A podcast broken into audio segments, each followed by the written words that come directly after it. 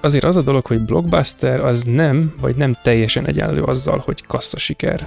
Egy blockbusterhez szükséges-e, hogy, hogy egy jól ismert világsztár legyen feltétlen?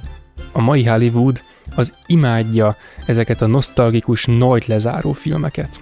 Ö, nagyon, so, nagyon sok szempontból sokkal egyszerűbb, mint a későbbi filmjei, de pont ez a, az egyszerűsége adja, a, adja szerintem azt a, a zamatot, ami miatt még így hát lassacskán 50 évvel később is sikeresen ki tudja váltani a nézőből azokat a hatásokat, amit annó is.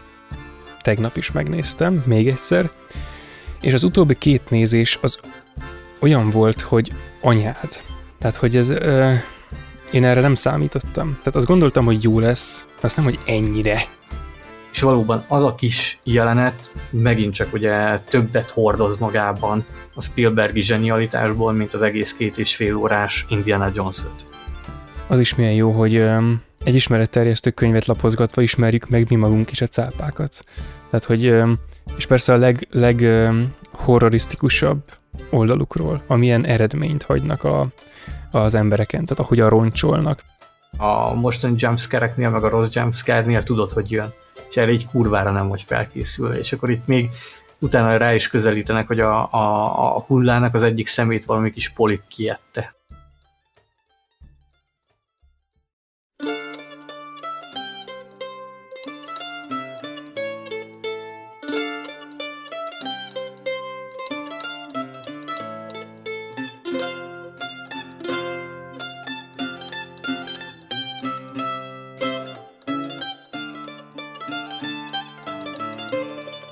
Sok szeretettel üdvözlünk mindenkit, ez itt a Filmnéző Podcast, ezúttal már 173. alkalommal.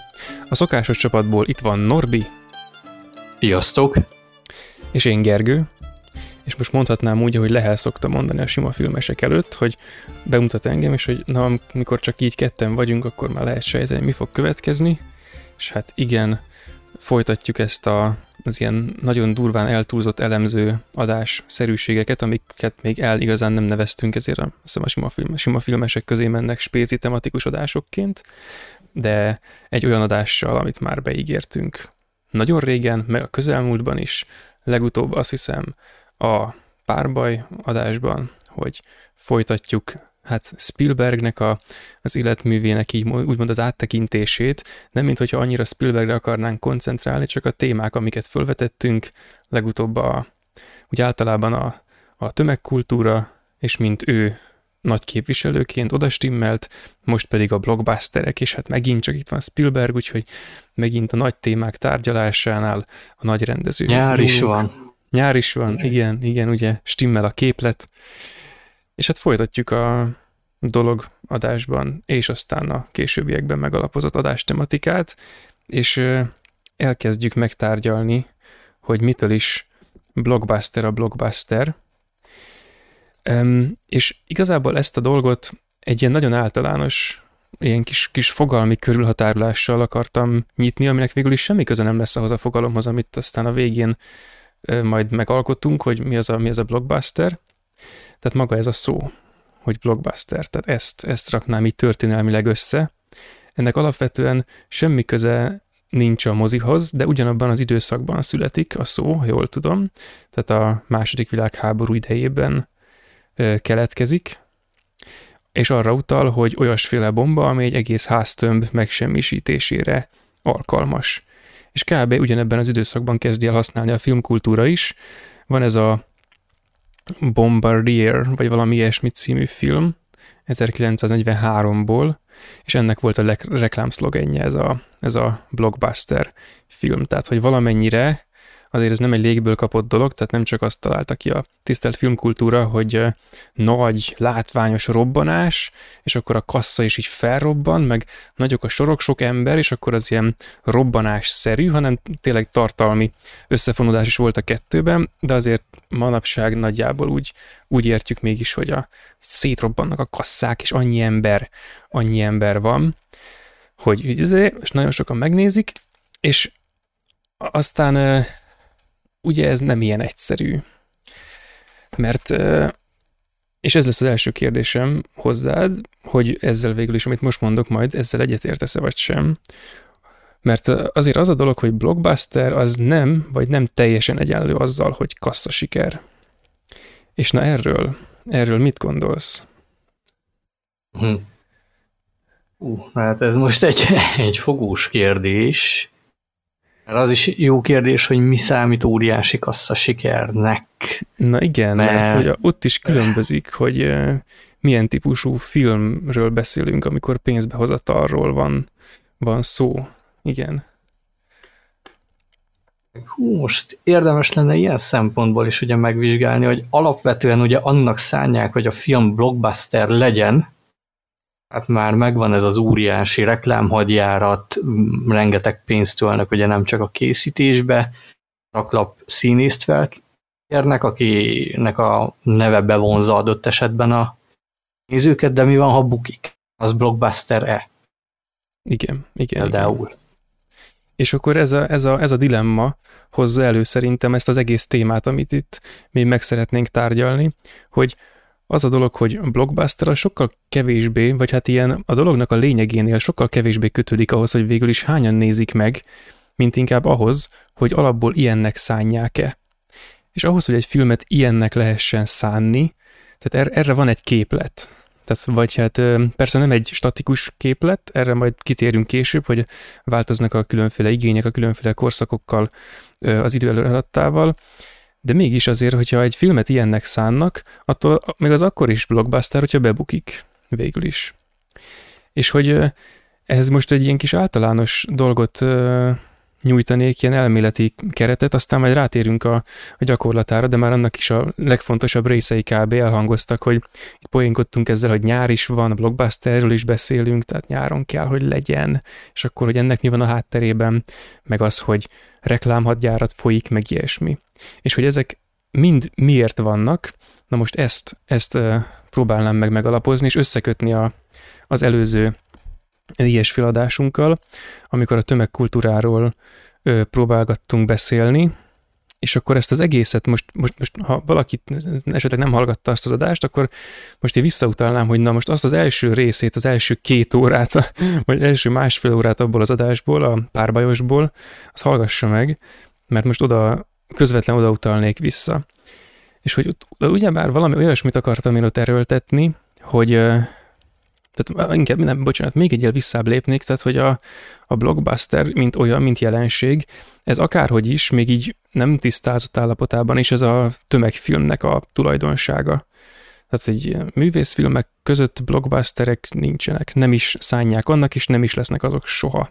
Tehát még még ezért Kubricknak is a filmjei, amiket azért mindenki nagyon szeret, azok, azok, azok se blockbusterek, a legtöbb az nagyon nehezen hozta be, a, még a, az űrödösszelja is nagyon sok idő után hozta be a, a készítési költségeit, tehát hogy a, a, nagy jelentőségű, meg a kultikus filmek, ugye, amik végül is kultuszra tesznek szert, az ezek se azonosak a blockbusterekkel, de blockbuster válhat ilyenné, stb. stb. Tehát mindentől... Ez olyan, mint pont a dolog is később a VHS Igen. forgalmazással, a szárnyas fejvadász pont abból az évből. Igen. Mert az adás előtt pont emlegettük, hogy az E.T. az meg kiszorította őket, az volt Spielbergnek a, a legnagyobb robbanása, robbantása akkor. Igen, Valóban, igen, úgy, igen. Hogy, ö, ja, hogy bocsánat, hogy itt még közbevágok ezzel, de Nyugodtan. pont ezen itt, itt mert megnyitottam, mert valamiért ez ugrott be nekem, mint film blockbuster, ami gyerekként, hát én moziban nem láttam, de meghatározó volt tévében. Függetlenség napja most rákerestem, 75 millióba került az első rész, és hozott csak Amerikában 306 millió dollárt. Na már most nyilván ugye a folytatást már abszolút ennek szánták, hogy ez egy óriási kasszarobbantó siker lesz, és itt csak ez a film került 200 millió dollárba, és 389 milliót hozott. Hát igen. Hát, hogy ez lényegében annyira nem jövedelmezett jól, ha úgy vesszük. Mégis innentől kezdve ez blockbuster vagy sem? Megint felmerül a kérdés. Igen, igen, ez olyan, mint, mint, a, mint a halálcsillag, amikor nem pusztít, hanem pusztul. Tehát, hogy így, így van, így van. robbantani a kéne, de robban. És akkor... Hát robbanni robban. Igen, így ő megy, ő megy rá. De érdekes különben, mert hogy mind, mind a dolog, mind azért a függetlenség napja szertett egyfajta presztízsre, még ha nem is a leg, legpozitívabb értelemben vett presztízsre, tehát arra így legalábbis a, a nevét azt ismerik, meg a címét ismerik a, a, az emberek mindkettőnek. És ez érdekes különben, hogy pont amit a, a így a műfajfilmek, meg a népszerű filmkultúra kapcsán beszélgettünk legutóbb, és valahogy, valahogy ez volt az álláspontom, ezt persze most utalok, nehogy izé plakizálás legyen, tehát én ezt a király Jenőtől veszem át ezt az egész gondolatkört, hogy a, ez a, a mai tömegfilm, ez a mai ember életében nagyjából ugyanazt a szerepet tölti be, mint a, mint a, a, a népi folklór töltötte a folklorisztikus időszakokban. És hát nem az egyedi film, az egyes film az, ami, ami állandó, hanem a műfaj. És ugye a műfaj az egy nagy történet lesz, ami a filmek fölött is létezik, és amikor aztán mondjuk a, a westernnek ezek az ikonikus karakterei, mondjuk a jó-rossz ember, ami már az 1920-as években létezik, és mégis amikor visszatér a western harmadik halála és feltámadása után a Sergio Leone-nél a, a Volt egyszer egy vadnyugatban, akkor ugyanaz a karakter tér vissza a Cheyenne-nél, mint aki 1920-ban vagy 18-ban akár felbukkant az első ilyen ö, alaptípusban. És így, mivel ez egy közös karakter, aki újra és újra felbukkan, néha ilyen nevet vesz fel, néha olyan nevet vesz fel, de nem a neve, nem is a színész, hanem a szerep, a szereplő lesz az, ami, ami megmarad az embereknél, és ezért egy ilyen, ez egy ilyen történetek fölötti történet. És ezzel szemben a művészfilm, vagy a, a nem műfai film, a költői film, meg ezek a fogalmak, annak az egyedi darabja az, az egyes film az, ami, ami egyedi. És hogy na, ilyenkor mi van? Tehát, hogy amikor van egy blockbuster, ami akkora lesz, hogy na annak a címe az megmarad, kultikus státuszra tesz szert, akkor ez egy kicsit olyan, mint hogyha a, így ki, ki, kilógna már ebből a műfajiságból a dolog rátelepedne ez a hatalmas név, ami abból ered, hogy nagyon ismert, és nagyon maradandó a maga, maga a mű, maga az egyes film. És pont, hogy ezen gondolkodtam, amikor ezt a, e, erre az adásra készültem, hogy jó, tehát, hogy tömegfilm az műfajfilm. A műfaj az egy nagy, nagy történet, az egy nagy narratíva, az egyes művek fölötti létező ilyen szuper narratíva az egy mítosz, egy, egy népszerű mítosz, egy populáris mítosz. És na ezeknek az együttese, az, az maga a népszerű filmkultúra, ami a másik nevén egy populáris mitológia. Na és mi van akkor, amikor van egy ilyen történet, amit nagyon sokan ugyanazt az egyet, és címről is, és rendezőről is, és akár színészről is megjegyzik. És nem csak a karakter, hanem a színész is, és a, ezek az egyedi nevek, akik eltűnnek a történelem sülyeztőjében, szemben mondjuk a, a karaktertípusokkal, amikor ez mégis egyediséget kér ki magának. Mert valahol ez a, ez a blockbuster jelenség, hogy be, betör, bekéreckedik a, a kollektív emlékezetbe így a saját nevével. És az egyik ilyen nagy dilemmám volt az, hogy, hogy akkor hogyan lehetne ezt mondjuk műfajon belül kezelni ezeket a filmeket. Mert ezek annyira kisajátítanak pár dolgot. Tehát például, amiről beszélgettünk a, a Ryan közlegény megmentésénél is, hogy az megadta az alaphangot, hogy na így néz ki a háború, meg a Jurassic Park megadta, hogy na így néznek ki a dínok, meg az ilyenek. És ha mondjuk van, vesszük a, a nagy dínos populáris filmes mítoszt, vagy vesszük a, a háborús filmeknek az ábrázolás módjait, akkor amikor egy-egy dolog ennyire kisajátítja magának ezt a, vagy az ábrázolásmódot, vagy a történetet, akkor az már így a tömegfilmekből kilép, de kérdés, hogy akkor az hova megy? Tehát mert hogy a, olyasmi lesz, mint a művészfilmek, ugye? Mert ö, megjegyzik azon a módon, ahogy a többi filmet nem szokás megjegyezni. És nem a nagy narratíva lesz az élő, hanem az egyes egy darab, és mindenki emlékszik majd rá.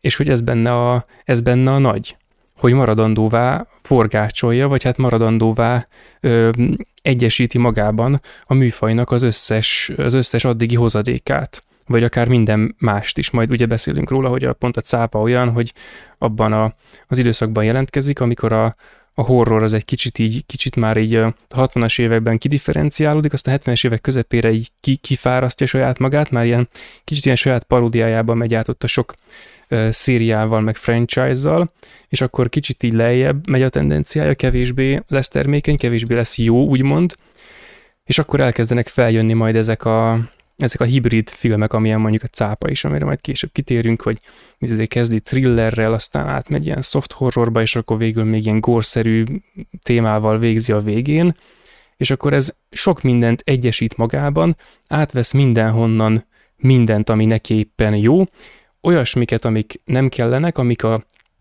az ilyen nagyon sajátos, nagyon egyedi műfai dolgok, amelyek mondjuk a rajongótáborokat egymástól élesen elkülönítik, azokat tudom, le, le, leszedi, lenyesi, és viszont mindent, amit uh, hozni tud, azt és ami őt segíti, azt, uh, azt magába olvaszt.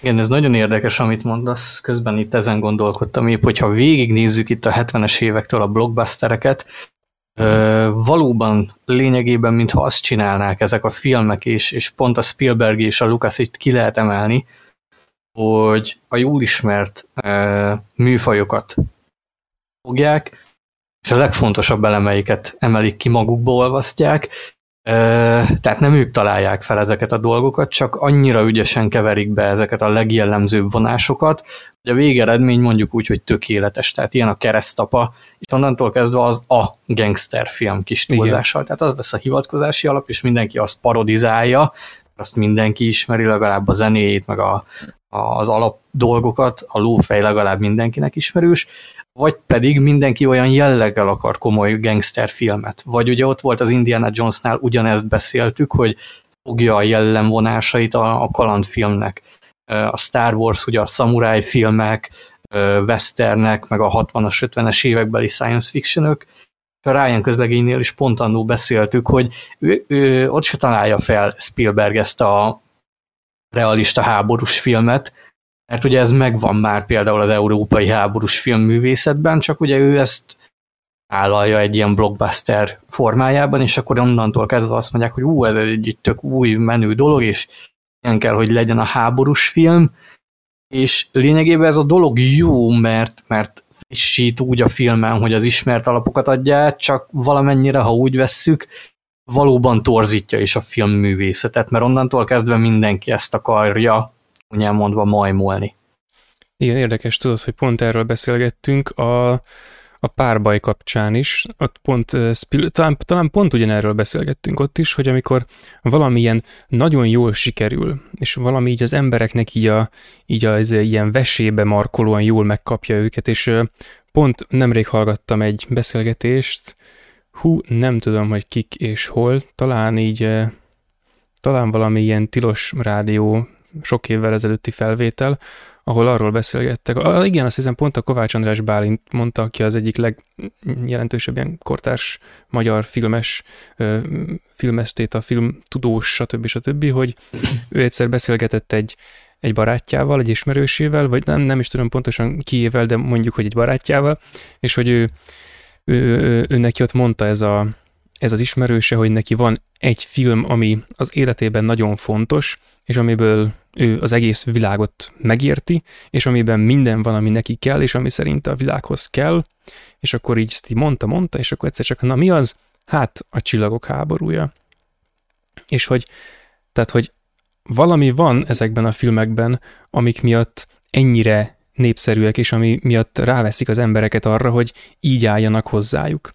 És hogy ez nem minden film, tehát ez nem általában a tömegkultúrának a tulajdonsága, hanem ez az, talán szerintem, és most ez egy ilyen homályos izé, megközelítés lesz, hogy hát ha eljutok vele valahova, hogy van alapból a tömegkultúra, ami a közönségre szabott a, a szórakoztató, és akkor legyen akár minőségi, akár kevésbé minőségi szórakozás. Itt megint hivatkozom a korábbi adásra, ahol szintén másokra hivatkozva ezt jól elkülönítettük, hogy nem, nem alantas dolog a szórakozás, tehát hogy a, a szórakoztató és a vágyakat kielégítő és a szorongásokat megborzoló kultúra, filmkultúra, a tömegkultúra, ennek a, ennek a, az egész eszköztárából válogatja össze a legjobbakat. Azokat, amik a legjobban hatni tudnak az emberekre. Kicsit olyan, mintha egy ilyen nagy nagy globális ilyen, ilyen áttekintést végezne a, a vezé populáris vagy népszerű filmkultúrának az eszköztárában, addigi eszköztárában, és így és ráérezne, persze ez nagyon sok zsenialitás kell, hogy, hogy megérezze meg rendezői tehetség, hogy kivitelezze, és forgatókönyvírói és színész, és a többi, tehát a filmnek ez a komplex szerkezet erre nagyon jól rá kell, hogy álljon, hogy azt ragadja meg belőle, ami ezekben úgy mindegyikben ott van, de amit, hogyha így alakítanak, akkor az olyan lesz, hogy valaki azt mondja, hogy, a, hogy az egész világ benne van a csillagok háborújában. Mert az is, abban is minden egyesül, aminek, aminek egyesülnie kell, kell egy olyan filmben, hogy az elérje azt a komplex élményt, ami, amit nyújtani tud embereknek, miközben egy meglehetősen szimpla sztori, tehát, és hogy a cápa se annyira bonyolult, tehát, hogy jön egy cápa, és akkor az ott eszi az embereket, és akkor hát öljük meg, és megölik. Tehát, hogy így erről szól a cápa. Tehát semmi komplex, agyrohasztó történet nincs benne, és talán ez is magának az egyiknek egy tulajdonsága, ennek a, ennek a blockbuster dolognak az egyik tulajdonsága, hogy persze lehet most komplex is, tehát például most pont a az Tenet, meg a, az Oppenheimer, meg az ilyesmi, ami, ami pont, hogy abban dőzsül arra elégít ki, hogy nagyon komplex tud lenni filmnyelvben, meg történet mesélésben, meg akár magában történetben is, tehát ez nem abszolút dolog, hogy a történetet kell redukálni arra, hogy valami nagyon populáris lehessen a populáris kultúrán belül is, de például ez egy megfontolás tud lenni. És hogy tehát ennek pont ez a, ez a varázslata ennek az egész blockbuster dolognak, hogy az elevenébe akarnak nyúlni a, az embereknek. És kicsit oda kanyarodnék vissza, amit korábban mondtam, hogy hát ha most ezzel még tovább tudom vinni ezt a gondolatot, hogy, hogy amit, amit, amit mondtam is korábban, hogy a, a művészfilmeknél maguk a filmek, a műfajfilmeknél a műfajok, amik, a, amik úgy igazából számítanak, meg amik a nagy sztorik, amik úgy élnek. És ugyanezen az alapon a művészfilmeknek szoktak lenni korszakai, a tömegfilmeknek meg tendenciái. És a, mondjuk ugyanilyen alapon arra is rá lehetne nyúlni, hogy ezeknek a különféle tendenciáknak mi a lényege. Tehát, hogy miért van a, a populáris, a népszerű kultúrának különféle egymásra következő tendenciális jellege. És ez megint olyan, hogy én most így be, rá megyek egyből, tehát nem akarok nagy sztorit kerekíteni, kerekíteni, tehát én azt gondolom, hogy a, amit sokan néznek, amely műfaj népszerű, az nagyon jól tükrözi az adott társadalmi korszak és a, és a, a, a földrajzi helyzet és az emberi lélek és az emberi magaviselet és magatartás és korszakos gondolkodás és kultúra és, és szórakozás és vágyak és szorongások komplex képét. Ezeknek az együttesét, hogy ha van egy, egy tendencia, mint mondjuk volt a, a western, vagy most a westernnél megragadok, de hogy az ilyesféle tendenciák, amelyek megszólítanak nagyon sok embert, és nagyon hosszú időn keresztül megszólítják azt a nagyon sok embert. Amikor valami ilyen tendencia éppen dívik, akkor abban van értelme bogarászni, hogyha az ember arra kíváncsi, hogy milyen, a, milyen az a tömeg, ami azt a filmet nézi. És például, amikor egy ilyen, egy ilyen blockbuster megszületik, az nekem azért is tűnik ilyen művész filmes szerűnek, tehát nem akarom, nem akarom azt mondani, hogy a blockbusterek művészfilmek, mert ez fasság, mert azok, azok műfajfilmek, de egész másfélék, tehát nagyon spéci, nagyon, nagyon spéci műfaj filmek, amik megállítják a, a önmagukban kicsit konzerválják, megállítják a, a műfajnak a szabad saját dinamikáját. Viszont annyiban egyébként művészfilmes jellegűek, hogy áttekintőek a, a, arra nézve, hogy milyen az adott kulturális realitáskép, ami az embereknek a mindennapjait és a mindennapi kis dolgait valamennyire körülveszi. És hogy, hogy a, például most azon gondolk, és akkor ilyenkor például lehetne olyat nyomni, mint amit például a, a dologadásokban nyomtunk, hogy megnézni, hogy éppen, ott most éppen a horror korszakaival néztük, de ugyanígy el lehetne követni mondjuk a komédiának a korszakaival is, meg, a, meg bármely más műfajnak a korszakaival, hogy megnézni, hogy a világtörténet az éppen hol tart, amikor a műfaj történet éppen itt tart. És akkor láttuk, hogy a horror akkor népszerű, amikor a világ éppen valamilyen módon, vagy a terület, ahol a műfaj jelentkezik, az éppen válságban van. Akkor, akkor a horror nagyon népszerű. És érdekes, hogy és ilyenkor a, a filmeknek a szimbolikája és a való élet történései között lehet összevonásokat, meg áthallásokat, meg analógiákat vonni.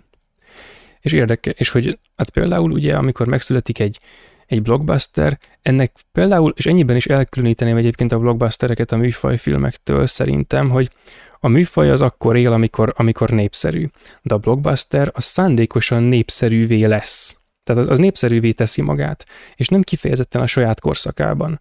Mint ahogy a, a cápa is, az Indiana Jones is, a Star Wars is, ha ezek egyszerű, sima, hétköznapi műfajfilmek lennének, nem lettek volna népszerűek. Mert hogy már nem dívtak. Ezért is mondjuk, hogy a Jones is, a, a Star Wars is, a, ezek, ezek nagyon nosztalgia filmek, mert nosztalgikus gyerekkorban, az, a rendezők gyerekkorában dívott műfajokat, akár a ponyva irodalom műfajait elevenítik föl saját magukban, visszatekintenek. Ugyanígy a gangster filmnek a, a keresztapa. Tehát azok visszatekintő dolgok. És ilyenkor ezek a nagy robbantó filmek igazából helyet csinálnak magukban a, a műfajok közötti térben, és bekéreckednek az emberek életébe.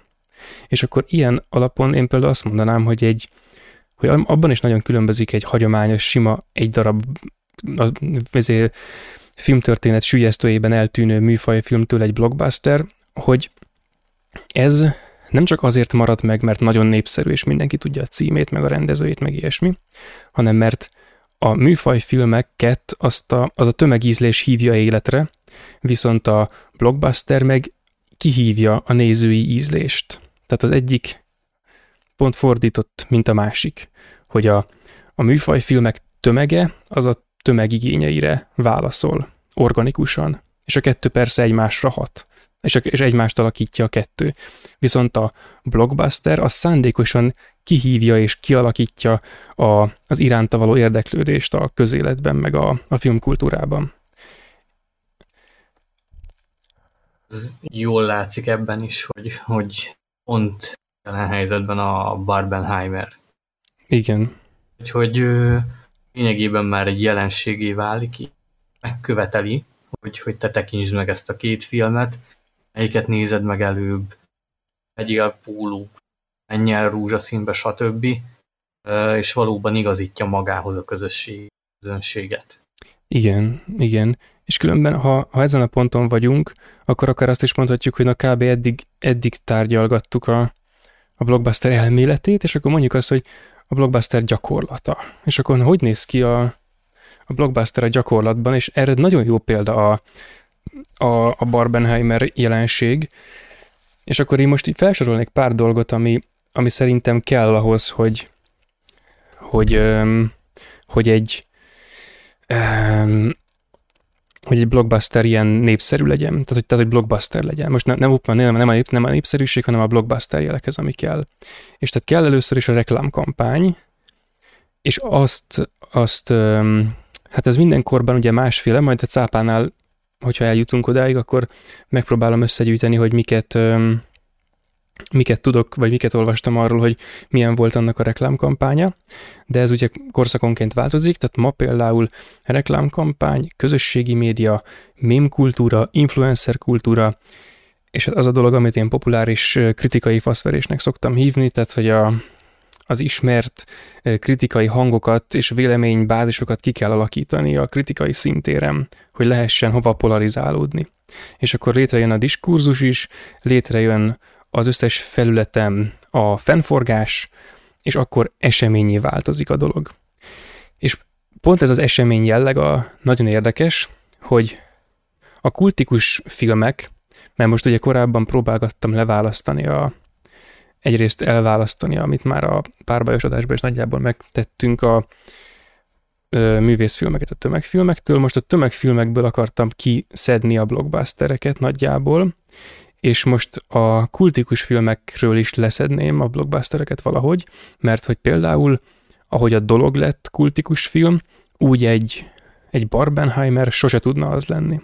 Vagy úgy a cápa sose tudna az lenni. Ezek már csak megőrzik, vagy ezek magukban foglalják ezt a dologszerű kultikus státusz kialakítást. De például én nem hinném, hogy, a, hogy arra a fajta státuszra mondjuk a Tenet szert tehet, vagy az Oppenheimer, amire szert tett mondjuk a dolog. És ez mondjuk lényegileg nekem a, a cápának a hírétől, meg kultikus státuszától is különbözik valamennyire. És ezt ahhoz kötném, mm. hogy ezek, ezek a, ez az esemény jelleg a premier napja, mint ilyen, mint időpont, mint jelenség, mint ilyen, tudod, ilyen, ilyen mágikus dolog, hogy a premier napján megtelik a moziterem, és el kell az összes jegy egymás után, az, az összes, és betelik, és tele van. És a premier napja, meg a bemutatás körüli néhány nap, ez kiemelt fontosságú, hogy akkor kell nézni, mert mindenki akkor megy, és akkor mindenki közösen beül a terembe, és megnézik a filmet. Ez egy ilyen nagy, nagy mese délután, ahol az emberek nézik a, a fiktív sztorit, tehát ahol, a, ahol átélik a folklorisztikus mindennapi ö, mese szituációt. És utána kijönnek, és megdiskurálják. És a számtalan úton, ahol, ahol kommunikálnak, mindegyiken közösségi médiában, mémkultúrában, stb. végbe megy az adott, az adott jelenségnek a, a lekommunikálása. És ez a, az, hogy eseményé tudják tenni a filmeket, igazából talán ebben van a blockbuster lényege, szerintem hogy nem az, hogy drága, nem az, hogy népszerűvé válik, mert bármi válhat népszerűvé, hogyha éppen népszerűvé kell válnia, mert, mert úgy alakul a, a filmkultúra, hanem az, hogy eseményé tudják varázsolni ezt a dolgot. Tehát van, van egy ilyen súlya, hogy most el kell menni megnézni. És bennem is volt egy ilyen izé, hogy ö, akkor kijött az Oppenheimer, meg a Barbie, és akkor meg kéne nézni egy nap alatt, mert nyomják, hogy Barbenheimer, és akkor a kortárs reklámkampány felület a mém kultúra különféle platformjai, azok ezt a kettőt árukapcsolták, és akkor egy komplex, vagy hát két tagból álló komplex ilyen, ilyen blockbuster jelenség alakult ki, hogy el kell menni, és mindkettőt meg kell nézni, mert az egy esemény. És ebben az értelemben talán ez a dolog már a filmekről is kicsit leválik, nem a filmre mennek nézni. A film hívja ugyan őket, de hogy ők ott egy esemény keretében találkoznak. És utána ez a, a kulturális diskurzus, amit a film kirobbant, ami igazából nem kell, hogy nagyon differenciált, nagyon bonyolult, nagyon részletes, nagyon mély legyen, ez tök mindegy. Lényeg, hogy egy esemény keretében összegyűlnek, részt vesznek valami közösben, és utána azt megbeszélik, és ez beépül a mindennapi életükbe, a kulturális realitásképüknek a részévé alakul, és amentén formálnak véleményt mindenről. És az elkövetkező x hétben nem lesz olyan nap, hogy ne utalnának rá, hogy ne gondolnának rá, valakinek ne mondanák, stb. És akkor ez aztán gondolom egy idő után szépen elkezd kopni, és aztán bele épül az általánosan értett kultikus státusznak a, a kialakulási folyamatába. Tehát ez az esemény jelleg, tehát szerintem ez egy nagyon fontos aspektus az egésznek. Mm, nagyon érdekes, hogy ezzel viszont ezzel a jelenlegi Barbenheimer eseménnyel. Szerintem az megfigyelhető, hogy valamilyen szinten torzult viszont a nézői hozzáállás, mert azt nagyon érdekes lenne kimutatni, hogy hány olyan ember ment el az Oppenheimert megnézni, aki valóban azért ment el, mert Cillian Murphy, vagy Killian Murphy, bocsánat, játszik benne, mert egy Christopher Nolan film, mert érdekli a történelem ezen szeglete, és hány ember csak azért, mert Barbenheimer és én részes akarok lenni az esemény. És itt van az a torzulás is szerintem, hogy nagyon sokan tényleg azért mennek el, hogy, hogy most ez egy nagy durranás, és kiposztolhassák a, a közösségi médiára, és lehet, az, lehet, hogy egyik film, az egyik film sem érdekli őket. Míg ha visszaugrunk, tényleg annó például egy Jurassic Parknál ugye bement ez a jó reklámkampány, aminek az volt a célja viszont, hogy arra buzdítsa a nézőket, hogy nézd meg, mert ezt érdemes. Mert tartalmilag ez a film olyan, mert egy Steven Spielberg film, izgalmas, és egy olyan élménnyel fogsz majd gazdagodni, ami, ami tényleg ö, x év múltán is olyan lesz számodra, hogy örömmel gondolsz rá vissza. Itt viszont tényleg az vonza be a nézőt, hogy ő ennek az egész dolognak, ami a közösségi médián felkapott, része legyen, és ez egy jó buli. A film értékese az, én nekem úgy tűnt, hogy háttérbe is szorult igazából a reklámkampánynál, az egész mém jelenség igazából eladta az egészet. Igen, de különben ezt nagyon érdekes összekötni a, azzal például, amit korábban ö, idéztem abból a beszélgetés műsorból, ahol mondta a, amit ott a Kovács András Bálint mondott, hogy az ő egyik ismerőse mondta, hogy na neki a Star wars -a minden. Hogy ez kicsit akkor ellentmondásos, így az, az egész jelenség, meg, meg, a, meg a jelenségnek a különféle korszakai ellentmondásban vannak egymással. Tehát az, hogy például egy film blockbusterré válik, az kicsit az, hogy filmből átmegy kulturális eseményé. Tehát egy általánosabb egy általánosabb szinten válik kulturális eseményé, már nem csak a filmkultúrának a része, ami ebből a nézőpontból nézve maga is egy szűk szubkultúra, hogy filmrajongó, meg ilyesmi, mert a, és hogy ez tehát érdekes, mert azt kiegészítendő, amit te mondtál, hogy vajon hányan mentek el úgy az Oppenheimerre, hogy tényleg érdekelte őket, és hányan úgy, hogy igazából a Barbie és a Barbenheimer jelenség miatt mentek el rá. Ezt még kiegészítendő, hogy na, egy blockbusterre valószínűleg azok is elmennek, akik egyébként filmet se néznek, és moziba se járnak. Tehát, hogy ez, ez például egy ilyen... Igen, igen. Hogy ez például ilyen szempontból érdekes, hogy, hogy mert a, a, a mém kultúra, a közösségi média, az influencer kultúra, a populáris kritikai részleg, ami körbe megy a, a, az összes hír ö, médiumban, meg az ő valamelyik rovatjukban, meg ilyesmi, ez mindenkihez eljut. Azokhoz is, akikhez a, hogy általában a filmkultúra nem jut el.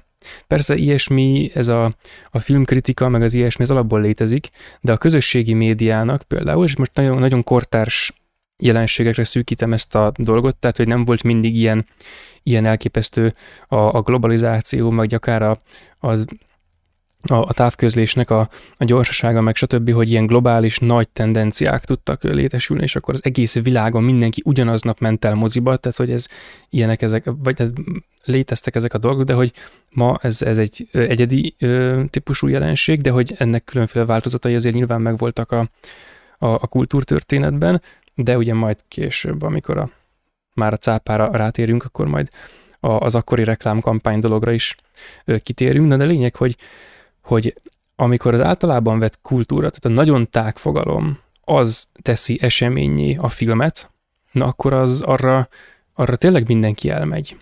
És ilyen értelemben már nem is filmkultúra, hanem kultúra. És hogy ez azért érdekes, szerintem, mert hogy ez a folyamat, amit itt kb. végigvittem, vagy végig akartam vinni, hogy, hogy oké, okay, először is tömegfilm, meg művészfilm külön, akkor a műfajfilmeken belül a műfajból kimászó blockbuster, a kultikus filmekről lemászó blockbuster, és végül a filmkultúrából is kimászó blockbuster, hogy akkor végül is mi jelentősége van a filmnek.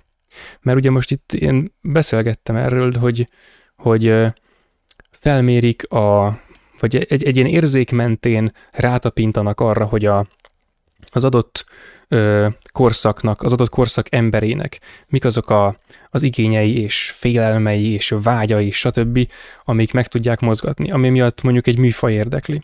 És amikor ebből összeraknak egy ilyen mesterképlet mentén egy blockbustert, akkor azért mégis az ember azt gondolná, hogy a filmkészítőnek még legalábbis az volt az elképzelése vagy a szándéka, hogy a film rajongókat szólítja meg. Persze ez, hogy kiket szólít meg, ez tök mindegy, mert nekik nyilván az a legjobb, hogy minél többen elmennek a filmre. De, ezek, de az ilyen filmeken keresztül az a hang, ami eredendően a filmrajongók felé szólna, az túl hallatszik, és azokat is megszólítja, akikhez egyébként soha nem érne el. És mindenki megnézi.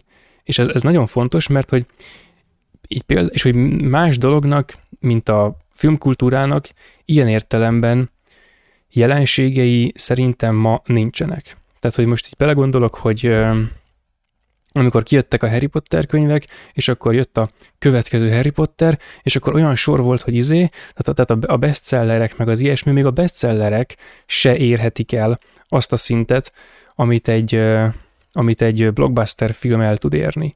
Mert egyszerűen képtelenség, mert a formátum nem olyan. És ugyanez, hogyha például valaki úgy gondolja, mint ahogy mondjuk én szoktam mostanában gondolni, hogy, hogy a, a, ugye ez a, a filmnek a különféle dimenziókkal való bűvítése, tehát mondjuk a 4DX meg az ilyesmi, ez már egy olyan törekvés, ami a, a játékok meg a VR felé mutat, hogy na azzal se lehetséges. Vagy hát egyelőre legalábbis nem, meg ilyen formában, meg ekkora tömeget megmozgatva biztosan nem lehetséges, ha csak nem költözünk át teljes mértékben egy kibertérbe, de és akkor most ez már átment fantáziába a részemről, de hogy ez a, egyrészt a filmkultúrának az egyedi jelensége, ez a blockbuster, mert erre csak ő képes egyelőre, szerintem, és másrészt, hogy ilyen értelemben ez mégse a filmkultúra, mert már nem róla szól. Igaz, hogy belőle szerveződik, belőle gyártják ezek a nagy, a, a nagy folklór, meg mítosz mesterek, az ilyen Spielbergek, erre alapozva gyártják ezeket a filmeket, de ezek rájuk nőnek. És tehát például nekem alapból van egy kis óckodásom a, a kortárs mémkultúrától, mert szerintem nem tudom, leegyszerűsítő, meg idegesítő, meg béna, meg debil, meg buta, meg stb. És például ez a Bar- Barbenheimer, ez szerintem is ez egy, ez egy geci buta jelenség, de mégiscsak egy jelenség, ami akkora lett, hogy az nem igaz, és hogy mindenki élvezte, én persze azért is külön néztem meg a két filmet, most zárójel, de ez mondjuk ne, nem vett rám jó fényt, mert így most erővel kivontam magam a, a kulturális esemény ö, alól, de ez, ez lényegtelen. Tehát, hogy a, ilyen kultúreseményt szervezni blockbusteren keresztül, ez a, szerintem ez, ez ennek a lényege.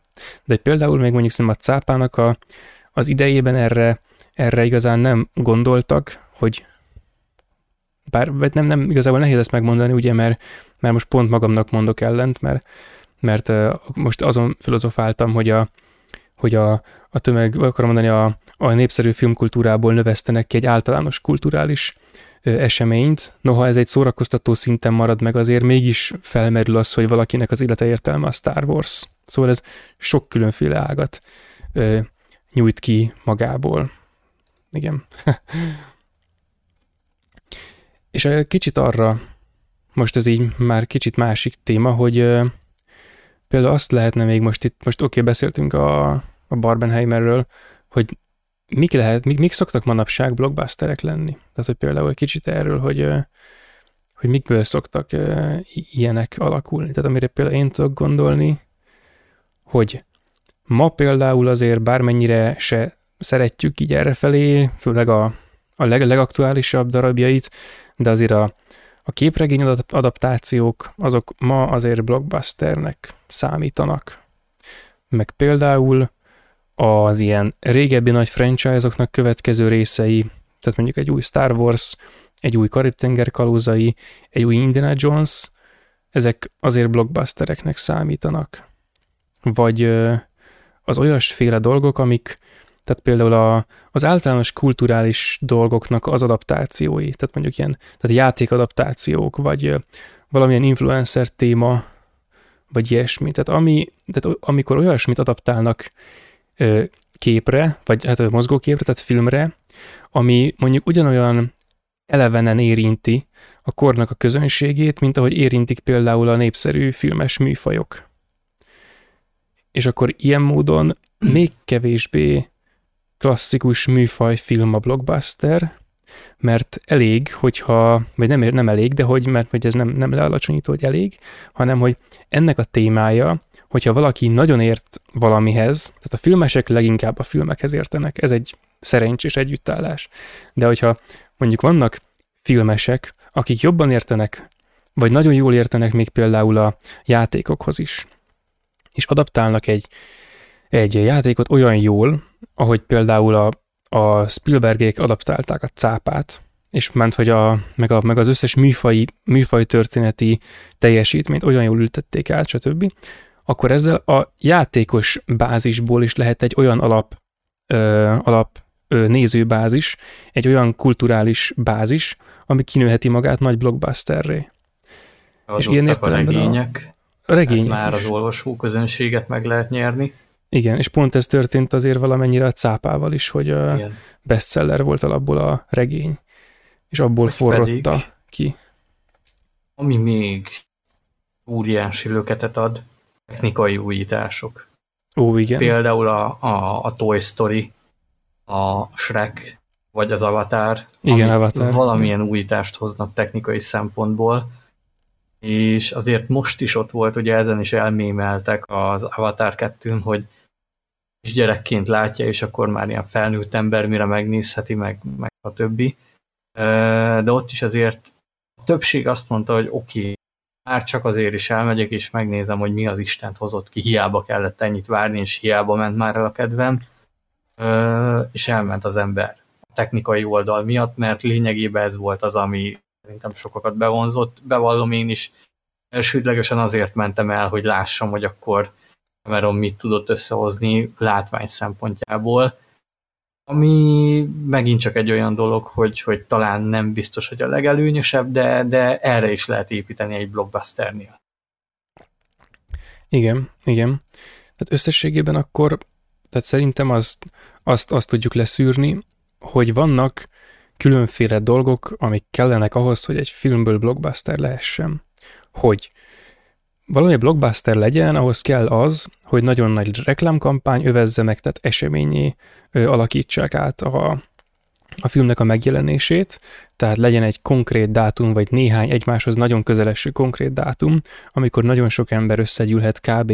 ugyanazon a helyen, tehát mint kb. egy ilyen, mint, mint egy, mint egy, mint egy mérkőzés, egy, valami sportesemény, amikor nagyon sok ember össze tud gyűlni, és valami nagyon nagy jelentőségűnek tűnő dolgot, ami tényleg, ténylegesen az is, ugye? Tehát most nem akarok ilyen furcsa kívülálló szempontot fölvenni, mert azért a blockbusterekén is tudok lelkesedni, tehát amikor valami fontos dolog történik, egy fontos kulturális esemény, ezt akkor fölépítik bármilyen kortárs médiával, amivel éppen tudják, vagy módszerrel, és ezáltal ugye a premier napja, a bemutatás napja, vagy az a környék, az kultikus státuszt kap, és akkor ezt elérhetik ugye az előbb felsoroltak mellett például azzal, hogy mondjuk a korhatár besorolást igyekeznek minimalizálni, tehát hogy nincs, nincs annyira ö, megosztó tartalom, vagy áttehetik nyári időpontra például, vagy mit, tehát hogy ilyesféle dolgokkal lehet a blockbustereket jól, jól testre szabni.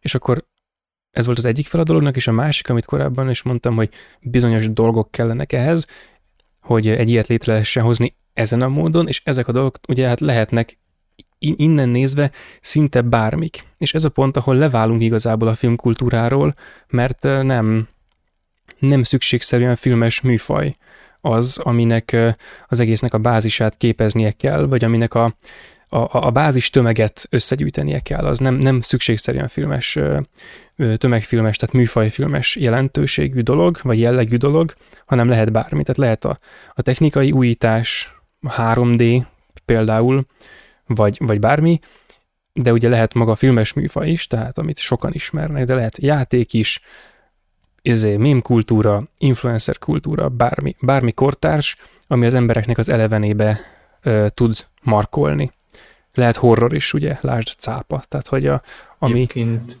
Igen, igen. Én ez az érdekes, hogy a cápánál jelen van a horror, ami, ahogy mondtad, a 70-es években meginog, hogy ott van a, a bestseller alap, megnézzük, ott küldtem ugye a listát, a következő évben az Omen volt a blockbuster. Igen, igen. Ott meg ugye hozzák a vallást. Hát már megint egy olyanra tapint rá a horror mellett, ami, ami frissít ismételten a már jól bejáratott, mondjuk úgy, hogy sablonon. Ugye a Star Wars, azt beszéltük már kismilliószor, megint ugye a science fiction, meg a samurai filmeknek az elegyítése. Valóban itt, itt a 70-es években kifejezetten ügyesen elegyítik ezeket a dolgokat, mert az alien is emlegettük, hogy ez a kísértett ház a sztori a világűrben. Igen, és különben tudod, pont az Omenről ugrik be, hogy tehát az például abban abban más, mint mondjuk az ördögűző, hogy de az ördögűzőben a gonosz az azért úgy gonosz marad. De az Omenben dolgozik ez, a, ez az ilyen sátánfattyú képlet, amikor a főszereplő a geci, és akkor őt lehet végigkövetni, hogy akkor ő hogy bánik kell ezzel, meg azzal, meg hogy vele mi történik, és azért lehet izgulni, hogy na mikor kapják el, közben lehet utálni, közben lehet szorítani neki, lehet vele egyetérteni, meg nem egyetérteni, stb. Tehát, hogy így meg, meg megfogja és meg, megchallenge ki, kihívja az általános nézői, vagy általános, általános morális azonosulást, vagy gondolkodást azáltal, hogy egy... ilyen ambivalens főhőst készít el. Lasszikusabb már... horrorfogásokkal dolgozik az ördögűző, meg egy, egy kicsit Igen. elvontabb, spirituálisabb. Tehát mondjuk úgy van szint különbség. Ennek ellenére nyilván az Omen is egy nagyon jó. Igen, engem egyébként az Omen filmek, hát őszintén engem nagyon fárasztanak. Tehát kifejezetten a, az első Omen film az szerintem rendkívül unalmas. Aztán a három együtt az nagyon egy jó, jó kis koncepciót vázol föl, de azért a, tehát az ördögűzőhöz csak ugyan nem, nem, nem mérhető, vagy hát hozzámérhető, de nem akarjuk hozzámérni, mert akkor kellemetlen eredményt kapunk. De például abban ugye az ördögűzőben nagyon nagy jelentősége van a, tudom, a kiűzés momentumnak, ott az, azzal akarnak sokkolni, meg hát igen, hogy az nehéz és hangos, és sokáig tart, és undorító, és stb. Tehát mint amikor a, a texasi láncfőrészesben a, a filmnek a utolsó 40 perc, vagy 45 perc, ami a filmnek a fele kb., abban egy perc, perc csönd nincs, hanem mindig folyamatosan berreg valami izé, láncfűrész, vagy valaki sikít, vagy ez a kettő egyszerre közben még röhögnek, és ordítanak, és csapkodnak, tehát hogy ez másfajta hatást akar kiváltani. És hogy erre, erre kínált akkor alternatívát a, az Omen, amiben annyi volt az ijesztés, hogy jött a madár, akkor belerepült a képbe, meg ment a kórus, és akkor volt a gyerek, és általában az egész film nyugodtabb volt. És öm, egy inkább, inkább belemászott a, a nézőnek az agyába és a morális érzékébe, és azokat hívta ki, mint hogy az érzék szerveit és a, a tudatát hívta volna ki olyan értelemben, hogy, hogy mennyire akarja lefárasztani és kizsigerelni a film végére. Szóval igen. És egyébként ilyen értelemben a, a cápa is nagyon érdekes, mert hogy és lassan akkor szerintem kezdjünk el közelíteni a, a cápa felé most, hogy Itt én, én egy dolgot itt még okay. menet közben megkérdeznék, hogy szerinted egy blockbusterhez szükséges-e, hogy, hogy egy jól ismert világsztár legyen feltétlen? úgyis a cápa miatt is úgymond üljön. Szerintem, hát, sose Ha végignézed, azért a, a listában itt nem feltétlen világsztárok voltak akkor minden esetben. Tehát a cápa sem a, kor nagyágyúival dolgozik, akik nézőcsalogató nevek, hanem inkább karakterszínészek. Ez a mindig elő szokott kerülni, hogyha írnak cikket a cápáról, hogy Spielberg inkább erre ment rá, mint hogy ilyen korabeli Robert Redford meg hasonló igen, nevekkel Paul Newman-nel dolgozzon. És azért az Omennél meg például ott volt egy Gregory Peck, bár ugye 76, hát... ez már itt ugye a, neki is a, egy, egy mondjuk úgy csúnyán, hogy kiöregedett világsztár, aki igen. Az 50-es években éli a virágkorát, nagyjából 50-es, 60-as évek. Igen, igen. Ez nagyon érdekes különben, hogy mondod, meg ez is ez a, ez a tendencia, amit itt nagyjából megfigyeltél, hogy, hogy nem szükségszerűek a, a világsztárok, és különben ez érdekes, mert hogy ez, ez pont, hogy nagyon is belestimmel ebbe a blockbuster képletbe, amit itt összeraktunk, csak nem úgy, ahogy én hittem. Mert ugye például, a, ha vala, egy, egy színész, az, az képezhetni azt az alap kulturális követőtábor bázist, amire felépülhet egy blockbuster. De nem, nem képezheti, éppen azért nem, mert hogyha a filmekre akarunk alapozni, akkor a, a filmeken belül csak a műfajfilmekről lehet beszélni, tehát a népszerű filmkultúráról. És ennek a népszerű filmkultúrának sokkal jelentősebb ö, részei a karakter típusok, mint a karakter, konkrét karaktereket megformáló színészek. És a, az a dolog, hogy valaki ö, mondjuk filmes, ö, nagy filmes sztár, a blockbuster szempontjából ez még mindig egy ilyen szubkulturális dolog. Persze, ha mondjuk valaki egy akkora sztár, hogy kilóg a filmkultúrából, akkor az már igen, de hogy még mindig nem eléggé szerintem, mert még mindig nem, nem, nem jut el arra a szintre, mint amilyen szinten van például egy, egy egész filmes műfaj, ami, amiben már alapból benne van egy, egy, egy komplett narratíva. Tehát nem is kell rákérdezni arra, hogy mire, miről fog szólni egy ilyen film, mert mindenki egy egész komplett sztorit és egy rakás különféle karaktert tud. Ha az ember tud egy színészt, akkor igazából nem tud semmit a tartalomról. Nincs, nincs ami hozzá kötődjön. És hogy amikor mondjuk egyes ilyen kevésbé emlékezetes filmekben játszik az a bizonyos színész, akkor lehet, hogy meg se jegyzi, hogy ő abban játszott, csak aztán rádöbben, amikor éppen olyanja van, hogy na most egy blockbuster miatt felfigyelt a színészre, és akkor megnézi, és akkor hirtelen rádöbben, hogy úristen, tehát a kedvenc műfajának minden egyes filmjében ő szerepelt. Tehát, hogy szerintem ez is inkább fordított, és, tehát, és teljesen hozzástimmel a képlethez, hogy, a, hogy kevésbé fontos a színész, mint amilyen fontos mondjuk a, a, a műfaj, vagy fontos az a, az a tehát például egy, egy folytatás, amikor sokan látták, ismerik a sztorit, stb. Tehát a történet az, az fontosabb. Vagy például a, az, hogy mondjuk, a, ha mondjuk játékadaptációt nézünk, akkor se az a fontos, hogy most a játékban kik hogy, hanem a játék narratívája lesz a fontos. Vagy hogyha valamilyen mémkulturális téma, mint a, mint a Barbenheimer, vagy stb., akkor is, akkor is az a fontos, hogy annak mi az alapja. És az mindig egy nagyobb dologra utal, mint egy egyes színész. Persze azért blockbustereknél biztos nem árt, hogyha ha vannak benne neves színészek, tehát az sose árt, hogyha a híres színészeket vonultatnak fel, de arra még nem lehet szerintem blockbustert alapítani. Az érdekes egyébként, mert én meg ezen gondolkodtam itt az elmúlt napokban, hogy a mozi aranykorában, 30-as, 40-es években a nézők ugye miért mentek el megnézni a filmet, általában ugye magával a színésszel adták el, tehát hogy látja a vásznon uh, Carlton Heston, Paul Newman, Clark Gable, stb. stb. Ugye lényegében bizonyos szempontból mondhatjuk azt, hogy azok is blockbusterek, hát ugye az elfújta a szél, az, az átszámítjuk mai napig rekordtartó a, a bevételek szempontjából, csak ugye mennyivel másabb.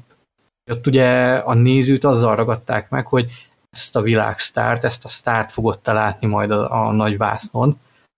Aztán ugye ez az egész folyamat kifulladt a 50-es, 60-as évekre, ugye erről is beszéltünk már, hogy ekkor jött, meg a 70-es években, ezek a, a olcsó kisköltségvetésű filmeknek a felvirágzása, a Grindhouse, Igen. Igen.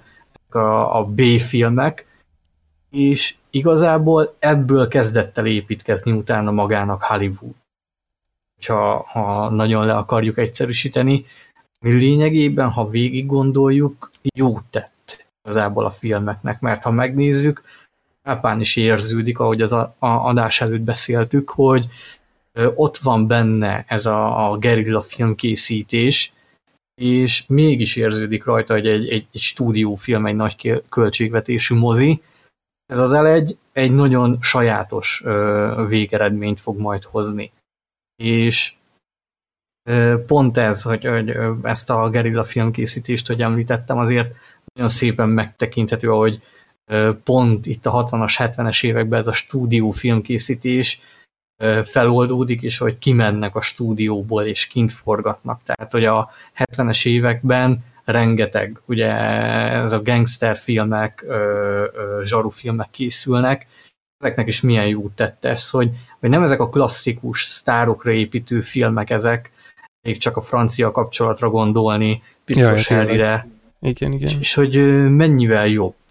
Ezek a karakter színészek kerülnek előtérbe, a cselekmény, és akkor ezek megnézve azt mondom, hogy időtállóbbak adott esetben. Igen, igen, csak ugyanazok. És ez biztos, hogy nagyon fontos eleme a, a blockbustereknek is, hogy amikor látnak egy karaktert, bocsánat, bocsánat. hogy amikor látnak egy karaktert, akkor ne az legyen, hogy, hogy egy, egy színészt akarnak igazából nézni, és tudod, akkor nem látják a karaktert a színésztől, mert akkor a színész, hogy leuralja a karaktert, és ez konkrétan nem látja a fától az erdőt esete és ezért, hogy, a, hogy karakterszínészeket vonultatnak fel, az tényleg a, a, a történet előtérbe helyezését akarja igazából jelenteni, meg a karakterek kidolgozását, és akkor nagyon nagy hangsúly van a castingon, és sokkal kevesebb hangsúly van konkrétan azon, hogy, hogy be akarjuk-e vonzani sztárokkal a, a szereplőket, vagy a, bocsánat, a nézőket. Tehát, hogy pont, a, pont az elfújta a szél ről gondoltam, hogy lehetne ilyen szempontból kicsit megemlékezni, hogy például az, az, az csak népszerű, és hogyha azt, azt neveznénk például az első blockbusternek, akkor azt például olyan értelemben lehetne egyáltalán megpróbálni, ahogy például, a, például az első westernnek mondják a,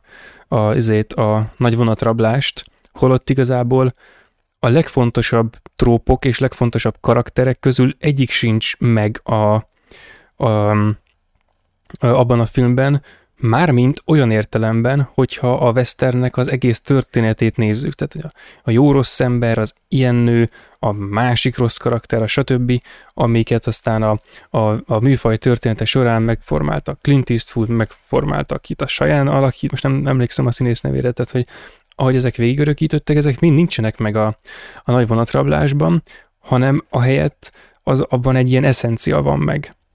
És ha mondjuk azt mondanánk, hogy a, hogy a blockbustereknek a, az eszenciája az az, hogy nagyon sokan megnézzék, na ilyen értelemben tényleg azt lehetne mondani, hogy, hogy, hogy, hogy akkor a, a, a tényleges blockbuster képlet előtti nagyon népszerű filmek, tehát az Elfújt a szél például az blockbusternek nevezhető, de akkor az ilyen ős blockbuster, ami egy, egy előző képletnek egy végállapota. Tehát a, a, a híres színészekkel néző toborzós, néző nyerős képletnek a végállapota. Tehát az a csúcs, amit ez a képlet elbírt érni. És akkor erre jött a, a blockbuster, nem igazán erre reflektálva, mert ugye most megfejtettük az elmúlt egy órában, hogy kb. hogyan alakult ki ez a blockbuster dolog, de így történetileg erre következve jött el egy olyan képlet, ami, ami még tovább tudta ezt az egészet vinni. Mert a, mondjuk a, ameddig az elfújta a szélnek a számain keresztül van bejárása, tehát kiárása először a filmkultúrából, és átjárása a globális kultúrába, addig a, a blockbusterek azok már alapból azzal indulnak, hogy mindenkinek szólnak. És egy csomó szócsőn keresztül barátokon keresztül, médiumokon keresztül mindenki ezt szólnak, és ez az alapállás, és nem a végállapot. És kb. így következik egyikre a másik, és ugyanígy alakul magán a, mondjuk a western műfajon belül is, hogy a, a nagy vonatrablásnak az ős western antihős, vagy hát gonosz karaktere, abból mindenki tud bomolni, mert az még annyira egy kiforratlan, abstrakt dolog, hogy abból kifejlődhet bármi. És ilyen értelemben a történetiség is még eh, valamennyire megáll. Meg ez is teljesen jó. Ja, bocsánat, mondja. Mondjad, azt hittem, hogy, hogy befejezted, bocsi. Ezt, ezt a részét igen, most mást akartam mondani. Úgyhogy hogy, ö, én meg azt szerettem volna, hogy nagyon érdekes, hogy kis túlzással egyébként a blockbuster azt csinálja, amit még az ős, ős mozi, hiszen akkor is ezek a kezdetleges filmek, még a vonatérkezése, stb., meg, meg nyilván majd később George Méliès-nek a filmjei, azok esemény számba mentek, és esemény volt elmenni, mert mozgókép látni, mintha ezt is feltámasztaná valóban, hogy eseményé váljon ez.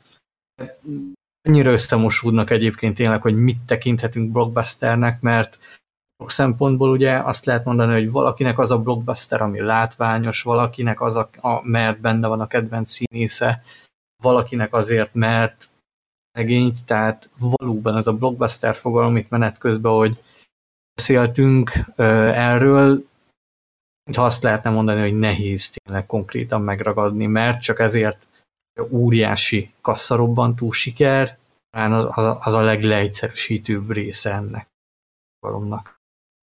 Igen, igen. És különben a, tényleg pont ez, a, amivel elkezdtem most próbálkozni gondolatban, hogy azt már összeszedtük, hogy mitől lesz az, de hogy mondjuk ezeknek a felsorolt szempontoknak milyen részhalmaza van, amitől már azt mondhatjuk, hogy na jó, az már az, na az, az még nehezebb, de ugye ez ugyanaz, mint hogy mitől szoba a szoba, és akkor el tudod, elkezdjük elvenni a, a, az attribútumait, azt egyszer csak eltűnt a szoba, és egyszer sem mondtuk azt, hogy az nem szoba. Na de hogyha mondjuk fordítva csináljuk, akkor meg mikor válik az hát talán akkor, amikor betettük az utolsó darabot? Tehát, hogy igazából attól függ, hogy, hogy, hogy dekonstruálni vagy rekonstruálni akarjuk a dolgot, tehát felépítjük vagy leépítjük a, a fogalmat, de például ja, meg hát nem szabad abba a hibába beleesni, hogy mondjuk mondjuk, hogy oké, okay, blockbuster film, és akkor az milyen film, és akkor erre valaki mondjuk azt mondja, hogy hát nagy formátumú film. És akkor oké, okay, mondott egy másik szót, ami, ami ugyanolyan homályos, mint az előző volt, és csak kicsit máshogy hangzik, és picit mást jelent, de nagyjából ugyanazt jelenti, de még mindig nem tudjuk, hogy mi az. És tehát, hogy igazából én öm, arra bírok gondolni, hogy tényleg, tehát a, ennek az egésznek a magja, a leg, legmélye az az, hogy, hogy ne legyen népszerűtlen. Tehát, hogy azért valamennyien mégiscsak nézzék meg. És a másik oldala, mert ugye ez az első, amit most mondtam, ez az volt, hogy milyen a végállapot, tehát mi legyen, amikor elkészült, mi legyen az eredmény, amit legalább próbáljon meg elérni, tehát az, hogy legalábbis népszerűtlen legyen, és akkor a másik oldala pedig, hogy milyen szándékkal, milyen premisszával készüljön, és akkor az, hogy legyen esemény jellegű, és legyen akkora híre, akkora hírverés legyen körülötte, hogy ne csak a filmrajongók nézzék meg. És akkor az egyik a másikból valamennyire következik, az egyik a másikat valahogy próbálja megvalósítani, aztán valamennyire vagy sikerül neki, vagy nem. De lényeg, hogy igen, tehát az igazi paradoxon az ugyebár a, a veszteséges blockbuster, vagy a bukott blockbuster, hogy na az akkor mi a fasz. És akkor arra rá lehet mondani, hogy hogyha de például azt is lehetne mondani, hogyha a felsorolt attribútumok közül szinte minden stimmel, csak épp az egyik nem, vagy egy, valamennyi nem, tehát mondjuk a kisebbség az, ami nem stimmel, akkor az blockbuster csak mondjuk elbaszott, vagy Ez ilyen valami ilyesmi. Uk vagy a tojás eset egy kicsit, hogy onnantól blockbuster a blockbuster. Hát hogy, hogy lényegében, ha végig gondoljuk, világok háborúja is egy ilyen sikeres lesz, vagy sem volt. Tehát, hogy maga Lukasz sem igazán bízott benne, hogyha bukik, akkor bukik, ha nem, nem. És látjuk, hogy hová jutott. Vagy például a, a Batman Andó a 89-est elásták, hogy Michael Keaton lesz majd Batman akkor ott is egy, egy óriási kasszarobban túl sikerré vált. Tehát, hogy nagyon érdekes, hogy adott esetben nem biztos, hogy úgy indulnak el ezek, hogy, hogy céltudatosan biztos, hogy óriási sikerek lesznek. A vasember is, ha jól tudom, maga a képregény karakter nem volt olyan nagy volumenű, tehát hogy ismert volt, de, de nem biztos, hogy ez volt a legjobb ötlet, hogy ráépíteni egy ilyen filmet, de megalapozta az MCU-t nem olyan volt, mint például Batman, vagy Pókember, vagy Superman, és mégis ugye, hogy, hogy megalapozza ezt az egészet, sikeres lesz, és felépítenek rá egy egész franchise-t.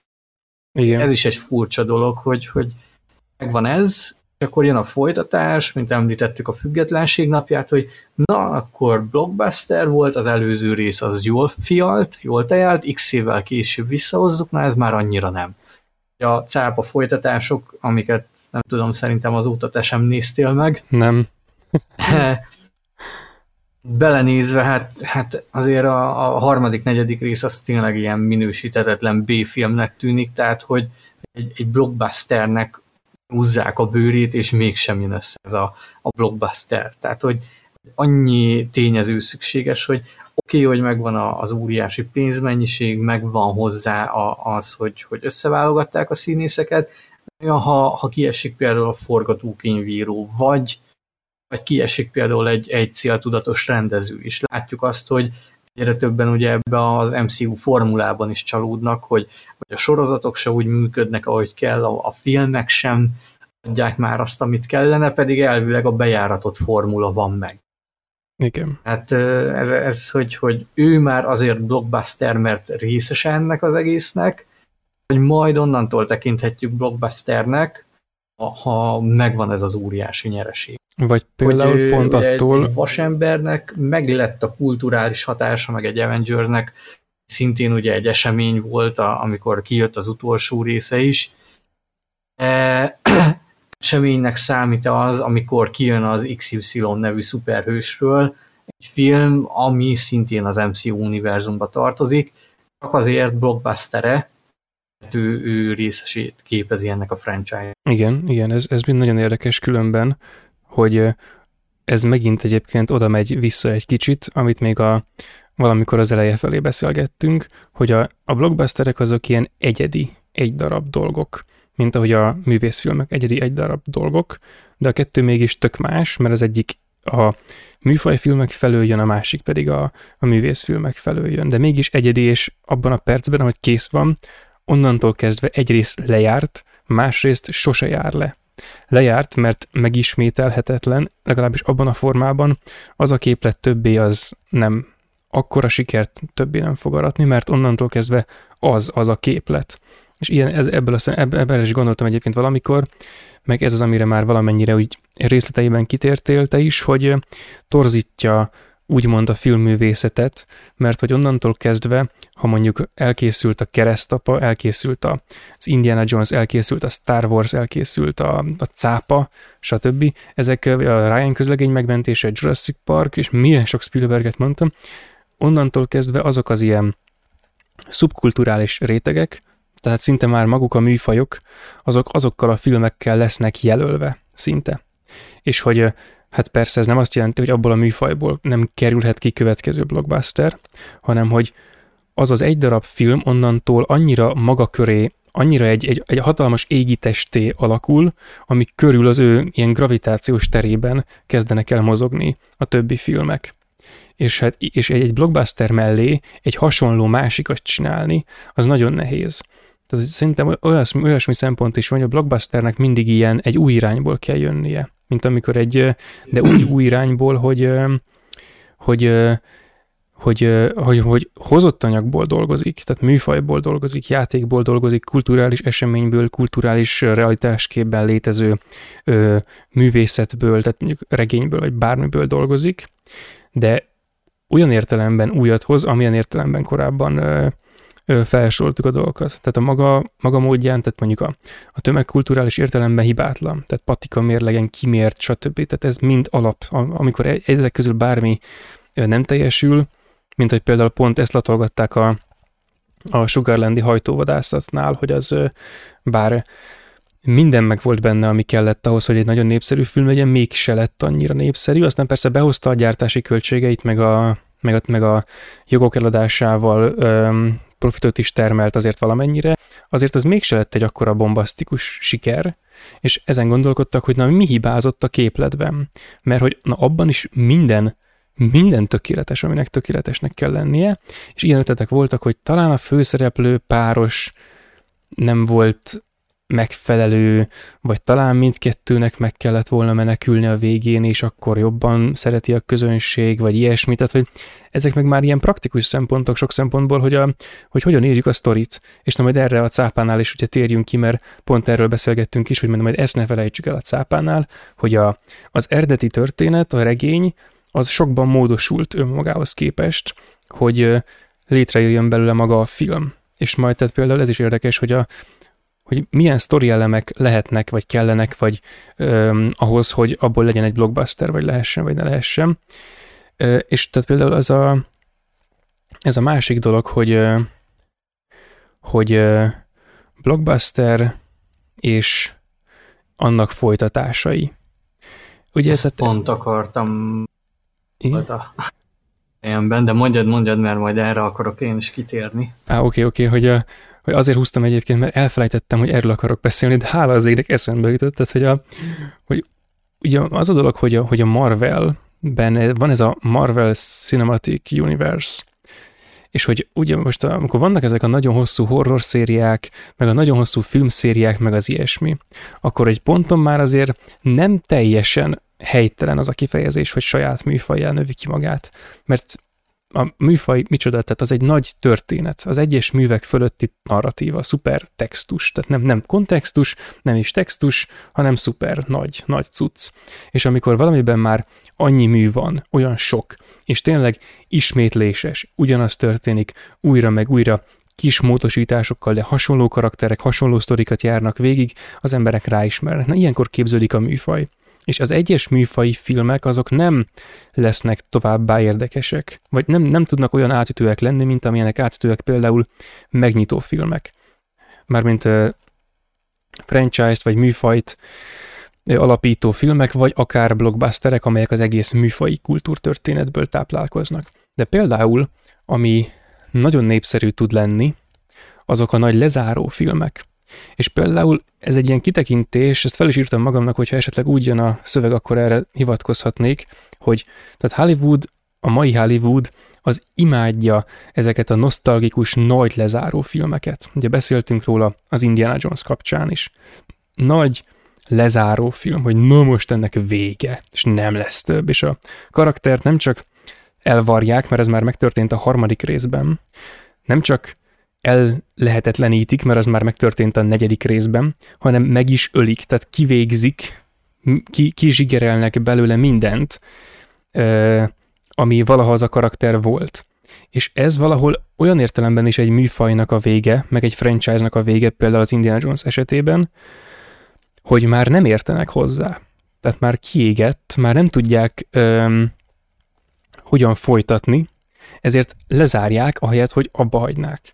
És az a lezárás esemény, tehát például a Marvelnél is a végjáték, Karib-tenger kalózaiból is az öt, a izé, Indiana Jonesból is a, az ötödik rész, stb. Mondjuk lesz Karib-tenger kalózai hat, és már azt is olvastam, hogy lesz benne megint Johnny Depp, de tök mindegy, tök mindegy, az már az, az ilyen cápa folytatások lesznek, na mindegy, de hogy ez a blockbuster esemény, ha nagy, gigantikus lezáró jelleg. Tehát például ez még, ez még alapozhat úgy ö, szériákra, meg univerzumokra, mint ahogyan például a, a keresztapa, vagy a Star Wars, vagy a Jones, vagy a cápa alapozott a maga műfajára. Hogy megfogja annak az egész történetét, és összegzi. De például ez is érdekes, hogy a lezáró filmek azok nagyrészt azért mennek mellé, Szerintem, mert akik azokat készítik, azok egyrészt nem értenek hozzá, másrészt tényleg így összegezni akarnak. Tehát nosztalgiázva végig tekintik az egészet, és akkor minden szálat elvarnak, vagy kivégeznek, vagy nem tudom, megölnek, vagy kitörölnek, vagy visszacsinálnak, vagy valami ilyesmit csinálnak. És ehhez képest a blockbuster az olyan, mint egy a sok közül, de mégis benne van minden, ami az addigi ö, kultúrtörténetében az adott dolognak, amiből éppen készül, legyen az bármi, ugye folytatás, vagy játék, vagy műfaj, vagy regény, vagy bármi, abba, ami benne volt, azt, azt ott is megvalósítja. Szinte változatlanul, csak éppen hozzáteszi az összes blockbuster jelleget, ami kell hozzá.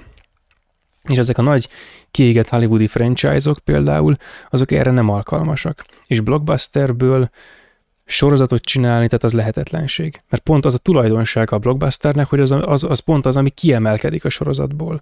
A sok hasonló közül egy, ami nem olyan, mert egy azt, azt kitüntetjük a figyelmünkkel, mert kulturális eseményt konstruálunk köré, kialakítunk egy akkora hype-ot, ami nyugodtan lehet jogos, legtöbbször egyébként jogos, tehát a blockbusterek szinte soha nem szarok, vagy ha igen, akkor mellé mennek, tehát igazából akkor azok az ilyen, azok az ilyen fekete bárány blockbusterek, azokat nem szeretjük annyira, de mégis a, ez, ez inkább a kitüntetett figyelem, ami a, a blockbusternek a, a lényege, hogy a tömeg kitüntetett figyelmét összesű, felkorbácsolni, összesűríteni és becsatornázni egy irányba, kulturálisan, globálisan, ráirányítani valamire. És ez lehet egyébként szinte ö, szinte bármi, hogyha megfelel a blockbuster követelményeinek, és akkor meg tud történni. Na igen, igen, mondja csak.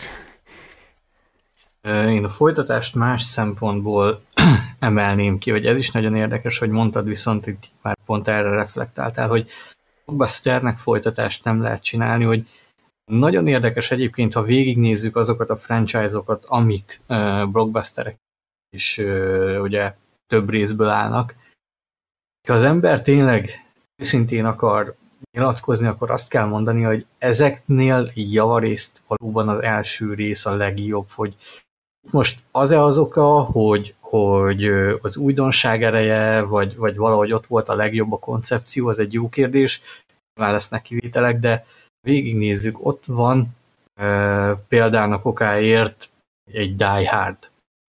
Majd ott, ott pont lesz egy kivétel, de nagyon érdekes egyébként, hogy ott is megvan ez az együttállás, hogy hozott anyag regényből készült, megvan a hányatatott sors, ott a forgatókönyvvel volt probléma, ugye a színész, a főszereplő megint problémás volt, hogy Bruce Willis ő ugye komédiákba szerepelt, hiába akarnak nagyobb nevet stb. Szaros, robbantó siker lett. Ott például ugye a folytatás már nem olyan jó, a második rész. Hát, hogy, hogy szórakoztató, de az besimul a, a Die Hard mintára készült 80-as, 90-es évekbeli akciófilmek sorába, ami kikapcsolódást nyújt, de nem kiemelkedő. Itt a nagyon érdekes, hogy hogy lehet akkor jó folytatást csinálni egy franchise-hoz, hogy nagyon érdekes a Die Hard 3-nak a, a, a jelenléte, ami pont ugye John McTiernan rendezi, hogy ő meg így felrúgja az egészet, hogy én most nem úgy csinálom, mint a második rész, ami igen, az első igen. részt majd molja, hanem ez olyan hozott anyagot, ami már egy hozott anyagból dolgozik, a body movie. Amit meg ugye kimaxolt lényegében a halálos fegyver, de John McTiernan meg nyakon önti azzal, hogyha belen, vagy végig gondolja az ember, A Die Hard 3 lényegében egy műfaj paródia is, ha úgy vesszük, mert kimaxolja, elviszi a végletekig akciófilmnek a, a, az egyes ellenvonásait, mégis működik, mint Die Hard film. Igen, igen, Úgy igen. tud egy kicsit gúnyosan nyilatkozni, vagy gúnyosan oda szúrni az egész akciófilm jelenségnek, hogy ben tökéletesen működik, mint Die Hard és mint Blockbuster. Ezt is ugye beszéltük például az Indiana Jonesoknál, hogy hiába szeretem a harmadik részt a legjobban, de ha őszinte akarok lenni, valóban ott a legösszeszedettebb Spielbergnek a rendezése. Vagy mikor tavaly újra néztem már sokat gyára a halálos fegyvereket, talán tényleg azt kell mondanom, hogy, hogy az első részben a legösszeszedettebb a rendezés, a történet, a karakterekkel való játék. Nyilván szeretem a folytatásokat is, de, de talán az első rész hozza mindig azt, ami igazán kiemelkedővé teszi. Így van a csillagok háborújánál is, hogy, hogy hiába a kiforratlanság, de a maga tökéletlen, tökéletlenségében lesz tökéletes a, a klasszikus 77-es rész. Igen, igen. Egyébként útközben pont eszembe jutott, hogy azért a legnagyobb franchise-ok, vagy hát az ilyen legjelentősebb ilyen, uh, ilyen, blockbuster-szerű franchise-ok, tehát mondjuk Keresztapa és Star Wars, tehát maradjunk mondjuk most ezeknél, hogy itt például szerintem ugye azért mindkettőből a második az jó, vagy jobb, mint az első. Mert ez most ilyen szubjektív vélemény, van, van egy ilyen tábor, aki szerint ugye a, a birodalom visszavág az jobb, mint az első, és a, a ugye a keresztapa kettő jobb, mint, a, mint, a, mint az eredeti első keresztapa. És például én ezt így gondolom, és erre lenne egy elméletem, hogy ez akkor mégis hogy lehetséges, hogy lehetséges folytatás blockbustert csinálni, és azt mondanám, hogy úgy, mint ahogy például, hogy mint, amennyi, mint ahogy például szemben áll a, a, a, a snittan snitt, tehát a beállítás ellen beállítás az ukróvágással. És hogy például, tehát én nem láttam a cápa folytatásokat, de elbírom képzelni milyenek, hm. e, és hogy például a keresztapa 2 az egyhez képest azért az nagyon más.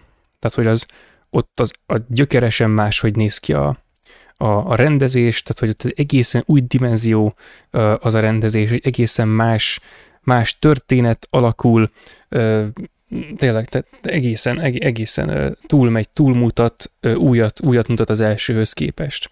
És nem megismételni akarja, hanem tél, tényleg van benne spiritus, és, és újat csinál. Ugyanez különben a, a Star Warsnak az ötödik része, ahol a sztorinak egy autentikus folytatása készül el. És például nálam ugyanez a, most ez ilyen obskurus példa lesz, mert egyik se blockbuster, jó, hát az első az talán, de hogy, hogy de nem, nem, nem az se, az különben a, a fűrészeknél, tehát, és szemben nagyon sok másik horror szériával, tehát mondjuk szemben a Hellraiserrel, az minden egyes kurva részben feltalálja saját magát. Minden egyes új részben létrejön, hogy jaj, most akkor jaj, és na hát tényleg Hell, Hellraiser, és akkor pokol és kocka, és pazd meg. Oké, okay, hogy milyen, milyen random műfaj műfai premisszából lyukadnak ki ugyanoda, ugyanoda lyukadnak ki.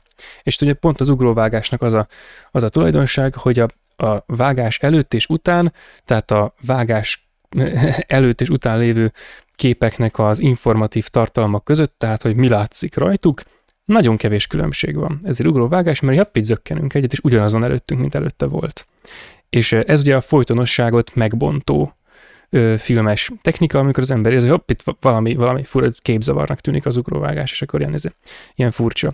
Ezzel szemben például a beállítás ellen beállítás, vagy a, az, az ilyen szemlélő plánozás, amikor körbenézünk valamit, vagy a vágóképezés, amikor fel akarunk térképezni valami ismeretlen területet, akkor két vágásnál az előző és a következő kép között nagyon sok különbség van. És így, hogyha mondjuk azt akarjuk, hogy az autentikus folytatásból is mondjuk blockbuster lehessen, akkor, vagy hát, hogy akkor hát autentikusnak kell lenni a, for, a folytatásnak, tehát erre gondolok, hogy, hogy na akkor, akkor, akkor lehetséges, hogyha ha a folytatás és az előzmény között kellő különbség van. Tehát, hogy fel tud mutatni egy akkora eltérést az előzőhöz képest, hogy az már valami egész másfélének tűnjön. Még az se kell, hogy ezt mindenki tudatosítsa magában. Az a lényeg, hogy a, a mélyén valami új bújjon meg. És akkor ez, ez, ez, ez csak ugyan jó lehet. De például egyébként az, az, az csak ugyan, meg az is érdekes tendencia különben, és erről nem beszéltünk, hogy, hogy a, azért az ilyen nagy szériát, mondjuk Star Wars, eredeti Star Wars, amikor minden egyes résznek, és egyébként a mai résznek a, hát azért némiképp már szóltunk erről, azért van egy jelentősége. Tehát az, az a blockbusterek típusai között én felsoroltam most az, az előbb ezt a dolgot, hogy egy nagyobb, klasszikusabb szériának egy folytatása. Akkor az igazából annak a szériának, vagy annak a dolognak az örökségén való lovaglás, és akkor ez, tehát ez igazából lehetséges, az a dolog, hogy blockbusternek jó folytatás, de akkor az igazából nem egy új blockbuster, hanem az ugyanaz a blockbuster. Tehát és akkor most összekevertem mindent, akkor most szétválogatom, tehát hogy vagy úgy gondolom, és majd eldöntöm, hogy a kognitív diszonancia széttépe még az adás során, vagy sem. Tehát első forgatókönyv az, hogy nem lehetséges jó folytatás, ha csak a folytatás, vagy, vagy nem lehetséges blockbusternek blockbuster folytatás, ha csak ö, nem ezen az analógián, amit ö, kivetítettem, hogy a következő az elég eltérő az előzőtől, hogy stb. Vagy lehetséges a jó és blockbuster-szerű folytatás, vagy akár autentikusan blockbuster folytatás, de annyiban az nem egy másik blockbuster, hanem az ugyanaz a blockbuster. Tehát, hogy az, amikor az ember ugye, de egyébként inkább ezt pártolnám, ezt az utóbbi forgatókönyvet, hogy ugye amikor kijön a mit tudom én, kijön a következő Star Wars, akkor Star Wars élményért megyünk a moziba, és azért csalódunk, mert nem azt kapjuk. Meg amikor elmentem Indiana Jones 5-öt nézni, akkor azért jöttem ki azért Lucio Fulci féle szadobarok zombiként a moziteremből, mert rohadtul nem azt kaptam, amit akartam így Indiana Jones-ként. Tehát amikor a és a két forgatókönyvem ezen a ponton mond ellent egymásnak teljes mértékben, hogy amikor a, most, most azt pártolom, hogy amikor a, amikor a folytatás kellőképpen beleilleszkedik a, az első által megalapozott ő, hagyományba. Tehát, hogy amikor, amikor úgy folytatja, hogy nem ugróvágásszerűen megszakítja, és mégse vagyok ellentmondásos, hanem szépen szépen ö, egybesimulva folytatja, olyannyira, hogy egy élményé folyik össze. És akkor na ezt, ez, ennél megállapodok, mert ma úgyse bírom tovább görgetni, hogy a... És van a gonosz halott trilóga, trilógia, ami szarik az egész. Szarik az igen, hát az mindent visszacsinál, és át, át keresztül, át, át Igen, ez érdekes, hogy, hogy, hogy ezzel így szépen lehet játszadozni egyébként, de jó, vagy jó, jó felvetés, de itt gondolkodok rajta, hogy ott van például a Terminátor, na az is egy érdekes ilyen szempontból, hogy le is simul szépen, de például a Terminátor 2 milyen ügyesen tud önálló lábakon is megállva folytatás lenni. Tehát ha nem látod az első részt, igazából masszívan megáll. Elvezetes tud lenni. Meg hogy a első, meg hogy a első két Terminátor film az egymástól annyira különbözik, hogy hogy ilyen szinte már műfai különbséget is tennék a kettő közé. Hát, így,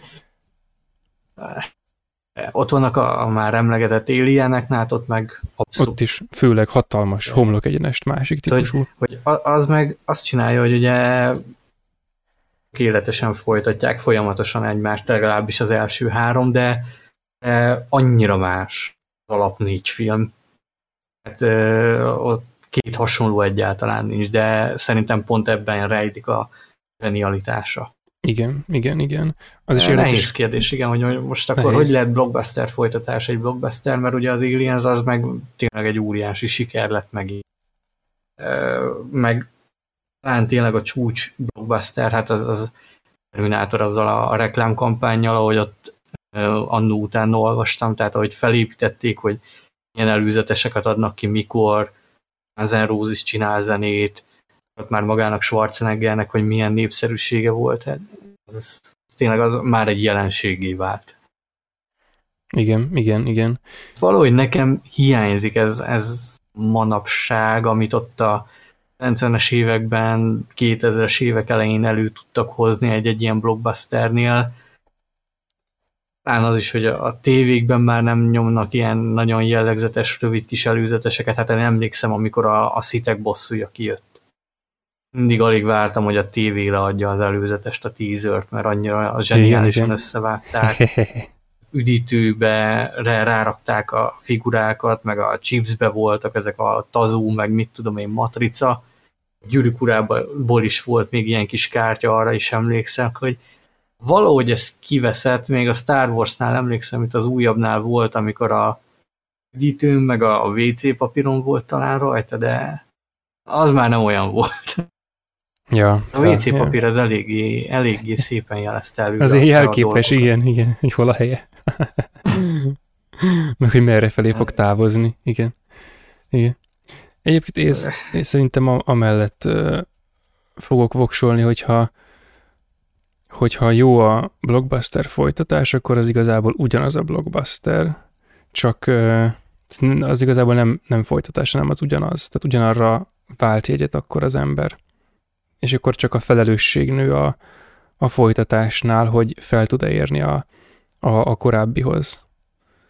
És hogy pont a, a jó folytatás ismérveként ö, hoznám akkor fel ezt a snittan snitt VS ugróvágás analógiát, hogy pont a, amikor nagyon nagy egyezés, egyezés van a kettő között, tehát előzmény és folytatás között, akkor abból nem lesz jó folytatás és hogy pont az kell, hogy nagyobb különbség legyen, tehát legyen benne újdonság ahhoz, hogy jó folytatás lehessen, és akkor számot tarthat arra, hogy a, a blockbuster kinyit felé is, és őt így nem második részként, hanem így a testerészeként így magába fogadja, és akkor így tovább élt a blockbuster. Valahogy így, így, így tudok erre gondolni. Jában nem láttuk a cápa folytatásokat, de azt nem tudom, hogy azt tudod-e, hogy Spielberg milyen folytatást tervezett. Lézerszemű cápa? Aki náci. Náci cápa, igen. Nem miért? Kínálták neki, és azt mondta, hogy jó, ő megcsinálja, viszont az egy dokumentumfilm lenne, ami a Robert Shaw karakteréről szólna, és a, a balesetről szólna. Ja, az, a, az Indianapolis elsüllyesztését dolgozná fel. Abszolút dokumentumfilmként, tehát ilyen interjú, meg hasonló ő egyáltalán nem mozifilmben gondolkodott, és ez mennyire radikális eltérés lett Hát volna, ez nagyon kemény, igen. És milyen kurva jó ötlet amúgy. Meg hogy, ez, ez hogy így szokfilm. dokumentumfilmként horrorisztikus lehetett volna. Tehát ahogy ott a Quint a hajón elmesélte, hogy az milyen volt, tehát az, ha azt úgy a Spielberg megcsinálja, ráadásul teljesen dokumentaristában, és nem csak dokumentumoskodva, hanem tényleg dokumentumfilmként, hát az valami elképesztő filmes teljesítmény lett volna. Ö, ez a baj, hogy viszont ilyenkor szólnak közben a, a, a stúdiófejesek, akik nem mindig értenek ahhoz, hogy mi az, ami valóban maradandó és értékes lehetne.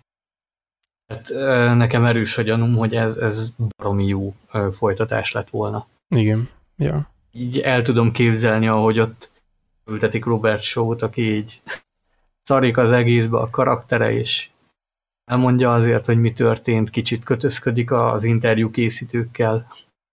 Elmondja, hogy az ő idejében még, még uh, filmes kamerákat használtak, és akkor azok nehezek voltak, meg kellett őket emelni, és mondják neki, hogy de ez is filmes kamera, de nem, ez, ez na szóval valahogy így Egyébként van egy nagyon jó, én valahogy úgy tudom elképzelni, Woody Allennek egy filmje a célig, ami áldokumentumfilmként van elkészítve. Már abból kiindulva szerintem annyira zseniális lett volna ez az egész. Még úgy is oldották meg, hogy a narrátor az rendesen le van szinkronizálva, de amikor az interjúk vannak, akkor a, az eredeti angol hangsáv van, és azt hiszem arra szinkronizáltak rá. Egy felirat van ott felirat van, bocsánat. Aha. Egy, még a magyar forgalmazó is elérzett, hogy hogyan kell ezt kiadni. Na hát igen. Az ez sem mindegy különben, hogy elbénázzák-e az egészen kívülálló különféle szempontok egy egész ország számára az élményt, vagy sem. Tehát, hogy ez...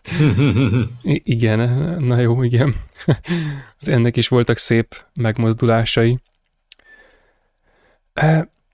Viszont ha most a blockbusterek kapcsán nem szorult belénk több dolog, akkor lehet, hogy evezhetnénk, ha a cápához. Több mint egy óra után. Igen, több mint egy óra után. Kicsit alulmúltuk most magunkat, ugye korábbiakhoz képest, de hát ja, egyébként nem, nem, mert hogy most nincs rendezői életmű áttekintés, most csak blockbuster volt, úgyhogy igazából nem. És a, tehát, hogy akkor a cápát megnyitva, ugye beszéltünk a blockbusterek kapcsán arról, hogy nagyon fontos, hogy, és egyből visszamentem a blockbusterekhez, na mindegy, hogy nagyon fontos az, hogy hogy mennyire tudják felhájpolni a közönség számára ezt a dolgot, mennyire tud eseményszerű lenni maga az, hogy az ember megnézi a cápát. És akkor van ez a, a szerző párosnak a Michael Pye és Linda Miles Mozifene gyerekek című ö, könyve, amiben ugye Coppola, Lucas, De Palma, Milinus, Scorsese és Spielberg életműveit tekintik át, többé-kevésbé pontosan, de nagyon tanulságosan és nagyon sok jó kis részlettel tarkítva, és ebből egy kicsit felolvasnék most arra vonatkozólag, hogy hogyan volt a, a filmnek ez az ilyen előélete. Ez azt írják, hogy a film bemutatója előtt 8 hónappal Zanuck Brown és Bankley vállalta, hogy több televíziós beszélgetésben és rádió műsorban népszerűsíti a könyvet, a cselekményt és mesél a nagy fehér cápa fenyegetéséről. A film bemutatója előtti hónapban még a vágó, Verna Fields is, akinek úszómedencéje a film egyik helyszínéül szolgált, előadó körútra indult, mely a filmgyár szavaival a cápa tudatot próbálta felébreszteni. 1975 nyarán, három nappal a film bemutatója előtt a gyár kiátszotta utolsó kártyáját. Egy háromnapos reklámhadjáratot fizetett, amely elárasztotta a rádió hullámokat cápákkal, sikolyokkal, horrorfilmhangokkal, amelyek a cápa véres valóságát hirdették. A reklámhadjáratban részt vett minden televízió és rádióállomás, amelyek ama 464 filmszínház közelében voltak, ahol a cápát bemutatták. A cápa propagandája, akár csak a keresztapái, eseményi avatott egy közönséges filmbemutatót. A hirdetés kampány hát hatásabbnak bizonyult, mint ahogyan arra bárki számíthatott. A regény maga is siker volt, a film bemutatója előtt már 7 millió 600 ezer puha fedeles példány kelt el belőle, de a film sikerét megdöbbendő számok jelzik. Forgalmazásának első hat hetében minden nyolcadik amerikai látta. A propagandára szánt keret meghaladta a két és fél milliót, becsalogatta a moziba az ilyet nyári szabadságra igyekvőket. Sokat segítette a tengerparti nyaralók teltház akciója. Az MCA egyik hírhet, hirdetése így szólt, filmet 38 nap alatt még soha ennyi ember nem látott. És akkor itt vannak még ilyen infók, hogy a, a hirdetés egyetlen hatásos és egyszerű plakátra épült, amelyen a cápa kiemelkedik a lányjal szemben. És akkor ezt minden újság újra nyomta, és, és ez leuralta egyébként a, a design és a cikkötleteket a, az uborka szezonban. Tehát, hogy mikor már nem is cápa volt, már még akkor is cápa volt igazából a, a különféle másféle dolgoknak a hirdetéseiben. És azt hiszem még cápáról még neve, neveztek is el ö, diszkót, meg volt olyan, hogy ö, ja igen, tehát konkrétan ezt a cápauszony cuccot, amivel a filmben is beugratják őket, azt, azt lehetett ö, kapni ö, tengerpartokon, meg mindenhol, hogy azzal ijeszgessék egymást. Ö, voltak ezek az ilyen menő megmondások, hogy ö, hogy igen, igen, azt ajánlották, hogy a, a mozikban célszerű a sekély vízbe venni a jegyet, Üm, és volt még azt hiszem olyasmi is, hogy hogy ja igen, tehát hogy politikai párhuzamot is kerítettek neki, tehát hogy Ronald Reagan a nyugodtan úszó Gerald Fordra fente a fogát, meg, a, meg az ilyes, ilyesfélék voltak. És volt még egy, egy olyan öm, rész, amit ki akartam emelni, de most nem találom, és elfelejtettem. Viszont, tehát, hogy már ezt, ez is ö, jelzi, tehát, hogy ö, hogy mekkora hatalmas erőt fektettek abba, és hogy mekkora hatalmas eredményt értek el vele, hogy a, hogy a cápátnak a, hogy is mondjam, hát a hullámait így felkorbácsolják. És azt hiszem ezzel a felvezetéssel akkor mehetünk a, a cápára, és akkor most jön a szokásos film áttekintés elejé rémkérdés, hogy hát Norbi, te mikor láttad először a cápát, és hogy tetszett, és az évek alatt hogyan módosult a hozzávaló viszonyod, és milyen most róla beszélni, és egyébként is mi az, hogy cápa, meg e-, egyébként, na, tehát így, ez a kérdés. Cápával magával én szerintem gyerekként úgy találkozhattam még, hogy, hogy paradizálták jó néhány alkotásban, és hát elég későn egyetem alatt láttam először. Még egyébként Viktor szólt, hogy a Mediamarktban a, a turkálós DVD-k között vesztegetik 500 forintért, tehát így nagyon jól mutatja a DVD piacnak hazánkban a helyzetét, hogy a cápát 500 forintért lehetett beszerezni, de ami gond legalább egy jó filmhez jutottam olcsón. hát lassan már tíz éve láttam más volt, mint, mint a korábbi Spielberg filmek. És pont emiatt ütött szerintem akkorát. Ö, valamilyen szinten a és a címe Alkonyattól Pirkadatikhoz tudnám egyébként hasonlítani, hogy hasonló élményt nyújtott, hogy mintha két film lenne, nem annyira radikálisan, de ugye az a szigeten játszódó rész, és utána a tengeren, Atlanti óceánon játszódó rész. Talán pont emiatt folyamatosan fent tudta tartani az érdeklődést. Pluszban pedig még ugye ott volt az, hogy, hogy kiváló karakterekkel dolgozott. Nem volt ugye olyan látványorientált, mint azért a későbbi Spielberg filmek. Pont emiatt volt megint csak szerintem egy kifejezetten kellemes élmény. Aztán hát meglepően későn újráztam, meg is mondom mikor, 2021 decemberében, igen, ott moziban leadták, itt a Debreceni Á, igen, Apollo moziban. Igen. És hát azért nagy vászton meg átjött az, hogy, hogy azért tényleg ez egy, egy olyan mozifilm, amit a, legalább egyszer vászni kell, látni kell a vásznon, Sajnos itt a Cinema City az nem adta le, pedig akkor fel is újították, hogy a felújított kúpiát vetítették, hát Debrecenben arra nem került sor. Így se pedig én vártam, és be is volt egy élőbe jelentve, és aztán Igen, csak és ilyen kisebb mozikban talán lenyomták, de ennyi. Elég jelkeserítő, úgyhogy hát ha egyszer még sor kerül azért rá.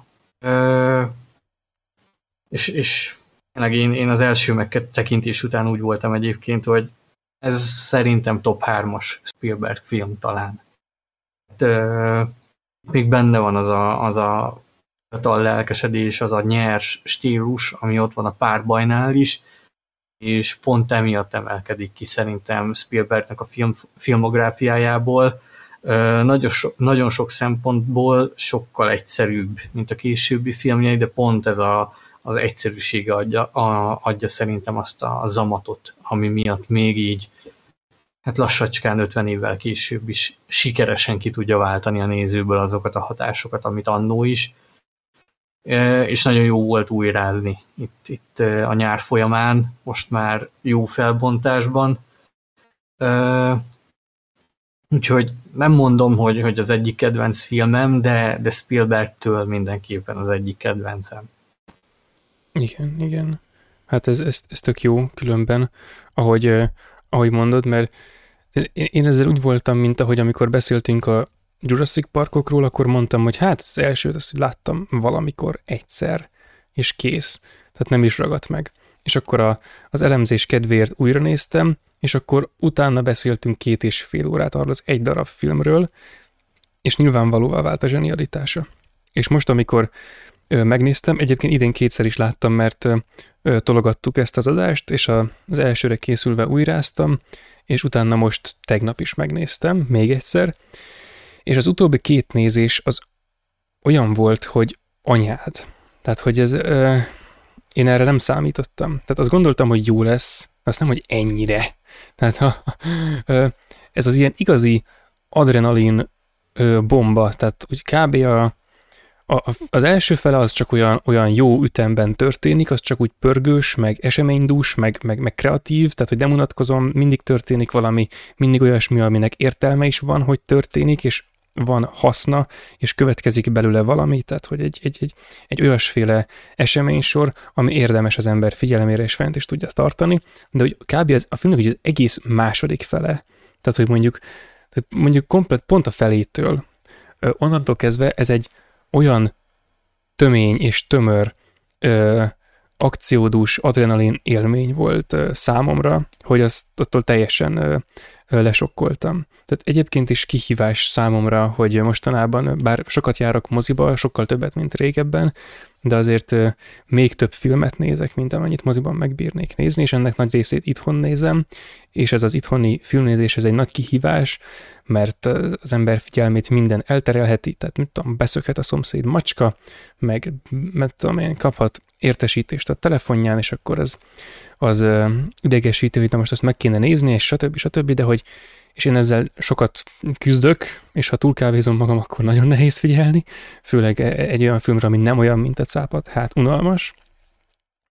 Viszont ez, ez volt az a film, ahol, ahol így, így hónapok után először voltam képes annyira, annyira durván a, a, a filmre fókuszáltan nézni, hogy, hogy attól magam is ámultam magamon, tehát hogy most egy percen belül két Star Wars idézettel bombáztam meg ezt a filmet, és ez nem kis dolog.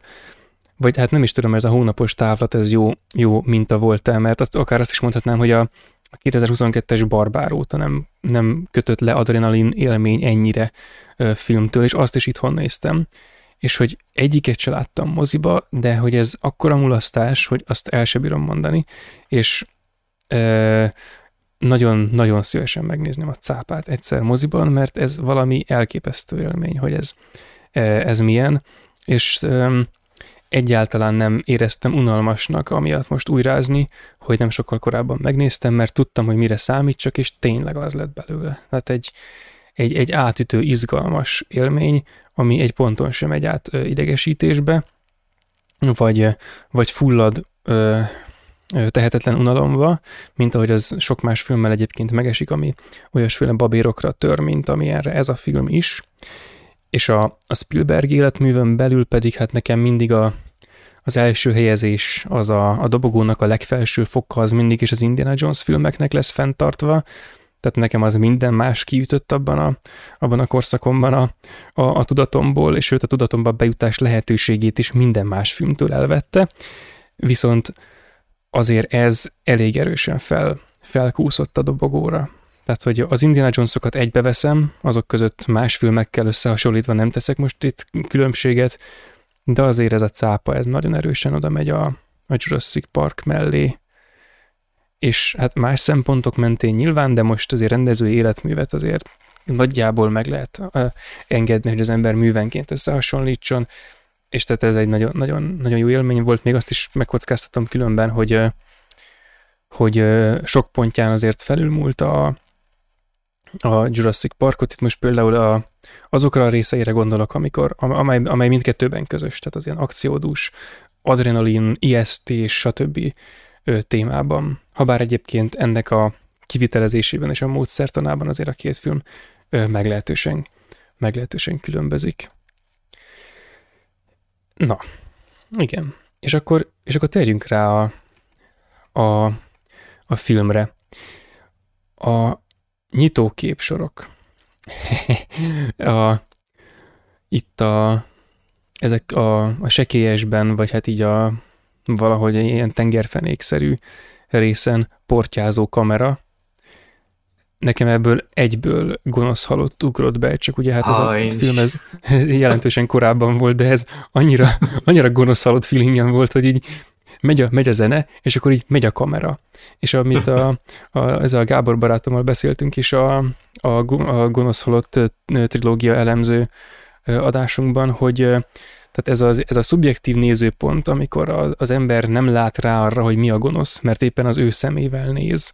Na hát ez egy ez egy remek dolog, és a, ez a feszültségkeltés, hogy egy bóklászik, meg azért, már az eleje egy teljesen jó, és ez, ez később is majd még meg lesz a filmben, de hogy ez már itt, itt benne van, és akkor most visszautalok a legutóbbi sima filmes adásra, ahol Lehellel beszéltünk a Wes Andersonnak az új új filmjéről, a, az Asteroid City-ről, és ott is elmondtam, amit elmondtam szerintem az Indiana Jones 3 elemzésben is, meg valamelyik másik sima filmesben is, amiben a Wes Andersonnak az egyel ezelőtti filmjéről beszéltünk, hogy a, a Spielberg rendezői eszköztára az annyira bő, és bővelkedik zseniális megmozdulásokban és megoldásokban, hogy az szinte szinte, pá- sőt, az párját ritkítja, mert például amire a, a Wes Anderson felépítette az egész filmes karrierjét, kocsizó kameramozgások, 90 fokos fordulatok, fölfele kocsizások és szimetriák, ez megvan a Spielbergében is, de egy millió másik dolog mellett. És amin pedig a gonosz halott szériának vált a vérjegyévé, a szubjektív kamerának a, a suhanása, a, abban a térben. Gyorsvágások. Gyorsvágások, igen, ahonnan majd behatol a, abba a térbe, ahol a szereplők vannak, akikkel majd interaktál, ez, ez is megvan a, az eszköztárában, és mindkettő olyan, amire önmagában is föl lehet húzni egy egész karriert, egy egész életművet, de neki egy filmjében, egy résznél megvan. Pont az Indiana Jones 3 elején a kocsizó kamera a vonat mellett, itt meg a gonosz halottas suhanó kamera, mindegyik legalább tíz évvel a, az azt fő helyre emelő rendezői attitűd előtt.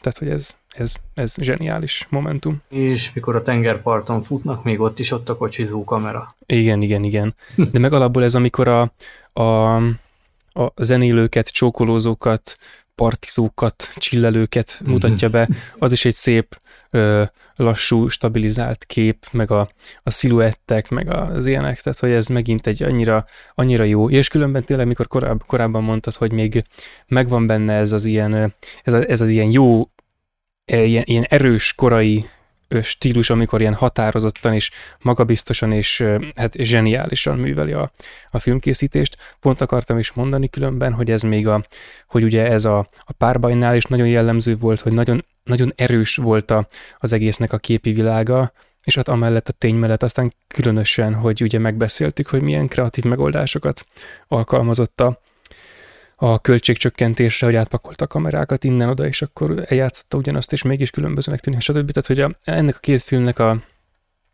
szerintem a, a, az egyik legerősebb a, a képi világuk a, az életműben, és tehát ez már itt az elején is teljesen nyilvánvalóvá válik.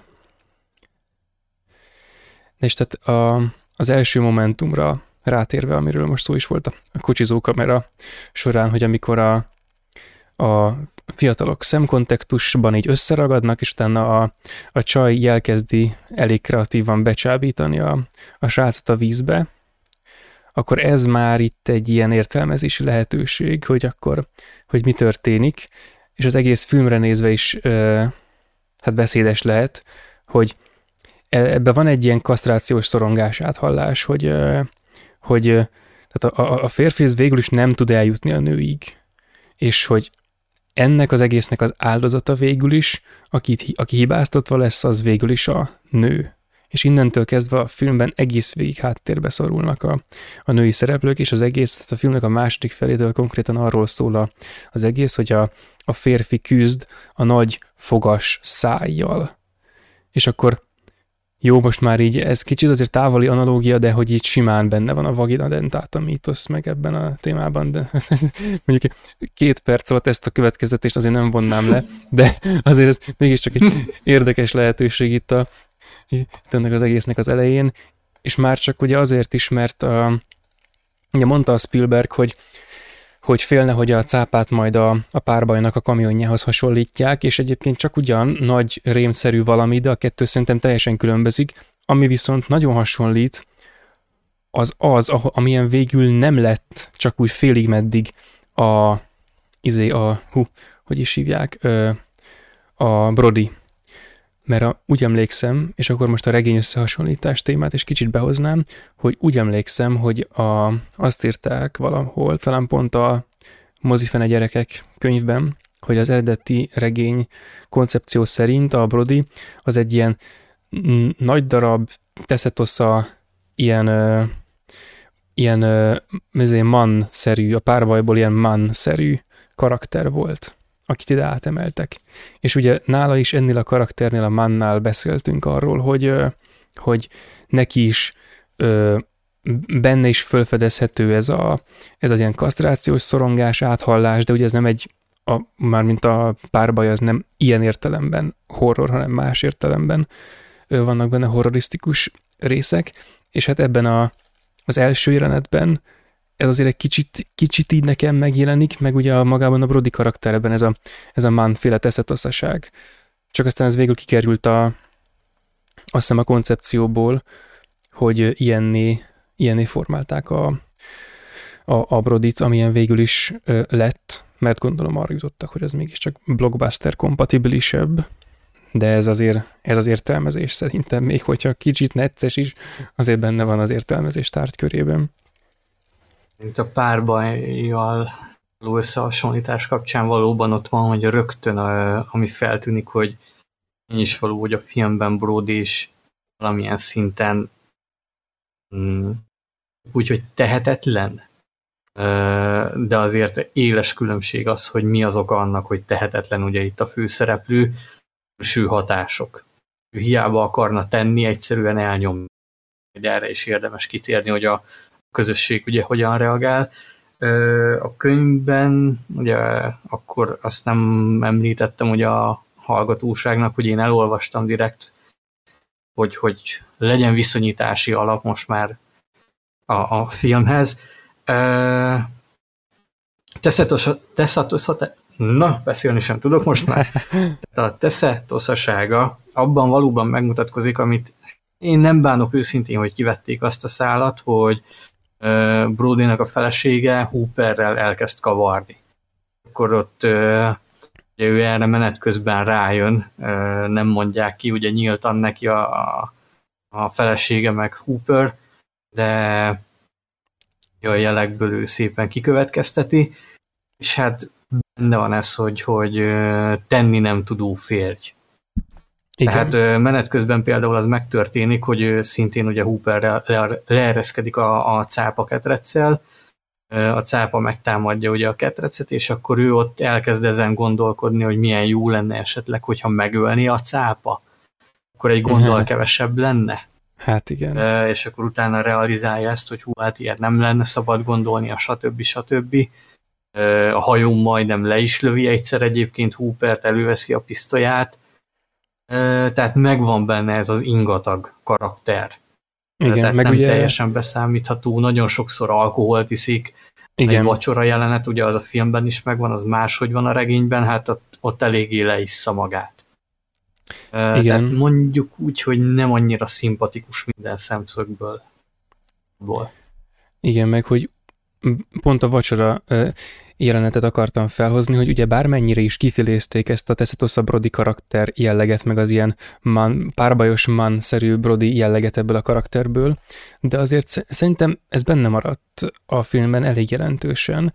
Szinte minden, amit, amit, amit kivettek, azt én inkább azt mondanám, hogy csak enyhítették egy olyan fokra, hogy az szinte már fel se tűnik, hogyha az ember nem figyel eléggé, vagy ami, vagy ami nem tolakodik a, a, a középpontba, de a, ugye a Hoopernek, meg a Brody feleségének ott a, a játéka, ahogy, ahogy egymást közelében léteznek a, a vacsoránál, az szerintem mindenképpen utal arra a forgatókönyvre, ami végül nem történik meg, mert átalakították, illetve a Brody az nagyon erősen leissza magát, azért nem issza le magát, mert nem látjuk a végeredményt, de ugye magának egy, itt egy három decis poharat így teletölt borral, a többieknek meg így tölt így egy-egy decit a pohárba, és akkor ezen így még nevetnek is, hogy na, akkor ő most teletöltötte azt a poharat, Igen, ez és meg is issza. Szerintem egyébként intelligens húzása a forgatókönyvnek, mert ö, azt mondom, hogy sikerült a realitás talaján megtartani ezt a karaktert, a hibáit valamilyen szinten tompítják, de mégis emberi maradt. Tehát valóban az ott van egyébként, ahogy mondtad, hogy, hogy Teszetosa, ez megmutatkozik például a, a hajón is, akkor már ott vagyunk ugye az utolsó, utolsó felvonásnál, de Spielberg mintha nem akart volna egy teljes egészében mondjuk úgy, hogy roncsolt, vagy valamilyen szinten sebzett karaktert tárni, hanem egy olyan hőst, aki, akinek vannak hibái, másrésztről pedig ugye mások, mások hetetlenségéből adódóan nem képes arra, hogy cselekedjen, ami egyébként ott van a regényben is. Igen, uh, igen ott ugye jobban ki van fejtve. Én azt mondom, hogy itt is ügyesen oldották azt meg, hogy egy két órás filmbe fejtették ki ezt a pénzügyi dolgot, meg hogy, hogy a fia ügyletek vannak, meg stb. De mégis benne van erőteljesen az a fajta kritika, amit, amit a regény is megfogalmaz. És ez is egyébként nagyon érdekes, erről is szó volt, hogy a blockbuster az tükrözi egyébként a korának a jellegzetességeit, hogy ö, itt is egyébként mennyire érdekes, hogy a regény egyébként ö, szerintem egészen jól rántja le azt, ö, hogy van ez az amerikai álom, hogy ez mennyire nem létezik. Tehát, hogy, hogy minden egyes karakternek van valamiféle hibája, ez az idilli család, ö, tehát itt is ugye a, a regényben ugye három gyereke van, felesége, kutya, macska, és akkor mégsem van, még sincs meg az az idill, amit elvileg amerikai ígér. És akkor ott van ebben az egészben ez a 70-es évekbeli kiábrándultság, és akkor ezt még nyakon öntjük azzal, hogy egy cápa az pusztítja az úszó közösséget, a lakosságot, és akkor szépen ezáltal derül ki az, hogy ez a, az idillinek tűnő közösségi Amityville nem úgy működik, mert a profitorientáltság az sokkal fontosabb. És amúgy annyira vicces, hogy, hogy a, a, a film meg a regény is lényegében az aktualitását nem vesztette el olyan szempontból, hogy elég csak erre a Covid helyzetre gondolni, hogy, hogy jó néhányan így tojtak ezekre a szabályozásokra, meg mindenre, és akkor így mentek minden merre maszk nélkül, mert nekik az fontosabb, meg a profit, mint sem az, hogy biztonságban legyenek. Igen, igen, igen. És pont ez a legjobb egyébként benne, sok szempontból ugyanaz a fajta sokkolás, mint amit a, a párba is csinál, hogy vannak ezek az ilyen nagyon hétköznapi, nagyon társadalmiasult, nagyon elkényeztetett ilyen állapotok, amikor az ember el sem bírja képzelni, hogy valami valóságos beköszöntsön, hogy mondjuk egy vírus, vagy mondjuk egy cápa.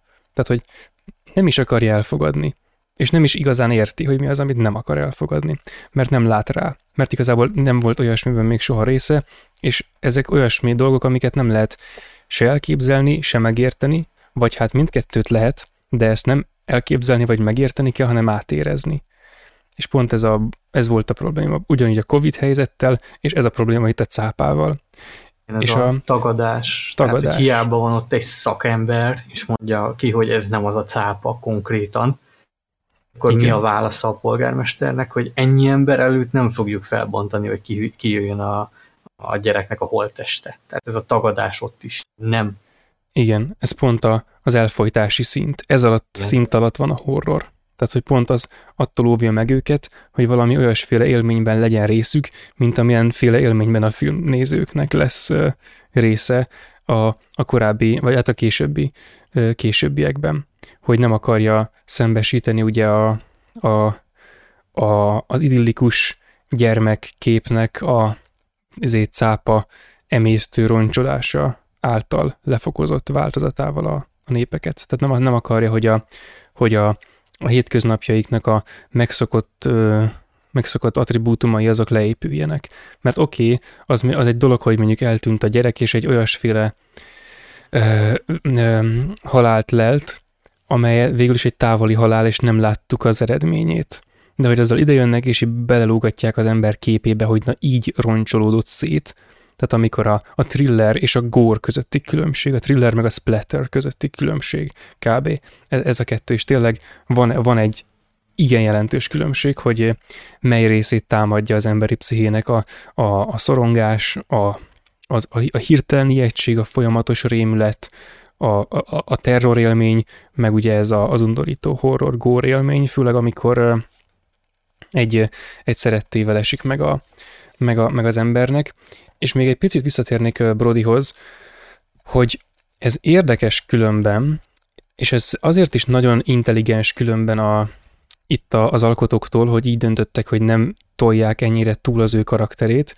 Pont az, amit szerintem a, amikor a Sugarlandi hajtóvadászatról olvastam, és amit korábban is már beidéztem, hogy latolgatták, hogy vajon a főszereplő páros az elég megnyerő volt-e? Tehát nem voltak-e túl mert a buták, vagy elidegenítően agresszívak, vagy ilyesmi, vagy mindkettőnek meg kellett volna menekülnie, és akkor ö, jobban alakul, jobban szeretik, vagy ilyesmi, hogy ezek igazából olyan megfontolások, amelyek különféle emberképeket felépítenek, és vagy lerombolnak. És például ugye a párbajnak a man karaktere, az ott egy bizonyos ember típusnak a paródiája. És ezt a paródiát vagy hát a karikatúrája, egyúttal paródiája, és egyúttal ilyen megleckésztető paródiája, hogy akkor most a horrorszerű élmény elbánik a, az, elszél, az elszélsőségesített városi sztereotípia emberrel, kb. így, és hogy amennyi, amennyivel túlzásott a man, annyival kevesebb itt a Brody. Tehát, hogy ha még amit, amit vele történik, azt meg amit ő csinál, meg ahogyan ő viselkedik, azt tovább fokozzák, akkor kapjuk meg azt, aki a párbajban a man. És akkor, akkor nagyon erős lenne az analógia. Itt viszont az ember típust kapjuk meg.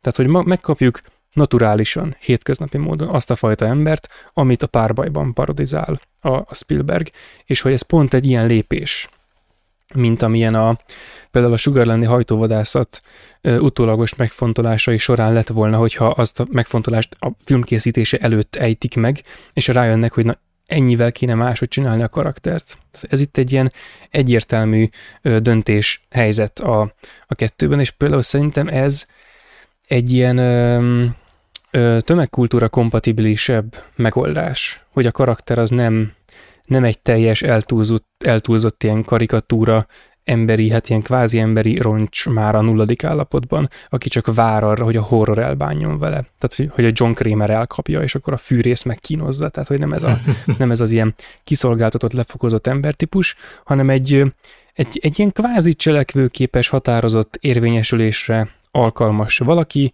akinek van egy családja, van egy felesége, stb. meg ellátja a hivatalát, meg, meg komolyan vehető, meg komolyan is veszik, hallgatnak is rá, amikor mond valamit, annak van súlya, pont azzal ellentétben, ahogy, ahogy a, például a man a, a párbajban, tehát hogy az ott nézze. Viszont vannak hibái, és vannak szorongásai. És például az egyik ilyen nagyon jellemző, amikor a hídon, hídon, úristen, a hajón, tehát amikor a hajón mutogatják a sebeiket, és akkor mondják ott, hogy na, iszunk a lábainkra, és röhögnek, és akkor ő egy percig így felhúzza a hasán az ingét, és visszaengedi, és akkor ott van egy ilyen lövésnyom, hogy őt amúgy úgy hasba lőtték. És hogy akkor ez így, az, na azzal az egészet felülicitálta volna. Oké, okay, a Quintnek azt az Indian, Indianapolisos horrorját azt talán nem, de hogy a rendőr és akkor szolgálat közben, vagy ki tudja hogyan, ő nagyon keményen megsérült. És aztán ugye elköltöztek, elmenekültek, de ez is csak mind a háttérben van. Ugye egy másik film egy egész két és fél órát föltenne arra, hogy azt tárgyalja, hogy a, a, a férfi hülyesége miatt el kellett költözni vidékre, és akkor ott a nő unatkozik, mert a gyerekkel kell törődjön, és akkor stb. Tehát lenne egy ilyen banális forgatókönyv, itt mindez a háttérben van, de ilyen apró jelekkel, hogy a seb, hogy a, a leívás, a Hooper és a felesége közötti dinamika, a kettejük közötti dinamika, meg, meg az ilyesmik, tehát hogy ezek, ezek nagyon szépen szemléltetik ezt mind, és hogy ez mind pont, hogy nem annak szól, hogy karikatúrává alakítsa a szereplőt, hanem épp az, hogy, hogy megtartsa átélhetőnek, és testközelinek, és hétköznapinak, és e, ebben az értelemben mindenképpen belestimmel ebbe az egész, hogy menjünk ki a stúdióból, és ez kicsit olyan, hogy menjünk ki az álomgyárból, tehát menjünk vissza a valóságba, és vegyük fel a dolgokat naturálisan és rendesen tendenciába, amiről korábban is beszéltünk. És ebben a valóságos, valóság hű eredeti karakterek is hát nagy szerepet játszanak, és szerintem ez mind nagyon erősen hozzátesz a, a komplex cápa élményhez.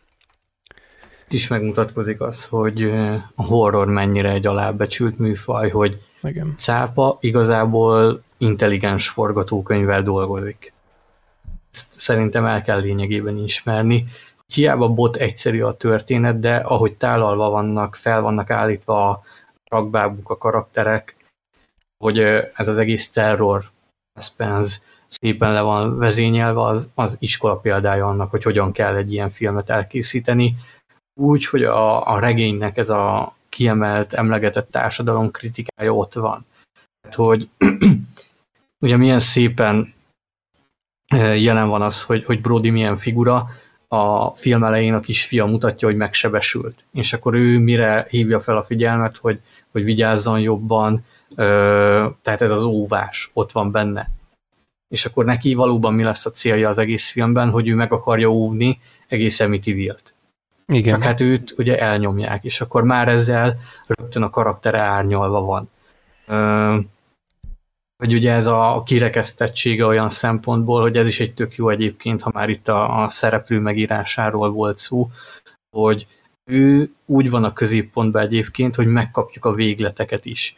Tehát ugye ott van Quint, aki egy helyi ember, Hooper, aki ugye külső abszolút, a regényben egyébként ott az ki van fejtve, hogy ugye nem messze szület, vagy nőtt ő fel egyébként innen, de ő ugye mint külső személy érkezik ide, ő maga, Brody viszont ugye New Yorkból érkezett, de kimondja nekik, és az is ezért mennyire egy, egy guztustalan dolog, amikor a felesége a tengerparton beszélget egy másik nővel, hogy ő mikor lesz teljes értékű lakos, és akkor sose, sose leszel az.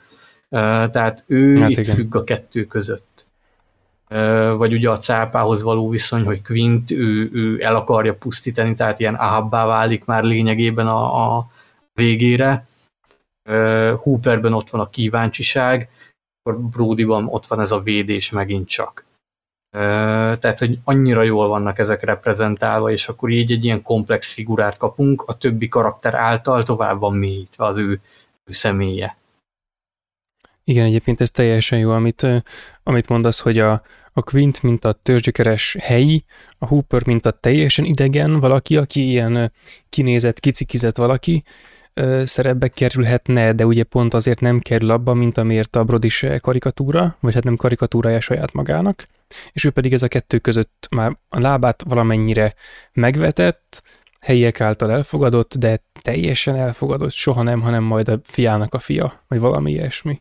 De hogy már ilyen legalább generációs közelségben van a, a, a helyiséggel. És még egy nagyon fontos motiváció a részéről, hogy egy-két dolgot mond csak arról, hogy hogy miért dobbantott New Yorkból, de ez is inkább úgy, úgy kerül felszínre, hogy azt mondja, hogy a szigeten lenni mennyi, miért jobb, mint ott, és az pedig ugye az, hogy, a, hogy na ott változást elérni rendőrként, az lehetetlenség. Az ember egy hatalmas, ilyen bűn pöcegödör közepén próbál valamit véghez vinni, és az soha nem sikerül. Vagy a struktúra miatt, vagy azért, mert akkora a bűnszervezet, hogy az lehetetlenség bármit csinálni, ugye meg is sérült, meg stb dobbantottak, és idejöttek a szigetre, és itt el tudja mondani magáról, hogy itt rendet tart. Tehát itt, itt tényleg valamit elbír térni. Ez egy akkora terület, amekkorán, amekkorát ő belát, amekkorát így, mit tudom én, a két óvó kezével átér, és akkor ott, akik ott vannak, azok benne bíznak, azokban ő bízhat, és azok számíthatnak rá, amikor, amikor kell. És ez, ez nagyon fontos, hogy ez érdekes olyan szempontból, hogy érdekes, meg fontos olyan szempontból, hogy tehát ő mint óvó karakter, és akkor mint apa karakter, mint gondoskodó karakter, és mint a családja számára, mint mondjuk a fia számára, és a közösség számára is. És ez a kettő általában egy, egy kalandhős számára például ezek teljesen szemben állnak egymással, hogy, hogy önös érdek és közösségi érdek. És általában a, ugye a, ez egy ilyen furcsa út, amíg az ember a, a, a főhős eljut a saját érdekeitől a közösség érdek felé. És ez milyen érdekes, hogy nála ez egy szinte alapállás, hogy akkor rendet akar tartani, és a, a családját is azért viszi el onnan, ahol ők egyébként otthon érezték magukat, és amikor a, egyszer azt mondja, hogy vidd haza, a, a feleségének azt mondja, hogy na vidd haza ezért a srácot, akkor kérdezi, hogy hova haza? New Yorkba? Nem, ide haza. Tehát, hogy az otthont is inkább oda viszi, ahol a nagy otthon megvalósulhat. Tehát mert ő egy ilyen nagy Már otthont megelőzi. akar. Igen. Tehát, hogy megelőzi a... Mr. Spockot. Ségigénye fontosabb a kevesekénél. Igen, igen, igen. Bocs, hogy közbevágtam. Nem, de egyébként pont ez, pont ez, csak, csak talán még egyel, még egyel komplexebben, hogy nála ez a kettő talán el se válik egymástól, hanem amikor a a kontextusban, a társadalmi kontextusban nem tud rendet tartani, akkor, akkor a családi összetartás is neki valószínűleg nem működik. Persze most ez nincs a filmben, csak fantáziálok, de hogy a családját olyan helyre vitte, ahol a kontextus is rendben tud maradni. Tehát, hogy nála ez a kettő csak együtt létezik, és az egészet egybe látja. A családot a társadalomban, és a társadalmat a család körül. Így egyben. Nincs olyan, hogy, hogy így meg úgy, és ebben egy, egy, egy elég túl fokozott karakter ebből a Ja, ebből, ebből a szempontból. És nagyon érdekes egyébként az, hogy ö, ezt pont ö, szerettem volna én is mondani, úgyhogy jó, jó hogy említetted, a vitt haza hova New Yorkba, nem ide. Uh-huh. Ö, hogy ilyen szempontból is egyébként nagyon realisztikusan, meg érdekesen dolgozik Spielberg, meg a forgatókönyv, hogy ha belegondolunk, itt a szereplőknek a java Isten igazán gerinctelen, meg, meg utálatos bizonyos szempontból, Igen. meg hülye, de nem ez a karikaturisztikusan, hanem ez a tényleg a való életben is ilyenekkel találkozol. Ez a talpnyaló, tenyérbe mászó polgármester, meg a bunkú lakosok, akik itt nagyzolnak, és akkor a, a polgármester az interjúban azt mondja, hogy a jelszavunk a, a szeretet, meg hogy elfogadjuk egymást, vagy valami hasonló. Tehát ez az igazi képmutató közösség. És akkor, Igen. hogy ezzel is egyébként Brodynak a karakterét mennyire ügyesen építik, hogy ennyi viszontagság, ennyi seggfej mellett azt tudja mondani, hogy ide hazavidd a gyereket, hogy, hogy ez az igazi kőszikla kiállás. Bármi is van, ő bízik azért abban, hogy valahogy csak meg fogja tudni ezt oldani, és ő, ő ennek ellenére sem fog innen dobbantani és feladni. Mert ő, mint rendőr vállalta ezt a feladatot itt, Igen. ezt ügyet oldani. Igen, és hogy ő mint ember is vállalja. és hogy ebből a szempontból talán az egyik legfontosabb karakter pillanat az az, amikor kér egy puzit a, a fiától, és az megkérdezi, uh. hogy, hogy miért, és mondja, hogy azért, mert szüksége van rá. És akkor kap egy puszit, és mondja, hogy na, akkor menj kifelé, vagy valami ilyesmi, hogy na, get out Igen, Igen, tehát ez... Ezek az emberi pillanatok annyira megerősítik az Igen. egész filmet, tehát ez a, a játék az apa fiával. Ja, tényleg az is, is nagyon jó, hogy ez a, a könyvben nincs benne, a gyerekeknek lényegében alig van szerepük itt a, a, a regényben, itt viszont ez a, az apa mint példakép, tehát hogy a kicsi imitálja. Ez, jön egy óriási törés, és egyébként ezt rengeteg film eljátsza, ilyen nagyon erőltetetten szokták egyébként ezt megcsinálni, hogy meghal egy gyerek, és akkor ó, ő hazamegy, és ott van a fiával, és akkor ott szájbarágús, nagyon nyálas, csöpögős szöveg szokott jönni, hogy jaj, mert nekem te itt vagy, és, és Spielberg mit csinál? Egy ilyen tök sötét szobában egy, egy megtört férfi van ott, és akkor a gyerek elkezd játszani, és rögtön erőre kap a férfi is. Tehát annyira erőteljes a vizualitása, amit ugye annó ki is emeltek, amikor felvették a Universalhoz. És valóban az a kis jelenet megint csak ugye többet hordoz magában a Spielbergi zsenialitásból, mint az egész két és fél órás Indiana Jones 5. Igen. Az biztos. Hogy, hogy feketében van Brody, sötét a helyszín, akkor majd jön Hooper, akin már színesebb ruha van, hogy a megvilágításokkal való játék, hogy ebben az egész sötét, megtört helyzetben van még mindig így. Igen, és ez is érdekes, hogy hogyan gazdálkodik ő az emberi energiáival. Tehát, hogy alapvetően egy mindenkit megóvni akaró karakter, de azért a, a gyökere az egésznek, a, az energia forrása azért mégis a, a hozzá legközelebb állókban van, a, a családjában, és Nézze leginkább egyetem? legközelebb a fiában. Igen. A, a filmnek az elején tartunk, ugye? És ott a, ki akartam emelni a, a legelső ö, Shark Attack pillanatot, amikor lerántja a csajt.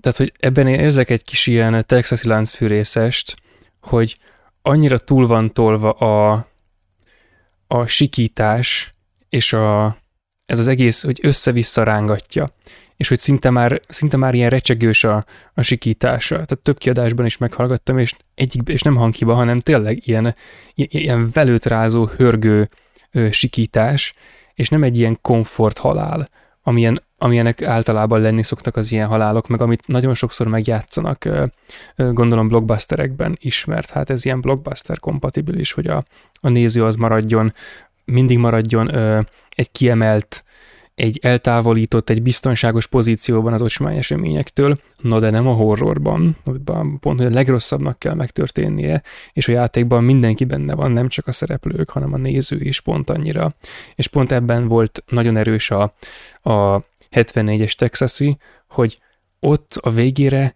a néző is megőrül. Tehát, hogy ott a, ott a fűrészelés, amikor a film végén még felhangosodik a legvégén, amikor már 40 perce megy, és egy perce se hallgatott el, és a film végén még ráhangosít, és amikor utána véget ér a film, és bebasz a csönd, akkor meg a csönd is fáj. kb. ez. És hogy ezt, szerintem ezt a fajta horrorisztikusságot játsza meg itt a Spielberg, amikor a, az elején a, a csajt lerántja, és így, így össze-vissza így, így hörög, a srác meg közben kint van, és mondja, hogy megyek, megyek, és közben ájul bele a részegségbe kb. És közben a, a, a csajt meg össze-vissza citálja a, a gigacápa. Szóval ez, ez nekem ez rendkívül erős horror ö, momentum, és ö, az ezután nem sokkal következő ilyen otthoni jelenet, amikor a Brody elindul, akkor van egy ilyen nagyon, szerintem nagyon jellegzetesen Spielberges mélységi kompozíció. A, még tök jó volt, mert a, amit kiadást néztem, abban ez a jó kis DVD-s felirat volt, ez a, ez a PGS felirat, vagy nem, nem, nem, bocs, az a, az a VOB szába a DVD felirat kiterjesztés, nehogy itt nekem szakmaiatlanságba fussak bele a technikai oldalról. Na szóval, abban még tök jól meg is volt csinálva, hogy amikor a, a Brody telefonált, a háttérben pedig beszélgetett a, a fia és a felesége, akkor a felirat is így oda volt rakva eléjük, és teljesen átéreztem ezt a párzamosan történő eseményeket. Ez, ez a Spielberg és a mélységi kompozíció tök jó, és egész végig ö, azt nyomja, amit már itt is elkezd, hogy nagyon határozottan ö, megjátszik olyanokat, hogy szereplőket és eseményeket, vagy csak ilyen sima mozgásokat, vagy nagyon, nagyon jellegzetes formákat berendez a, a, a képnek a, így az egyik oldalára. És szerintem ez, ez már mind azt is valamennyire előkészíti, hogy a film során legalább kétszer beszaradt zsigerileg azzal, hogy egy ilyen egy, az egyik oldalt ott hagyott nagy térben egyszer csak így beijeszt a, a cápa. De hogy Normál esetben én erre egy filmrajongóként már a dombtetőn felfigyelnék, hogy na most azért van ott az a nagy tér, hogy oda most egy perc múlva kerüljön valami. De mivel az egész film így van rendezve, és egy órát kell várni arra, hogy a cápa rendesen beijesszen, addigra már annyira megszokom a képi világnak ezt a sajátos logikáját, hogy fel se, nem is, fel sem merül bennem, hogy ott mindjárt felmerül egy cápa. Tehát, hogy, hogy ott tényleg, amikor kb. tényleg egy órán egyszer csak így, ó, ott kibaszott nagy ilyen véres fogas rém, akkor így azért azt na. És amikor most egy éves távlatból újra néztem, de csak a sztorira emlékeztem, az meg hát nem túl bonyolult, ezekre a képi megoldásokra egyáltalán nem, tehát na nekem az hatott. Tehát az, az tényleg a mai napig az úgy működik az a cápa ijesztés, és ehhez kell az egész filmen átívelő ö, tudatos képi világ, hogy, hogy mindig az elrendezés olyan, hogy hogy amikor később, amikor a cápával ijeszteni akar, akkor anélkül tudjon, hogy radikálisan máshogy kéne pozícionálni az objektumokat a, a képtérben. És az tényleg akkor meglepő legyen. És ne bizé primitív jumpscare-rel kelljen élni, hanem ha nem primitív jumpscare-rel, hanem az okossal.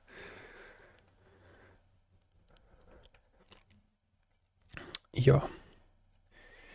Ja, igen. Igen, ja, igen, tehát meg még a, amikor megtalálják a, a csajnak a holttestét az elején, még arra akartam mondani, hogy na az is egyébként milyen sajátos, hogy az ott egy, az már ilyen kvázi gór egyébként, de még pont nem, mert oké, okay, látszik a kezének ott ugyan nagyjából a, a maradványa, meg valami ilyesmi, rákok de csúcsán rákok szépen. eszegetik ilyesmi, tehát hogy ez egy ilyen horrorkép, de tök jól megtartja, hogy nem mutatja direktben, hanem inkább megtartja a, valamennyire megtartja a, így az emberképünket, hogy ne, ne egy szétroncsolt tetemet lássunk, hanem tudjuk, hogy ott van egy szétroncsolt tetem, amiből éppen eleget látunk ahhoz, hogy tudjuk, hogy ott egy szétroncsolt tetem található.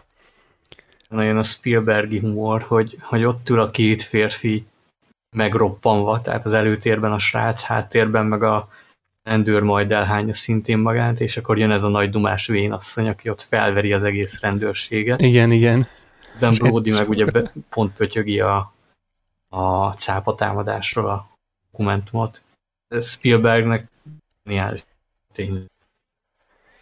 Igen, ezek a ezek a különféle karakterek tényleg, tehát ez a, meg, meg ezek az apró momentumok, ugye, hogy van ez a nagy dumás ö, öregasszony, aki egy percre nem hallgatna el. És hogy utána korábban, aztán pont a, pont a Karib-tenger kalózai kapcsán beszéltük uh, Lehellel ezt, hogy amikor a, annak az elején a, mond, nyomnak egy ilyet, hogy mondja Jack Sparrow, hogy sose járt Szingapurban. Aztán meg a második rész elején így visszautalnak, amikor keresik őt, hogy Szingapurban oda ment, ott vedel vigyarogva, és akkor ez ilyeneket nyomják, hogy ezzel a, az egész történetnek, a, és az egész világnak a terét annyira kitágítják, hogy hogy annál jobban talán nem is lehet kitágítani. Tehát ebből az embernek egyből tudni kell, hogy a, hogy a Jack Sparrow az egy ilyen tapasztalt valaki, aki ő Szingapurba járt, az egész világon járt, mindenhol járt, mindenhol mindenki ismeri, és mindenkinek tartozik. Kb. ezt, ezt egyből tudni kell. És hogy ez a, van egy későbbi momentum itt a cápában, amikor ugye e, kiadja feladatba, hogy fessék meg a, a part zárva e, táblákat, és mondja, hogy, hogy ne ő csinálja, hanem bízza a másikra, és mondja, hogy de hát, miért, én is tudok festeni, és mondja, hogy de nem, nem, nem, csinálja csak a, csinálja csak a másik. És ebbe, ebbe a momentumban, hogy ezt, ezt ilyenkor elgondolkodik az ember, hogy ezt miért kellett így rendezni, miért kellett így megírni. És hogy ebből tökre külön, tök, tökre ö, ö, kiviláglik az, hogy ő tökre ismeri a kollégáit. Tehát, hogy ő tényleg ismeri, és nap mint, nap mint nap együtt dolgozik velük, és mindenkiről tudja, hogy na mit nem bízunk rá, és mit bízunk rá, nagyon is. Ez tök, tökre életszerűvé teszi megint az egészet. Ez is nagyon érdekes, hogy apró vizuális mesélések. Amikor a srácot megeszi a cápa, akkor ő odaszalad ugye a partra, de a vízbe nem mer belemenni, nem tudom, Igen. figyelte, de igen, igen, igen, vissza, Akkor mer belemenni a vízbe, amikor már a fia is ugye a támadás alá kerül, amikor elmennek csúnnak házni. Igen. Hogy mennyire jól érzékeltetve van ez, hogy van egy határ, amit csak egy bizonyos szint fölött tud átlépni ő is, a víz. Igen, igen, és egyébként ez, ez némi kép azt is árnyalja, amit korábban ö, próbáltam fejtegetni a, a karakterről, hogy számára a, a közösséget megóvni és a családot megóvni, az nagyon együtt van, de ezen a ponton azért elválik. Tehát, hogy ki van halálos veszélyben, és hogy az az ő sérelmével, amire a szakszó az, hogy fulladás, ugye, hogy később megtudjuk, hogy nincs erre valami, valami ilyen, ilyen szakkifejezés, hogy hogy hívják ezt a, tehát a szorongásot, és mondjuk fulladás. Kb. így, hogy az ő, az ő fulladás traumáját, azt kiért tudja leküzdeni és legyűrni. És hogy ugye amikor legyűri, akkor utána már egyenes út vezet a, arra, hogy akkor ő hajóra száll, megkockáztatva azt, hogy beleesik, és akkor ő ott sokkot kap, vagy előjön a PTSD-je, és izé, nem bírt soha többé kikecmeregni, vagy a másik két embernek a terhére lesz, stb., hogy ezt bevállalja, ahhoz korábban valószínűleg nagyon erősen kell ez, a, ez az esemény, hogy először ugye valaki más miatt nem megy be, mert annyira azért nem, azért nem, nem fontos, ez egy, ez egy morális számvetés, cél és öncél, ugye, hogy megmentse vagy magát óvja, aztán később, amikor a fia miatt már képes a maga sérelmét félretenni, és a, a, a srác biztonságát előnyben részesíteni, utána már egyenes út vezet afelé, hogy a közösség kedvéért hajóra szálljon és belevágjon a, a veszélyes kalandba. Tehát mégiscsak megvan ez az út a, a, a cél és öncél között, tehát hogy a társadalmi cél felé az, az ösztönös ő céltól, és ez, ez szerintem ez nagyon szépen mutatkozik itt meg, hogy nem egy ilyen tehát például az ilyesféle sztorikat magányos hőssel a legkönnyebb kifejezni, aki a film elején egyedül van, aztán lesz egy társa, talán lesz egy nője, és akkor végül a közösség részévé válik, esetleg annak vezetőjévé, óvójává, példaképévé, faszom, stb. valami ilyesmi. Tipikus western, tipikus ö, ilyen öntörvényű zsarú forgatókönyv, meg ilyesmi, ami itt is simán lehetett volna, hogy ő ilyen öntörvényű zsarúvá ő avanzsál, de hát nem. És ez egy sokkal intelligensebb megoldás, és hogy milyen komplexé teszi az ő személyiségének a, a hálóját, és a sarokköveit, hogy, hogy, hogy a, a fiához való vonzódás, hogy mit, vagy nem olyan, mert az elköteleződést, meg apaként, hogy példakép, hogy mit tudom én, puszit kér, és akkor abból erőt meg hogy bemegy érte, meg stb. Tehát ezek, ezek így együttesen nagyon fontosak, és ennek a viszonya hozzá meg a közösséghez, tehát ez zseniálisan van ö, megoldva.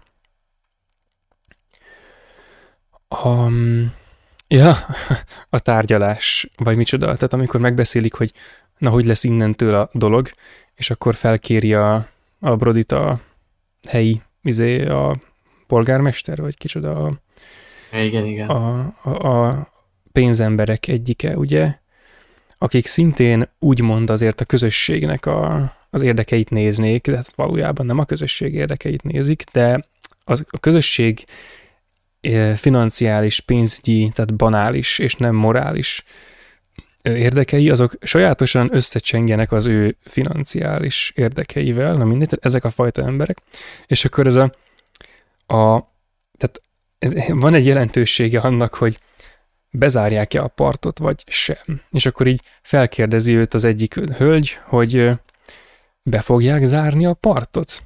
És mondja, hogy pillantás ide-oda, igen. És, de utána a csávó egyből próbálja hozzátenni, hogy csak egy órára, meg mondja, be, nem egyestem bele, de azt már senki nem figyel arra, mert még mindig az első kijelentésen vannak, vannak felhördülve, és a felhördülés közben Quintnek a belépője. Az mi? Tehát, hogy az, az, van egy krétával felrajzolt cápa a táblán, aminek van a szájában egy ember, és a Quint az így a körmét így csikorgatja a táblán, és ezzel hívja fel magára a figyelmet. Tehát ez már alapból, nem tudom, tehát szerintem ez így a szumma az egész karakter, nem? Tehát, hogy nem szólal meg, hanem kelt valamilyen éles, kellemetlen hangot, és aminek az irányába néznek, akkor őt látják. Tehát, hogy így akar bemutatkozni. Nyugodtan eszegeti a kis kekszét. Igen, igen vigyorog, és így kijelenti, hogy hát ő x ezer dollárért megkeresi, 10 ezerért meg elhozza szőröstől, bőröstől. Igen, leküldi a menüdumát, hogy én vagyok a izé. Meg elmondja azt is, hogy ez nem akármilyen feladat, ehhez nem akármilyen ember kell. Hát igen, ez, ez megint, megint nagyon jó. Itt is amúgy nagyon érdekes egyébként megint csak képileg, hogy városvezetés, tehát a legfontosabb személyek elvileg ott ülnek az asztalnál.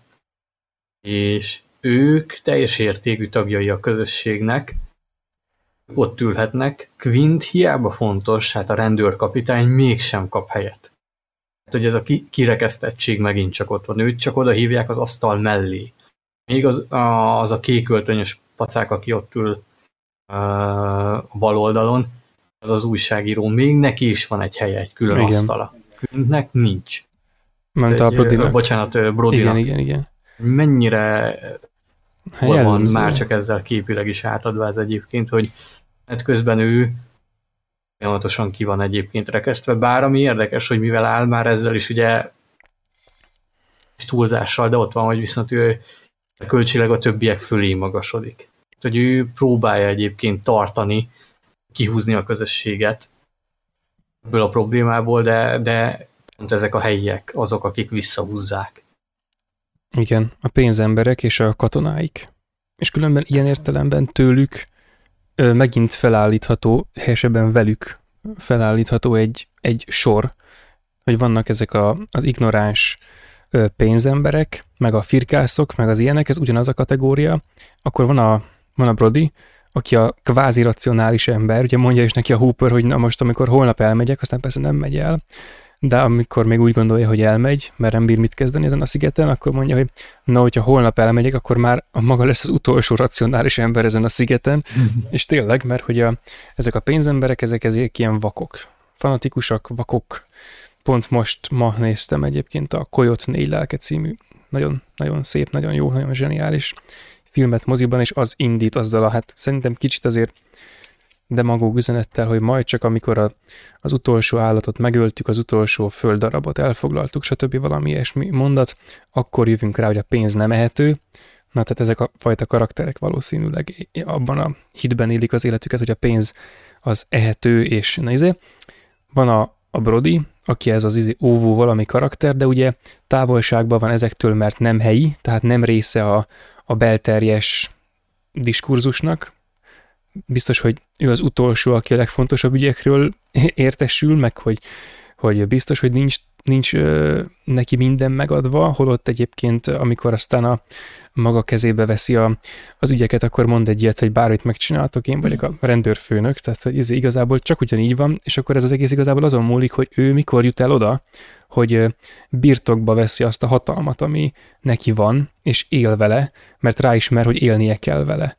És akkor izé, és akkor tőle még egy lépés a pénzemberektől távolodva, a Quint felé, aki meg ez az ilyen kvázi gerilla, aki egyedül él a házában, gyűjtögeti a, az, izé, az állkapcsokat, kifőzi őket, gyártja magának a pálinkát, ami kurva szar. Tehát igen, ez a teljesen el, elvadult, szinte már a társadalomból kifelé lógó ö, ember. Az egyik oldal, a, a pénzemberek az az ilyen legsztereotípabb, legsztereotipikusabb, legrosszabb, ö, leg, legaljasabb társadalmi képet akarja ö, sugalni, vagy hát jelképezi. A Brody ő a, a legjobb oldalát, a Quint meg már kilóg a túloldalból, tehát hogy a, az pedig már az antitársadalom, az, az ilyen az elvonuló egyedül lét, a, a nem közösségi lét, a, a kirekesztettség, ugye csak egy másik fajta, mint a Brody, mert ameddig a Brody legalább intézményesen el van ismerve, még hogyha így emberileg, meg a közösség részeként még nem ismert, hogy nem helyi, a Quint az meg már fölt, az már teljesen kilóg az egészből, elvonul, leszarja, csak magának él. Ő pont fordítva dönt, mint ahogy a Brody, tehát hogy ő öncél, öncélból van, tehát pénzt is kér, ugye, tehát hogy pénzt és cápát akar. Tehát, hogy kb. ez. És ja igen, van egy vicces rész még mielőtt a, az első ilyen nagyobb cápa támadási kísérlet bekövetkezni, ami egy ilyen csúfos kudarc, amikor nézik ugye a, a srácokat az éjszakai, vagy hát ilyen alkonyodó látképpel a teraszról a feleségével, és ordít neki a, a srácoknak a Brody, hogy kifelé a vízből, és akkor mondják, hogy jaj, de itt vagyunk csak a csónakban, nem a vízbe, és akkor a feleség is mondja a Brodinak, hogy de csak a csónakban vannak, aztán odalapoz, ahol látja, hogy a cápa hogy eszi meg a csónakot, és akkor egyből elkezd ordítani, hogy kifelé a mindenhonnan. Ez is, ez is egy jó kis vicces momentum. És egyébként ez is milyen jó egyébként, most kétszer mondtam, hogy egyébként egy mondaton belül, úristen, oké, okay. tehát különben az is milyen jó, hogy egy ismeretterjesztő könyvet lapozgatva ismerjük meg mi magunk is a cápákat.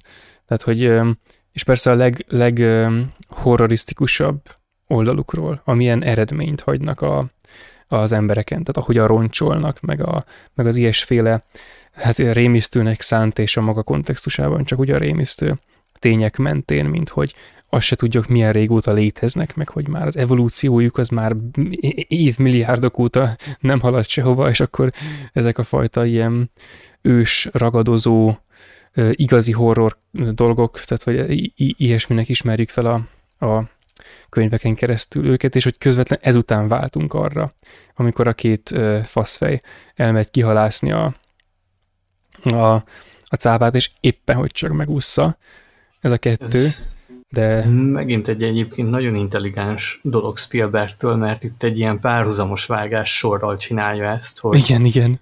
akkor mutatja ezeket a kiharapott ugye, emberkéket, mikor ezek az idióták dobálj, dobják be a, a július 4-i sült húsnak valót. Ja, Istenem. És ugye felfokozza a nézőt, hogy ugye előtte már a kisgyereket mege, megette a cápa.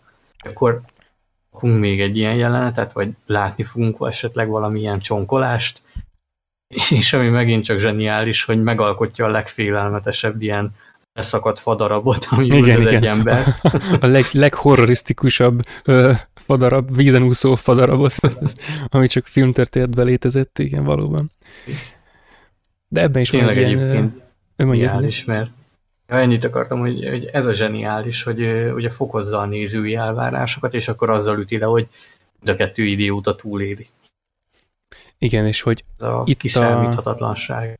A, a kis jeleneten belül is fokoz, ugye, és az egész filmre nézve is fokoz. Tehát, hogy a, eddig a pontig összesen kétszer sokkolt a cápával, de egyikbe se látszott. Ebbe se látszik, de ez lényegileg szerintem különbözik az előző kettőtől. Tehát a, amikor a legelején a csajt rántja le, akkor ott a horrorist, horrorisztikus sikoly, az eltorzított sikoly, és meg az össze-vissza rángatott test, az az, ami sokkol. Amikor a srác teszi meg a cápa, akkor az ott egy vérgejzír, konkrétan, tehát hogy a, a srác az ott vonaglik, és közben körülötte egy habzik fel és tocsog a vér a vízben, így hirtelen, de nem látszik, hogy mi az. És akkor ez az első, amikor elkezdik megpróbálni levadászni, tehát ez az első olyan momentum, amikor már tudatában vannak a cápa veszélynek, és tudatosan tesznek vagy ellene, tehát konkrétan offenzívan akarnak intézkedni vele szemben, tehát megtámadják, vagy pedig ellenintézkedést, óvintézkedést tesznek. Ez az első ilyen. És hogy már a Jurassic Parkoknál is beszéltünk erről, hogy Spielbergnek ez a fokozó jellege, események intenzitását, események fontosságát sorrendbe állító és folyamatosan ezeknek a mennyiségét és vagy intenzitását és vagy minőségét, stb.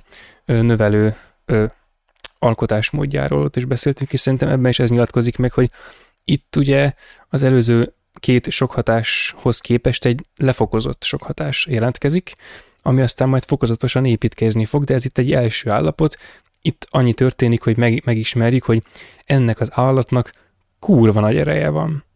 Tehát, hogy az egész stéget mindenestül letépte, de úgy, hogy meg se érezte kb. Tehát, hogy épp csak megfeszült a kötő, és a következőben már ment is a stég a vízbe, mindenestül. És aztán később már majd ilyen haloványan látjuk úgy a, a méreteit, de akkor talán még nincs mellette viszonyítási alap, és akkor utána meglátjuk a képes felét. Így három lépésben. És ennek lényegileg a, a végállapota az, amikor majd a végén már be, be is ugrik a hajóba, és akkor látjuk, hogy akkora, mint a hajó. Tehát, hogy így, és akkor ott abban minden lesz. Tehát, hogy be is ugrik, sikítás is van, ordítás is van, és vérgejzés is van. Az, Vér is van. Igen, minden. Tehát így, így fokozza. Az a fokozás egyébként olyan szempontból is jól működik, hogy ugye megöl egy nőt az elején, és nézi azt mondja, hogy elnőttek minden horrorfilmben halnak meg. A gyerek előtt még ugye egy kutya is eltűnik, tehát ott azt Jaj, a jelentet is jól építi fel, tehát hogy bemegy a dagatnő, a srác játszik a kutyával, meg ugye erre a gyerekre fókuszál Spielberg. És akkor, hogy kihal meg. Eltűnik a kutya, meghal a gyerek, és itt lényegében ugye azt mondja, hogy ebben a filmben senki nincs biztonságban. Potenciálisan ott van a lehetőség, hogy lehet a főszereplő is meghal. Se tudni. Tehát megintől ugye el lehet térni. És ez is megint csak egy nagyon jó húzása a forgatókönyvnek, mert a nézőt bizonytalanságban tartja. Ez olyan, mint ugye, ahogy az Alien is meg lett írva, hogy, hogy értelen ugye Ripley lesz a főszereplő lényegi. Igen, igen. És az is egyébként egy ilyen sajátos dolog. Ez most egy kis vakvágány, hogy ahogy a Ripley főszerepe szorul, az olyan, mint egy ilyen inverse slasher. Tehát, hogy ott általában lehet tudni a Final Girl-t, és akkor ő kiemelkedik a többiek közül a film végére, és végül egyedül marad. És a, a hogy mondjam, a, ez a jelleg, ez egy, ez egy elég ilyen diffúz módon köszön vissza szerintem a, az Alien egyben is, meg hát egyébként a Terminátor egyben is. De most ez már nagyon messzire vinne. A másodásokban erre lesz időnk. Mhm. Na, és akkor megérkezik Hooper. És ez egy fontos momentum, mert az ő érkezése az több dolgot is maga után von. Tehát egyrészt a hülye helyiek a 3000 dolláros díj miatt neki indulnak, és próbálják meg folyamatos, és próbálják kifogni a, a, a cápát, és párhuzamosan uh, Hooper megvizsgálja az első áldozatból maradt uh, maradványokat, és hát arra jut, hogy ez nem csak, hogy nem az a hülye kamu indok, amit beírtak, hogy ne legyen pánik, hanem olyannyira nem hajul a pát, meg olyannyira nem baleset, hogy ez valami gigantikus nagy veszély lehet. És pont az előző események után, amikor a cápa elhúzza a stéget, utána jön ez, hogy racionálisan felismerjük a veszélyt, utána, amikor a a próbálják kifogni, és kifognak egy cápát, tehát látunk egy cápát konkrétan, és azt hiszük egy darabig, hogy az, mert a, a Brody is örül az izé, de persze senki sem hiszi, hogy tél, tényleg az, vagy elgondolkodik, hogy na akkor most mi van.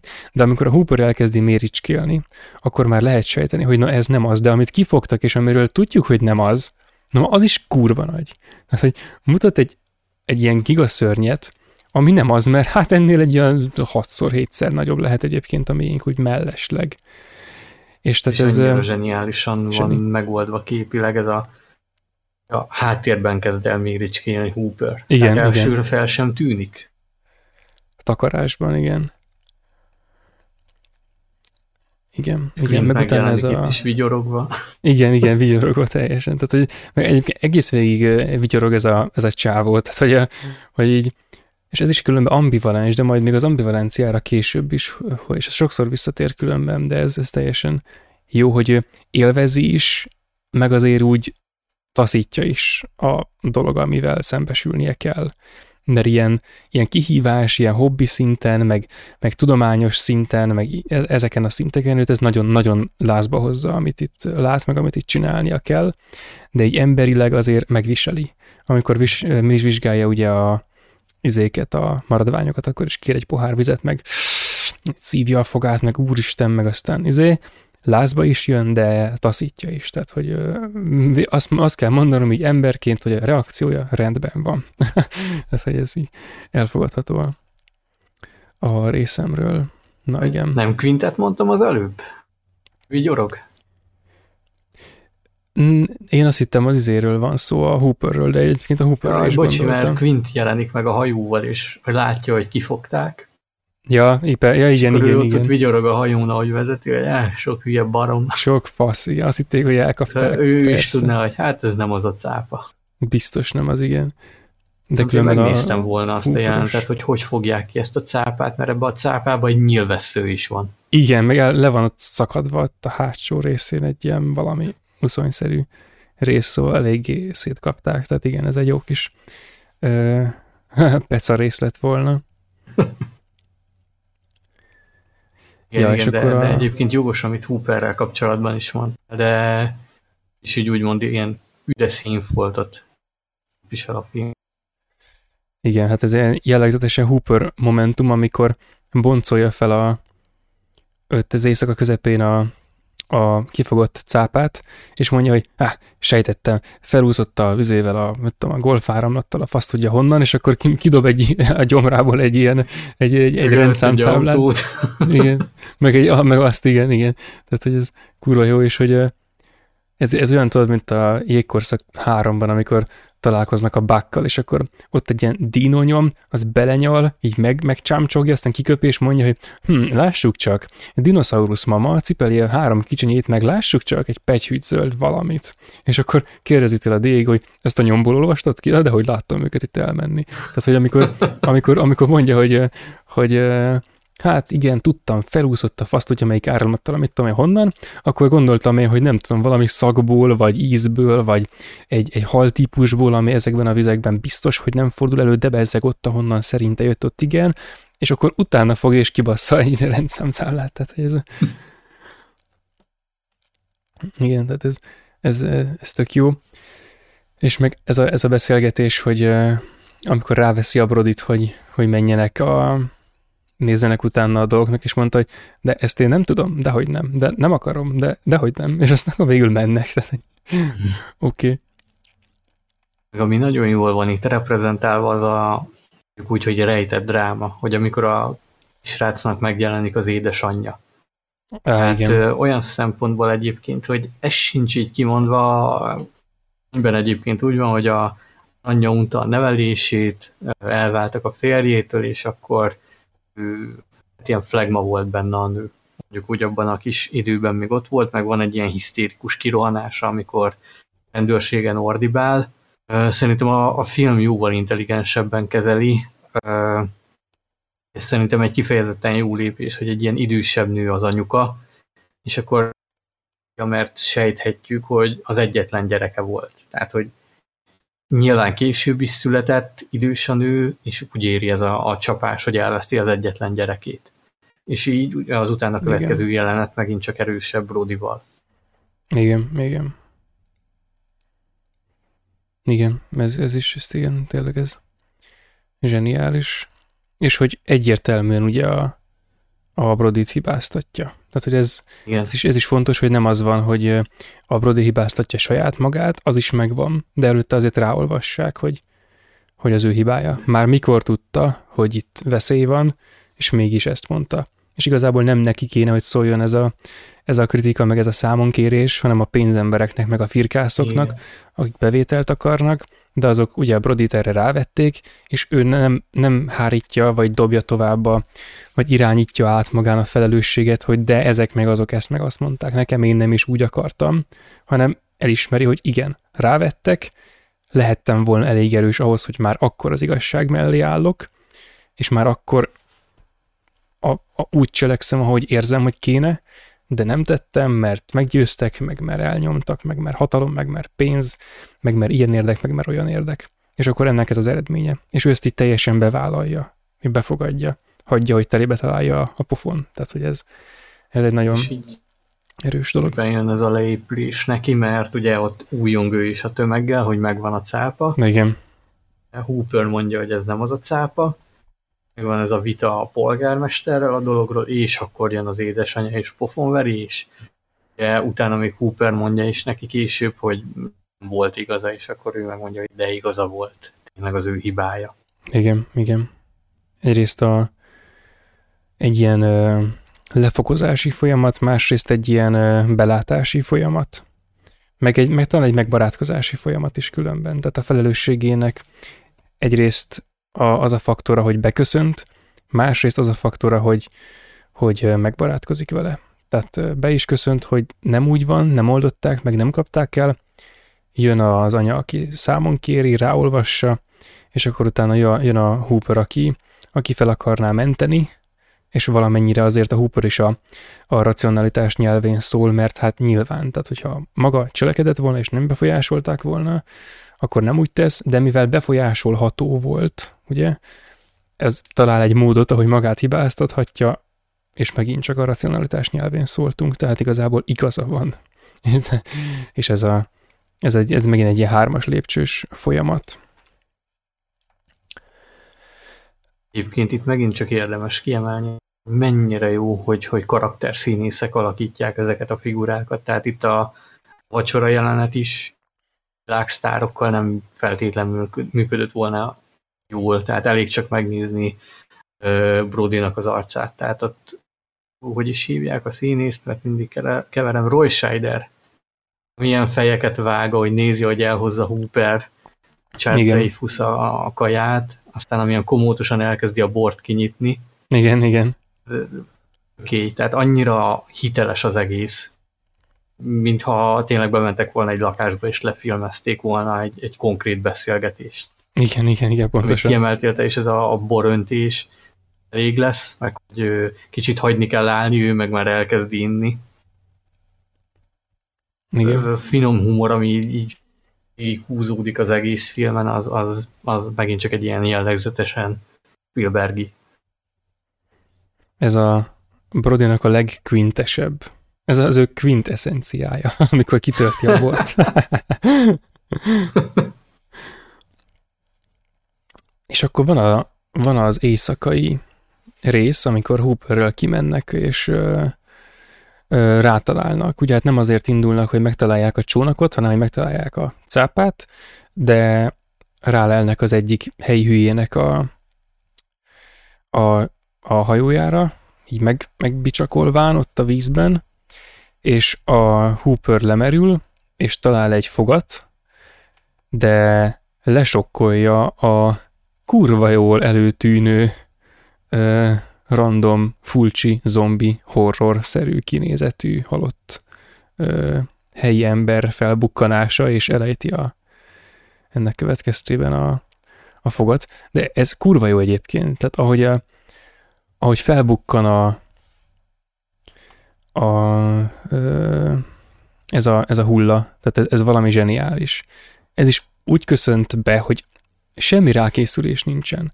Ez, ez, ez a, a sztereotipikus jumpscare-től olyan messze van, hogy ezt el sem bírom mondani. Ezt mondani. Ez a kurva jó, hogy annyira bevon a film, hogy, hogy mit talál meg, le vagy döbben, vagy a fokozás, amit mondtál, hogy ez kiharapta a hajónak egy darabját, tehát egy mekkora dög lehet ez. Igen, meg hogy a Hooper a faszér megy bele a vízbe ember, tehát hogy így... Ez... Igen.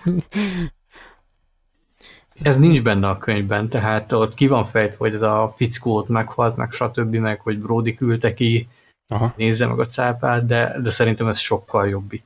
Hát ez, ez, emlékszem, mikor először láttam, alapvetően ez a, az éjszakai víz alatti felvétel így, így leesett az állam, hogy ja Isten, ezt 75-ben ennyire mesterien, tehát operatőrileg plusz teremtésileg is, és vezetve erre a jumps, jumpscare-re így megoldani. Ez a probléma, hogy, hogy a mostani jumpscare-eknél, meg a rossz jumpscare-nél tudod, hogy jön. És erre egy kurvára nem vagy felkészülve. És akkor itt még utána rá is közelítenek, hogy a, a, a hullának az egyik szemét valami kis polip kiette. Tehát ott lóg igen, belőle igen. a csáp ki. Megint van egy kis gór, tehát ezt is annyira ügyesen rejti bele Spielberg rászánja az időt, tehát megmutatja a hullát, és hogy bármelyik másik filmben az lett volna, hogy ha elő tudnak állítani egy ilyen szituációt, ahol ilyen váratlanul és ilyen hatásosan bukkan fel egy hulla egy víz alatt, akkor azon a ponton, amikor az felbukkan, akkor bum, bevágnak egy hangos zenét, és Hooper levegőért kapkodva felszínre tör. És kimászik a hajóból, és lihegve, úristen. De itt nem, hanem felbukkan a hulla, a néző beszarik, de csak úgy félik, hogy most mi, mi, mi a film, az nem is észlelt, hogy ott egy hulla, és akkor váltanak a Hooperre, az így belebámul így a kamerába, tehát igazából a felbukkant uh, hullának az arcába, és akkor egy sokkal tisztább, sokkal közelébb kép a hiányzó szeméről, és na akkor szarik be a Hooper igazán. Tehát, hogy ez a fajta uh, rászánja az időt. Két snit ugyanarról, és uh, a, a fokozatok, tehát hogy a, a karakter ráismerését mutatja be igazából, és nem nem beszaratni akar a hullával, de hát ennek során mindkettőt eléri. Tehát, hogy a nézőt is beszaratja, meg a szereplőt is tökéletesen. Igen, és, és megint ez a reális, hogy ő se ejti el rögtön a, a lámpát, meg a fogat. Ő se tudja, hogy mi az Isten történt először, és Igen. utána szarik be és ejti el. Ez megint egyébként emlegeted a, a Texasit, mm, kicsit ilyen Toby Hooperes vonás, hogy nem tudom mennyire van a szemed előtt a, pofának az első megjelenése. Teljesen, ugyanez, ugyanez. Hogy, hogy ugyanezt játsz el, ott is Toby Hooper, tehát csak hangokat hallasz, ott van az a kurva ajtó rész, rész és amikor a karakterbe megy, ugye a kamera ugye elkezd felközelíteni, mint igen, a, megvan igen. ott is ez a UV shot, hogy a person of view, pont akkor vágják el bőrpofáról a, a kamerát, amikor jobban megnézhetnéd közelről, és így beszarsz, hogy mi az Isten volt, mert mire realizáltad, hogy mi történt, mert bebaszta a vasajtó. Igen, igen, meg ugye az is, hogy, De... hogy bemegy a csaj, végignézi ott a csontkollekciókat, elesik uh. 600-szor gecibénán, ahogy a színésznő elmondta ott a verkfilmben, hogy azt kurva sokszor fölvették, és a végére már kék és zöld volt a, a lába, hogy az tökéletes legyen az ő botorkálása, és kijön, és csak úgy mellékesen kijön a bőrpofa és anyád, tehát hogy kb. az a hm. szintű felbukkanás, mint itt a hulla, hogy a bőrpofa az úgy kijött, és a bőrpofa is meglepődik, hogy ott a csaj, és tehát, hogy fel, fel, fel, felordít, felhördül, és rárohan, és elkapja, és tehát ez, ez a fajta. Tehát ugyanez, hogy ott is, hogy csaj kijön, bőrpofa kijön, csaj beszarik, bőrpofa meglepődik, izé, és rászánják az időt, és bemutatják ezt, azt, ezt, azt, pont itt, hogy izé, hulla, hooper, hulla, hooper, kb. így. Ez a, ez a váltakozás, és így szépen felmegyünk egy lépcsőn a beszarás felé, meg a terror felé igazából. Texas Hills. Texas Hills, ami a legjobban játsz el a jumpscare-eket, tehát, hogy utána még ugye ilyenek is vannak, hogy a, a fagyúládában, amikor felnyitják, és így Hát Igen. a csaj biztos fel fog kelni, és így valóban van egy ilyen jumpscare. Azt megfordul, ott van bőrpofa, és így ordít egyet a csávó, és azon szarsz be, mert erre nem számít. Igen, igen, igen, igen. Jó, hát ez kibaszott, jó. Ez, ez a film az zseni, hát azt tényleg meg kell majd ejtenünk, mert az... az... Igen, igen. Csak csöndben meg, meg megsugom a hallgatóknak, hogy a texasi kibeszélő már, már nagyon tervbe van. Tehát, az már nagyon tervbe van. Na igen.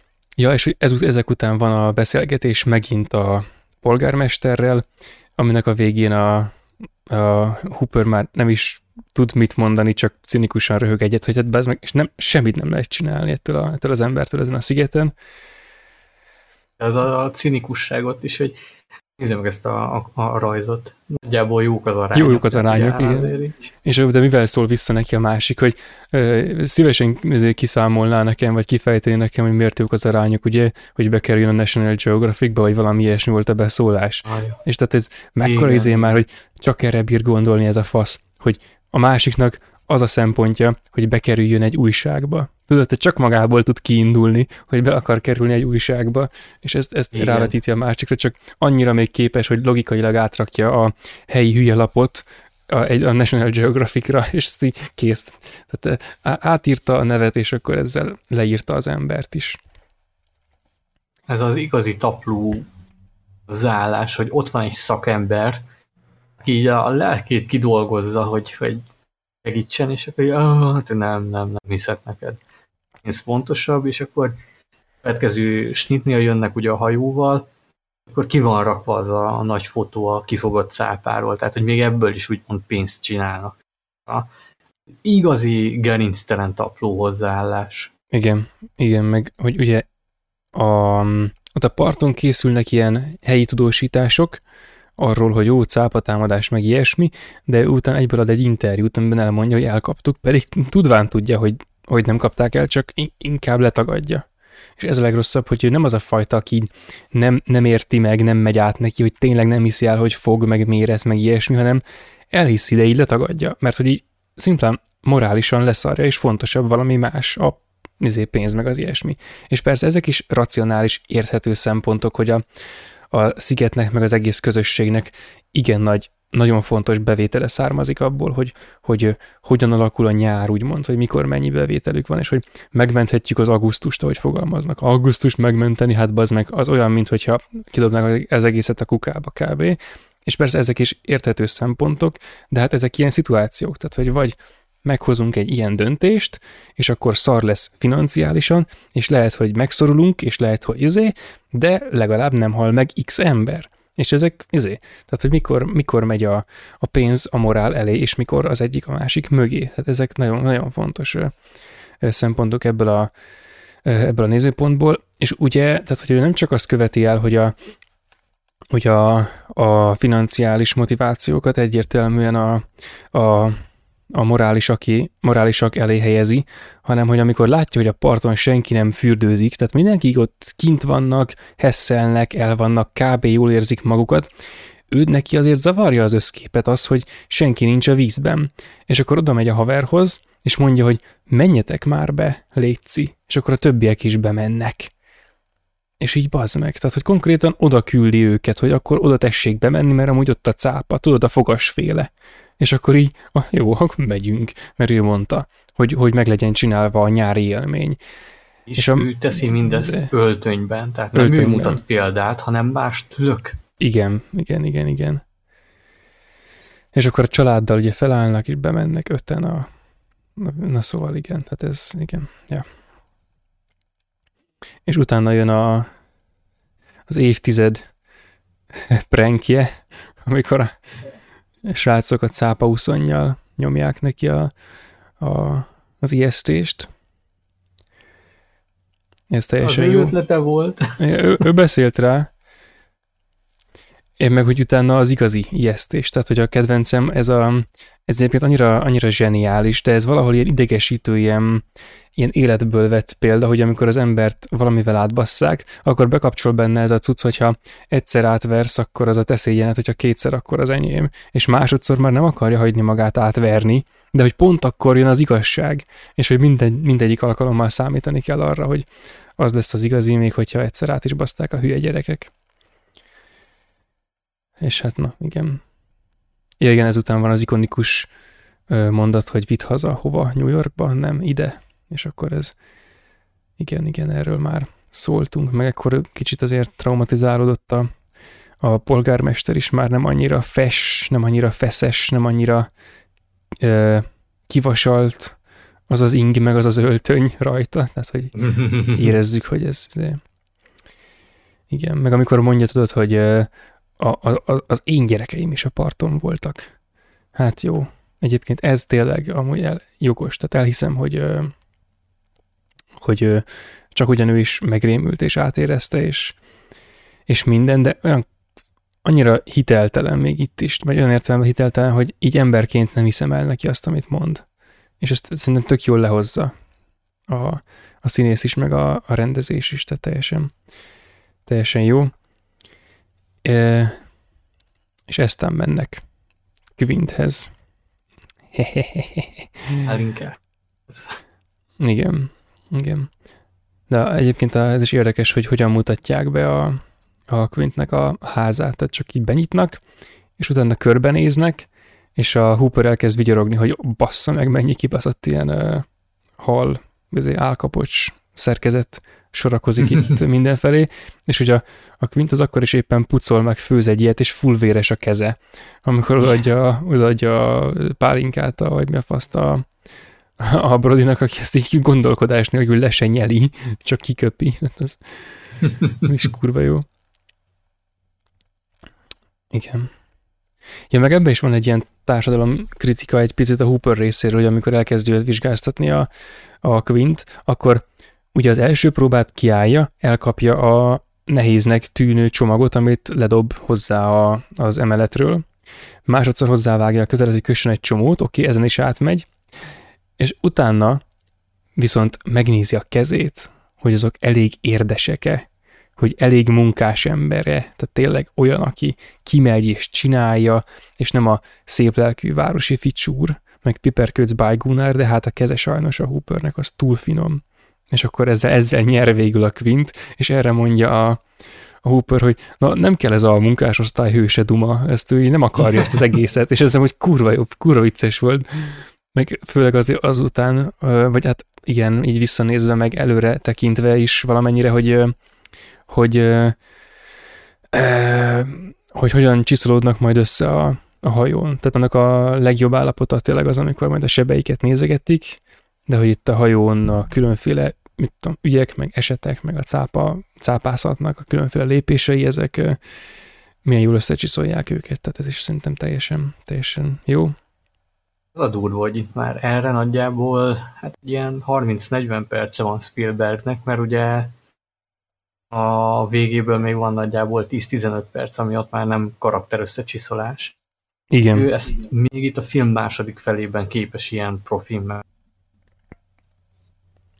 Egy más film a, a film első felében nem képes arra, hogy a karaktereket jól össze kosgassa egymás mellé, és kialakuljon a karakterdinamika.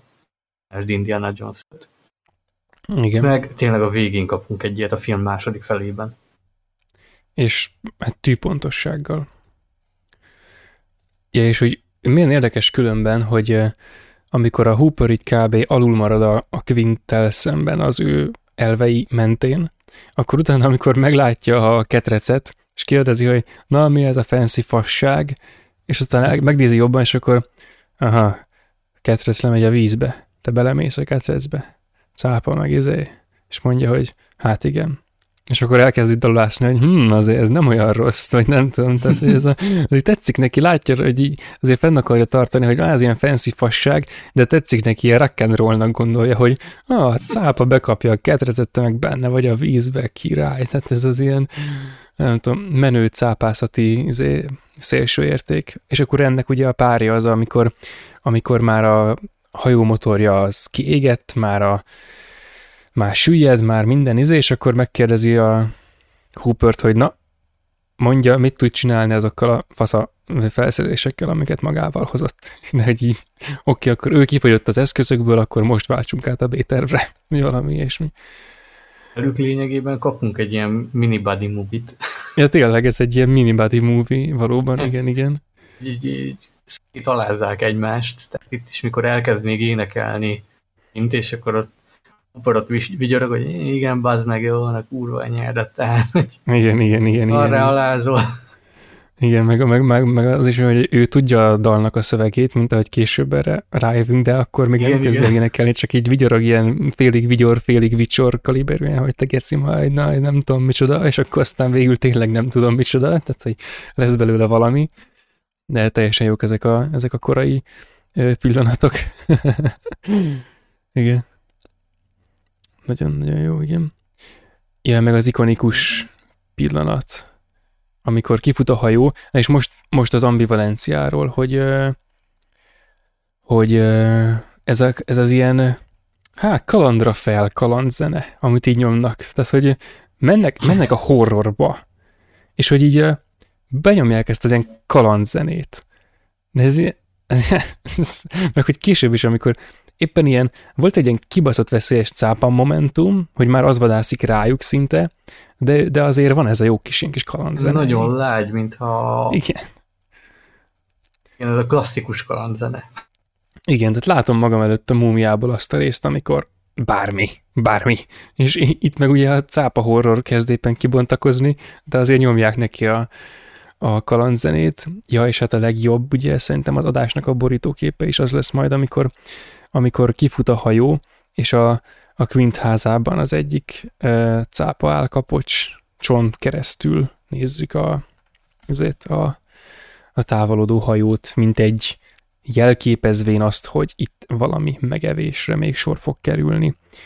És hát igen. Egyébként egy hasonló jelenet, és én ennek kapcsán gondolkodtam el azon, hogy nagyon sokszor előjön ez, hogy a film vagy a könyv, mármint bármilyen bűnél, aminek van ugye megfilmeziúja, uh-huh. sokszor azért így képileg egy film képes felírni a film, vagy a, a könyvhöz. Tehát, hogy a, én kicsit visszaugranék, amikor a fia ugye rosszul lesz a parton, mert ugye a cápa támadás megtörtént, akkor Brody így elnéz a, a mólónál ki a tengerre. És csak az a tekintet, plusz az a közelítés a tengerre, ott, val, ott van valahol kint ez a fenevad, mert tényleg neki muszáj ezt felkutatnia bármi áron, és csak így képileg többet elmond, mint ahogy körül van a írva hogy, hogy a filmnyelv nagyon sokszor annyira alkalmas erre. Nem muszáj neked ezt olvasni, hallani, ha csak látod, már érzed azt, hogy mit akar itt a nézővel, Igen. vagy a rendező elérni. Milyen Igen. üzenetet akar közvetíteni, milyen gondolatot. És különben és ez, ez a cápafogas a... is. Igen, igen. Nem mondja, csak mondja. Ennyit akartam, hogy ez a, a cápafogas is, hogy bármennyire egyértelmű, de mennyire stílusosan jelzi előre ezt az egész végkimenetelt. Igen, igen, pontosan. Ez egyébként az nekem valahol ahhoz kapcsolódik, hogy, hogy hát van ez a mániám mostanában, hogy az a baj, nem emlékszem már melyik, melyik filozófus, talán egyébként a, a, a Hegelnek a művészet filozófiájában olvastam, de ő is csak idézi valakitől, szóval nem tudom, kitől van ez, ha valaki tudja, akkor írja meg kommentbe, vagy ha esetleg te, akkor kérlek. Na szóval igen, hogy van ez a dolog, hogy, hogy valaki így kétfelé osztott minden művészetet, és hogy a, hogy mit tudom én, a költészet, az irodalom, az írott cuccok, stb. ezek mind zenék akarnak lenni, és akkor a, a képzőművészet az meg mind építészet akar lenni. Tehát, hogy ezek az ilyen, ezek az ilyen jól hangzó ö, filozofikus frázisok, de egyébként ebben látok a racionalitást, tehát, hogy a, izé, egészen banális prózától az egyre inkább zenei szövegig, és végül a zenéig eljutni, ez egy ilyen teljesen oké. Okay és ugyanígy a különféle képzőművészetek, aminek a, aminek a, ugye szokott is lenni ez az értelmezés, hogy, a, hogy ugye annyiban több mondjuk egy görög szobor, hogy be tudsz menni mögé, meg árnyék, meg ilyesmi, de akkor a festészet, ahol szín, de abban nincs tér, csak max mélységkompozíció, de az se igazán, és akkor így halad, és akkor végül az építészet. És ö, emellé szoktam mostanában egy harmadiknak mondani, hogy hát a film az meg ember akar lenni. Tehát, hogy a, a szemlélő akar, akar lenni, aki nézi ezeket, amiket más művészetek létrehoznak. És amikor a, amikor a film csak így mutat egy, tudom, egy emberi arcot, vagy mutat valamit, aminek a kontextus révén nagyon sok jelentése lesz, akkor az tényleg olyan, hogy ha az hat, akkor az azért hat, mert aki azt rendezte, az pontosan tudta, hogy, hogy bármelyik ember, aki a való életben ilyesmi eseménynek vagy ilyesmi látványnak szemtanúja lenne, az ugyanazt fogja érezni, mint amit ő érzett, amikor megálmodta azt a dolgot, hogy azt, azt látni akarja, és azt, azt akarja lefilmezni. És akkor ez, ez a szemtanú dolog, hogy az ember szemtanúja annak, és, és látja azt a dolgot, és azt közvetíti. És ezzel szemben meg az irodalom az egy ilyen nagyon intellektuális dolog, tehát azt körülírja, de hogy senki semminek nem szemtanúja, hanem az egy külön szint van még a, az esemény, vagy hát a látvány ugye más néven, és a látó, a szemlélő között egy intellektuális, szövegszerű szint.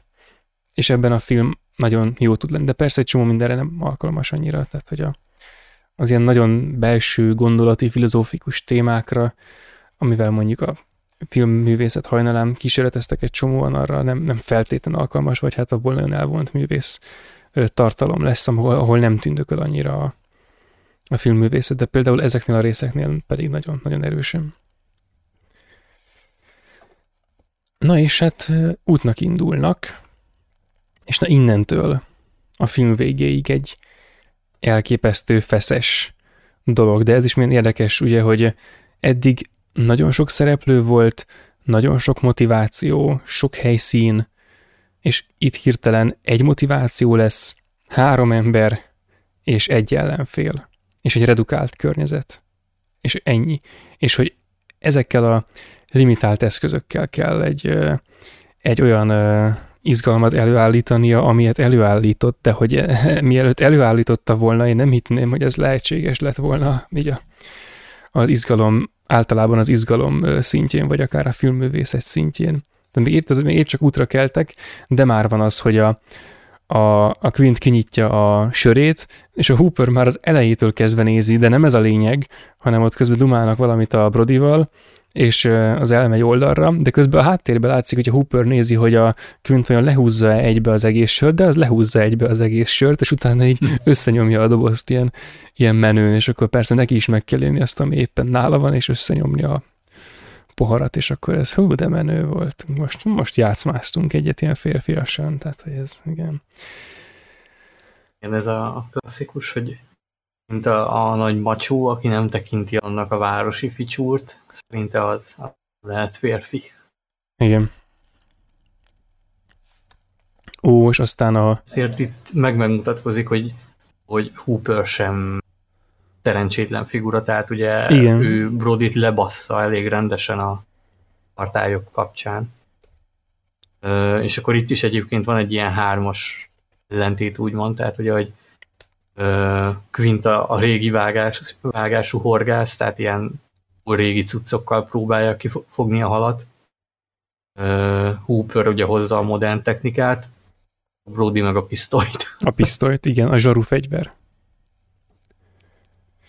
Megint csak előjön ez a, a feszültség teremtésnek a zsenialitása, hogy ö, ilyen tengerész csomót próbál kötni Brody, de elkezdett eszegetni, a, a Peca, vagy a Damil ekkor kezdi el húzni a cápa. Jaj, ez az annyira jó. sikerül pont a, a, a kötés, akkor így, így megindul az egész. Igen, és hogy ugye ez olyan, ez érdekes, hogy, hogy direkt bemutatva van, hogy a Quint egyből fölfigyel a Igen. Daminak a minimális megmozdulására, már azelőtt felfigyel rá, hogy oda nézne, de amikor oda néz, na, az a pillantás, hogy na tudom, te geci, hogy most megmozdultál, és én tudom, mit jelent az, ha ennyire megmozdul ez a valami csoda. És ez ezzel szemben ugye történik az, hogy a, a, a Brody az nagy nehezen megköti azt a kibaszott csomót, és ezért tudjuk, hogy ő biztos nem figyel. Tehát rajtunk és a Quinten kívül ebben a pillanatban senki nem tudja, hogy már kezdődnek az események, de mi pontosan tudjuk. És ő elkezd készülni, fölveszi a pántokat, behelyezi a tartó bigyóba, vagy a stabilizáló bigyóba a, a mizének a a, hogy hívják azt a dolgot, pecabotnak, a cápászbotnak a, a, a végét, és, és izé rákészül, és csak amikor már, már nagyon kész van, akkor jönnek rá a többiek, hogy, hogy itt tényleg, tényleg történik valami és megint csak a, a suspense-nek a megteremtése, tehát hogy az egészet hogy bontja le lépésekre Spielberg, tehát hogy abból uh, Quint teljesen megváltozik, tehát ez a hangos, vigyorgó, kekeckedő részek fazon, ez így eltűnik, tehát egyik Igen. pillanatról a másikra. És ilyen vérkomoly uh, férfi ülott, aki így, így már csak ez létezik számára a, tenger, meg az ott levő hal, bot, és akkor lebontja arra még, hogy elteszi a kekszet, elveszi a botot, beköti magát, lábát helyzetbe helyezi, tehát ez a, a szépen építkezés, és, és így néző, mint néző előre hajolsz a fotelban, hogy úristen, most jön majd valami. Igen. Igen, igen, hát ez, ez zseniális. Ó, meg apropó suspense, még korábban is akartam mondani, amikor még Hitchcockot emlegettük, még azt hiszem a blockbusteres résznél Spielberg kapcsán, vagy talán adás előtt is beszélgettük, hogy, hogy érdekes ez a dolog, mert igen, a Hitchcocki hagyatékból is merít, ugye, nagy, nagyon látványosan, viszont műfajilag is azért merít a Hitchcocktól, csak hogy pont nem a pszichóféle, hanem inkább a madarakféle mert ott már a, a műfaj is stimmel, hogy ez a, ez a hú, nem is tudom, hogyan fogalmazott a szerzőpáros a mozifene gyerekekben, de volt erre egy nagyon jó szavuk, tehát hogy ez a, a természeti rém, ilyen kvázi katasztrófa film, amikor jön a nagy természeti erő, és akkor az, plusz még ez a, ez a szörnyszerű, lény-szerű izé, ö, természeti erőszorongás. Különben ugyanez a dolog köszön vissza a kokain medvében is, bár az rendkívül primitív, de mindegy, ez, ez a műfaj ő dolgozik, és a Hitchcock madarakjának a, hát az ennek egy, az egyik legjobb darabja is, tehát hogy az, az, az köszönít vissza műfai, meg suspense szinten is szerintem. De azért persze Jó ez a, ez a... egyébként, ez az a hérbölény, nem tudom, azt látta, de... Mi is a címe? Ö, Csik? Mi is volt a címe, bocsi, nem értettem. Hérbölény. Charles Bronson játszik benne. Fehérbölény, igen, 77-es, na hát. Nem kiemelkedő film, de érdemes megnézni, egy a talán Vadbilt játsza benne azt. Tehát egy ilyen valós western Hitchcockot, Hitchcock, igen, igen. Nem rossz, meg ott is megvan ez a még inkább, hogy mitizáltál válik ez a a érbölény, amit el kell pusztítani. Igen, a Spielberg igen. ezt sokkal finomabban teszi egyébként, tehát ez baromi jó, hogy, hogy itt is kapunk lényegében egy monstrumot, már emlegettük a dolognál, természet alkotta lényt, ami is fokozatosan fogadjuk el, hogy ez nem egy szokványos cápa. És igen, a hát végén hát elfogadjuk ilyen, azt, hogy egy ekkora dög. Igen, igen. Egy ilyen kvázi mobidik egyébként, tehát a, igen a, a Quint számára mindenképpen, az, az minden egyes cápában, amit élete, életében kifogott, az ugyanazt a cápát fogja ki újra meg újra egyébként. És ez, ez az ő nagy, nagy szörnye, de soha nem tudja rendesen kifogni. És hogy végül nem is fogja ki a, a maga cápáját, hanem beledöglik a kifogásba. Ez is milyen, milyen érdekes különben. Igen, igen. De tényleg ez, ennek az utolsó 40 percnek a, a, minden pillanata zseniális. Tehát ez, ez, a, ez, az, ez is a dolog, hogy a, a hordókat hogyan erősítik rá, hogy ott is párhuzamosan zajlik a két dolog, tehát hogy mielőtt a, a Hooper rákötné ott az egyik csomót a másik Damilra, hogy amikor a, a Quint kilövi a, a, ezért a szigonyt, vagy mi a fenét, csákját, akkor azt, amikor beleakad a cápába, akkor a hordó vele menjen, azelőtt a, a Hooper azért ráköt valami kis ketyerét a cuccra, tehát hogy azért a maga, maga eszközeit érvényesíti már, már ezen a szinten is. Meg ez is Már azzal is megint a... teremti a feszkót, hogy a néző izgul, hogy sikerül-e majd, vagy sem. Igen, igen, igen, ez, igen. Tehát, hogy nem és nagyon hogy, akarja megmutatni magát.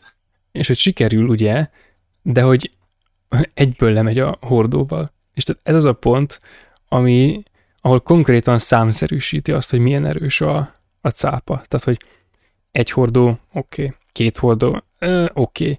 és három hordó, és még azzal is lemegy néha. Tehát, hogy azért bazd meg hogy így konkrétan meg lehet számolni, és itt is a hármas, tehát hogy megint a, a három esemény, a három hordó, a három ember, a három lépcsős suspense fokozás, tehát ez, ez, ez kiváló. Ja, igen, és aztán az emlegetett uh, ivós, beszélgetős, sérülés, nézegetős uh, szín, az, az valami felejthetetlen, hát az tényleg, tényleg nagyon, nagyon, nagyon jó. Az éles kontraszt itt is humorból nagyon gyorsan váltunk át a, a, a drámába, úgymond. Igen, meg a vérkomoly horrorszerűségbe. A feszültség után, az izgalom után elkezdesz te is így együtt röhögni a, a karakterekkel, akkor hirtelen már amikor uh, Hoopernek is lefagy az arcáról a mosoly, akkor te is elkezded várni, hogy mit fog elmesélni Igen. Uh, Quint, Igen. és sincs benne a könyvben. Tehát hozzáadtak, úgymond, ez a, a, a cápához. És, és én azt mondom, hogy talán jobban is működik így a könyvben. Igen, igen. De ez nem, a, nem olvastam, de ez tagadhatatlanul jól működik. Ez a trauma, ami ott van, és hogy át van az egész adva, hogy, hogy nem látod, de el tudod képzelni, hogy mi történt ott. Akkor hogy ez az ember ennek hatására tényleg erre esküdött fel, hogy hát ő apát lát, azt ő elpusztít. És ez sokkal hatásosabb egyébként, mint a, a könyvben, ott olyan van, hogy Quint ilyeneket csinál, hogy kifog egy kis cápát, felvágja a gyomrát, és akkor tengerbe önti a, a belsőségeket, és a cápa elkezdi magát felfalni, utána megjön a többi cápa, és akkor széttépik. Hogy ezzel igen, szórakoztatja az embereket, igen. meg ilyen dolgok vannak, és ez a, a rövid monológ, ez, ez sokkal inkább átadja azt, hogy ő miért olyan, amilyen. Ott nem is látjuk ugye, hogy miket csinál konkrétan. Ezzel a a fog kifőzés, ö, álkapocs kifőzéssel, hogy ő mennyit elpusztított.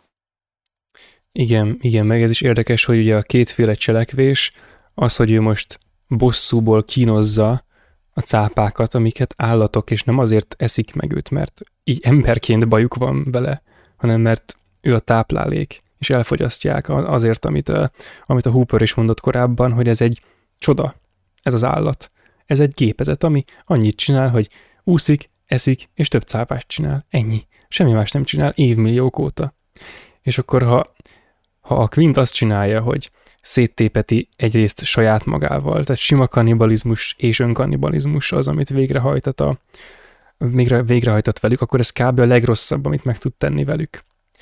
Mert hogy amit ő átélt, az a legrosszabb, ami meg tudott vele történni, kb. És akkor azt akarja, hogy az összes cápa érezze azt, amit ő érzett akkor miattuk. De ilyenkor ő egy ilyen kvázi őrült, becsavarodott valaki csoda. Viszont amikor ezzel szemben azt látjuk, hogy, hogy kifőzi a, az állkapcsokat, és így trófeaként gyűjti őket, akkor az őt, mint vadászt hitelesíti. Tehát nem mint őrült valakit így kvázi lefokozza, hanem vadászként hitelesíti, hogy ott egy rakás trófea, mert ő tényleg annyit kifogott. És hogy, hogy nem, nem vitték le ebbe, a, ebbe az ilyen őrült, kínzó irányba. Ez biztos, hogy egy egész szinttel, már ha léteznek ezek a szintek, most a kedvemért létezzenek, akkor egy egész szinttel tömegkultúra, meg, meg népszerű filmkultúra, meg, meg blockbuster kompatibilissé tette. Mert, Szerintem... Igen, Bocsi, mondjad. Nem, nem, ennyi, ennyi hogy így igazából hatásosabb, mert tényleg csak egy ilyen megalomán űrült, aki ebben leli az örömét, hogy cápára vadászik, szórakozásból ezt teszi velük, mert több pénzt fog kapni akkor a, a vendégektől, akiket kivisz horgászni. Viszont így sokkal inkább félelmetes ez a figura, mert ugye itt menet közben azért csak kiderül, hogy miért lett olyanná, amilyen, és akkor, hogy neki lényegében már csak ez a lételeme, hogy amennyi cápát csak tud, ő elpusztítson. Mert ugye neki is rengeteg bajtársát megölték is. Egy ilyen ember talán félelmetesebb, mert mert benne van egyfajta őrület, mert ahogy viselkedik, az eléggé néha ilyen zavarodottnak hat elsőre. Egy, ahogy mondtad, ugye ez a civilizációból kiszakadt magát kirántó figura, igen. De mégis igen. tudatában van a tetteinek. Tehát ez, ez valahogy társasabb. Igen. Itt az a fajta sanyargatás, amit ott véghez visz a könyvben. Egyébként igen, tehát hogy az érdekes módon, hogyha ha így kínozza, meg ilyesmi, az elvesz az ő tekintélyéből. Én azt érzem. Tehát, hogy a, a hidegvérű, számszerű ölés, az tényleg ijesztőbbé, meg, meg, meg ilyen potensebbé teszi, mint a, mint a kínzós vagdalkozás, hogy akkor most megkínozza és bosszút áll és ilyesmi. Ez itt a filmben tényleg olyan, mint hogyha maga a, a Quint is átment volna a cápába, tudod? Tehát, hogy egy, egy ember, egy gépezet, ami annyit csinál, hogy, hogy hajózik, kifogja és megfőzi. És ennyi.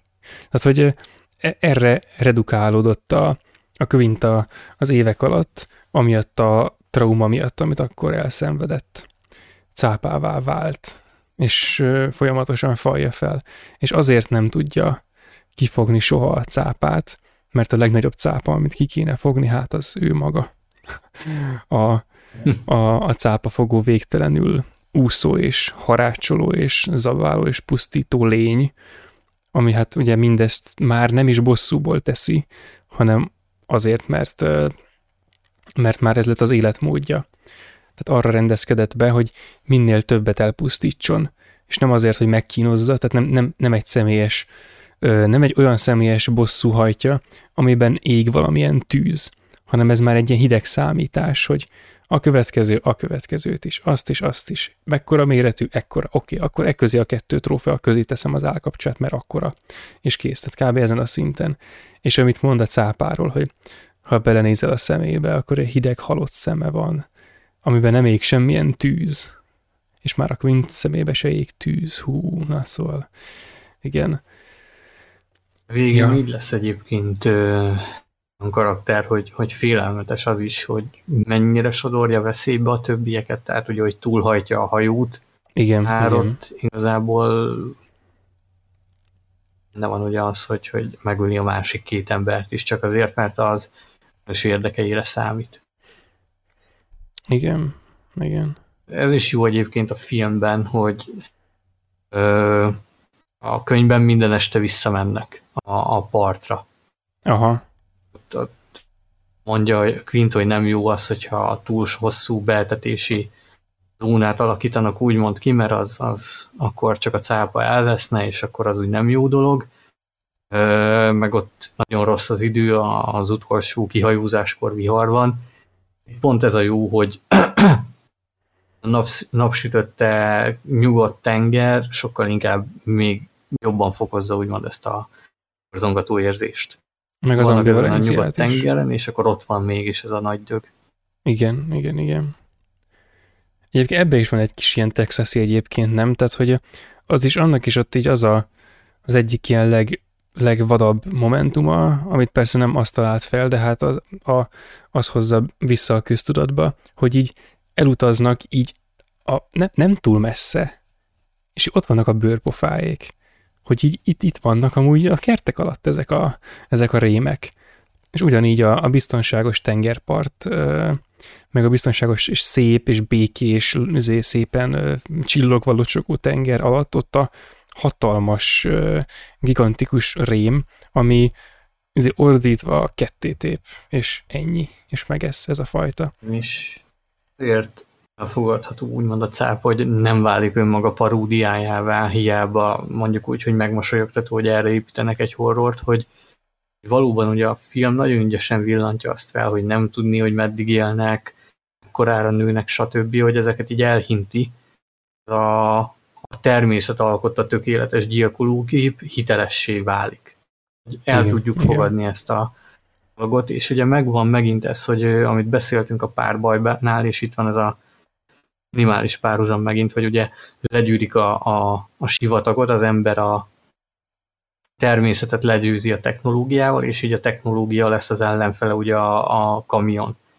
Meg Igen. viszont, hogy hiába hódítja meg a tengert, már évszázadok óta ugye úznak, de tengernek nem lesz teljes ura, mert mindig van ott valami olyan dolog, ami veszélyt jelenthet, és itt ugye ez a természet alkotta véletes gyilkológia igen, meg ugye ez is olyan, hogy ott a, a párbajban az, ez, ezek az ilyen kihalt országutak két állam között, ami egy darab út és kész, ez kb. annyira uralt terület, mint amennyire a tenger az. Tehát átmennek a hajók, vannak útvonalak, de ott vannak az élőlények, ott van az egész élővilág, ott vannak a cápák például, amiket nem uralnak, amik jönnek és megesznek, aztán tovább mennek és ugyanaz a fajta dinamika történik a, a párbajnak a legelején, mint ami itt a filmnek így kb. a egy óra tizedik percében, vagy egy óra, nem tudom, valami kb. arra felé, amikor kihajóznak. Tehát kimennek a biztonságos partról és a társadalmi asult közösségből egy olyan térbe, ahol nagyon ki vannak szolgáltatva valami ezeket a sajátos társadalmi értékeket és, és egyezményes rendszereket leszaró erőnek és akkor az ott szépen erőszakot tesz rajtuk, és azokkal meg kell küzdeni. Csak ameddig ugye a párbaj az alapból azzal kezd, hogy van a Teszetosz a sztereotípia a karikatúra, és attól kell megtérni odáig, hogy végül kész legyen kiállni ellene akár a, a mármint a rém ellen a saját életét, és veszélyeztetve a, a, a főszereplő, addig itt ők már innen kezdenek. Tehát, hogy ők már alapból azért indulnak el, mert tudják, hogy ahova mennek, ott veszély vár, és igen, azért a veszélyért mennek, mert azt akarják megszüntetni. És ennyiben ez, ennyiben túl vannak a, a párbajnak a, öm, a motivációin, vagy hát a, a, az egész történetén igazából, és onnan, on, ott veszik fel a fonalat, ahol az, ahol az letette. Nagyon érdekes, hogy a párbajban nincs is igazi célja a, a főszereplőnek vannak. Utána már csak az lesz, hogy túlélje. Itt Igen. viszont már ugye alapból adott a cél is nekik, tehát még az közös, hogy a cápa kifogása, de még itt ezen belül is van árnyalva, tehát hogy Hubert mi hajtja a kíváncsiság. Tehát, hogy ő, ő le akarja ezt az óriási cápát fotózni, mert akkor nyilván azért a hírnév ott lenne ezzel. Tehát ez nyilván érdekli őt is. Ö, Intnél ugye ott van ez, hogy, hogy elpusztítani a legnagyobb cápát, és akkor talán valamiféle megnyugvás lehet. Ugye legyőzni a legnagyobb fenevadat, ami Igen. elpusztította a bajtársaimat, és ugye ott van a Brody féle ugye a közösség oltalmazása, a családnak a megúvása, és igen, akkor, hogy igen. Melyik az, ami képes ezt a, a, a cápát legyőzni, mely célkitűzés. Igen, és végül is a... Még ez is érdekes, hogy, hogy a párbajnál azt mondtuk, hogy nem feltétlen van oldozás, nem feltétlen van karakter szempontjából megoldás, itt azért ugye ez megvan, beáll ez a, a nyugalmi bázis, tehát igen, igen. megvan az egyértelmű válasz. Igen, tényleg különben a, ott a film vége rendkívül ambivalens különben, hogy akkor most mit is jelent az, hogy Man ott ül. Tehát, hogy, a, hogy bár legyőzte az ellenfelet, de megszabadult mindentől, ami őt a társadalmiasult, őt ezt az önmagává tette, de hogy maradt-e benne egyáltalán bármi. Tehát, hogy nem az, hogy rárakódott ez a teszetosz a tehetetlen kvázi férfi állapot, hanem hogy ő ez. És amikor ettől megszabadult a kihívások ö, során, akkor maradt-e benne bármi, és amikor ott ő is dobálja így a követ, akkor arra is lehet gondolni, hogy hát nem. Viszont ennek a filmnek a végén azért egyértelműen az történik, hogy a, a bosszú szomi és a, a bosszúra föltett élet, ami utólag már szinte azt is elfelejti, hogy miért csinálja. Tehát így történetileg tudatában van a, annak a dolognak, hogy, hogy igen, az Indianapolis szerencsétlenség és a cápás incidens az csak ugyan megtörtént, de hogy ha ilyen vérbosszút akarna, akkor lenne vér, tehát akkor tényleg kínozná a cápákat, ahogyan a regényben. De nem kínozza, ezért igazából hát ilyen cápává válik, tehát hogy ö, ö, elkezdi őket ilyen így ö, vég nélkül fogyasztani, mint egy ilyen izé, szükségletként fogyasztja, terápiásan öli őket, meg ö, kérdés egyébként, hogyha most be akarnánk rakni a, a Maslow piramisba a, a Quintnek a cápaölését, akkor az így hol lenne kb. Tehát, hogy az evés előtt vagy után. vagy, vagy valami ilyesmi. És a film végén ezt a fajta életrendet, amit ő folytat, ezt, ezt diszkreditálják, tehát erre azt mondják, hogy vagy hát az, hogy ő meghal, azért szimbolikusan úgy is értelmezhető, csak hogy PC fogalmazzak, hogy akkor ez a nem helyes út, mert akkor végül az, amit üldözöl, az fog megenni téged. De persze már szellemileg sokkal korábban megette, de testileg akkor eszi meg igazán, amikor úgy, úgy tűnik, hogy na, most akkor itt ez a, ez a filmnek a vége. Meg az egész történetnek a vége, és akkor a másik két szempont, ugye a végül össze fotó nélkül maradó kutató, aki igazi kihívás elé került, tehát belekóstol a Quintbe egy kicsit, és a, az oltalmazó ö, rendőrnek a meg az oltalmazó apa karakternek, és akkor rendőr, mint a társadalomnak az apja, és apa, mint a családapa, tehát hogy ilyen autentikus apa karakter, ő lesz az, aki végül le tudja majd győzni, mert hogy érdekes, hogy a legnagyobb vadász, a bosszúszomjas zé, cápavadász, ő meghal, a második legkompetensebb valaki, aki tényleg be is próbálja, és merész is, és hozzáértő, és ő csak túléli, de túléli, ezért ezzel pozitív irányba van, és végül az, aki a, a víztől is fél, és korábban is befolyásolható volt, és stb. stb., de benne ott él a társadalmat óvó és a fiát óvó, és ez az egész szándék, és legyőzi a saját félelmeit és szorongásait, ez a karakter tud sikert elérni. Végül is akkor ez, a, ez is lehet egy olvasat. És ez, ja, a, ez amikor az nősi érdek térbe szorul, akkor a siker nagyobb. Igen, igen. Igen, tényleg, tehát hogy a Quint személyében a, az önös érdek van elítélve, és a Brody személyében a közösségi érdek van jóváhagyva ilyen értelemben. És a, a karrierista érvényesülés az meg csak helyben van hagyva. Igen, de különben érdekes, eszembe jutott még korábban is, amikor elejtette a Hooper a, a fogat, hogy kb. ugyanúgy ejti el a, azt a dárdaszerű cuccot, amivel meg akarja mérgezni a, a bálnát. Tehát ez a kezéből kicsúszó ijesztés után kezéből kicsúszó lényeges tárgy, ez neki így a vele járója. Tehát, hogy ő mindig úgy, pont, pont, egy, pont egy karnyújtásnyira van az érvényesüléstől. Épp csak annyira, hogy így nem kéne elejteni például. És akkor, hid, és akkor lehetne érvelni korábban a polgármesternek, meg ha nem ejti el az eszközt, akkor talán meg tudta volna ölni a cápát ő, de hogy nem, így, így kiesik a kezéből. És ez az ilyen tudod, hogy kiejti a kezéből, és a Quint is korábban a kezét nézte, hogy azok a kezek azok mire valók, tudod, hogy az eszközökön nyomják a gombokat, meg az ilyesmit, hogy fogjanak egy fegyvert, meg hogy ilyesmit, tehát hogy arra azok, nem alkalmasak. És akkor lehet, hogy ez ezt is jelzi különben, hogy, hogy neki ehhez azért még föl kéne nőni valóban. Mármint a gyakorlathoz, az elmélettől. Lehetséges, ja. hogy van ennek egy ilyen olvasata.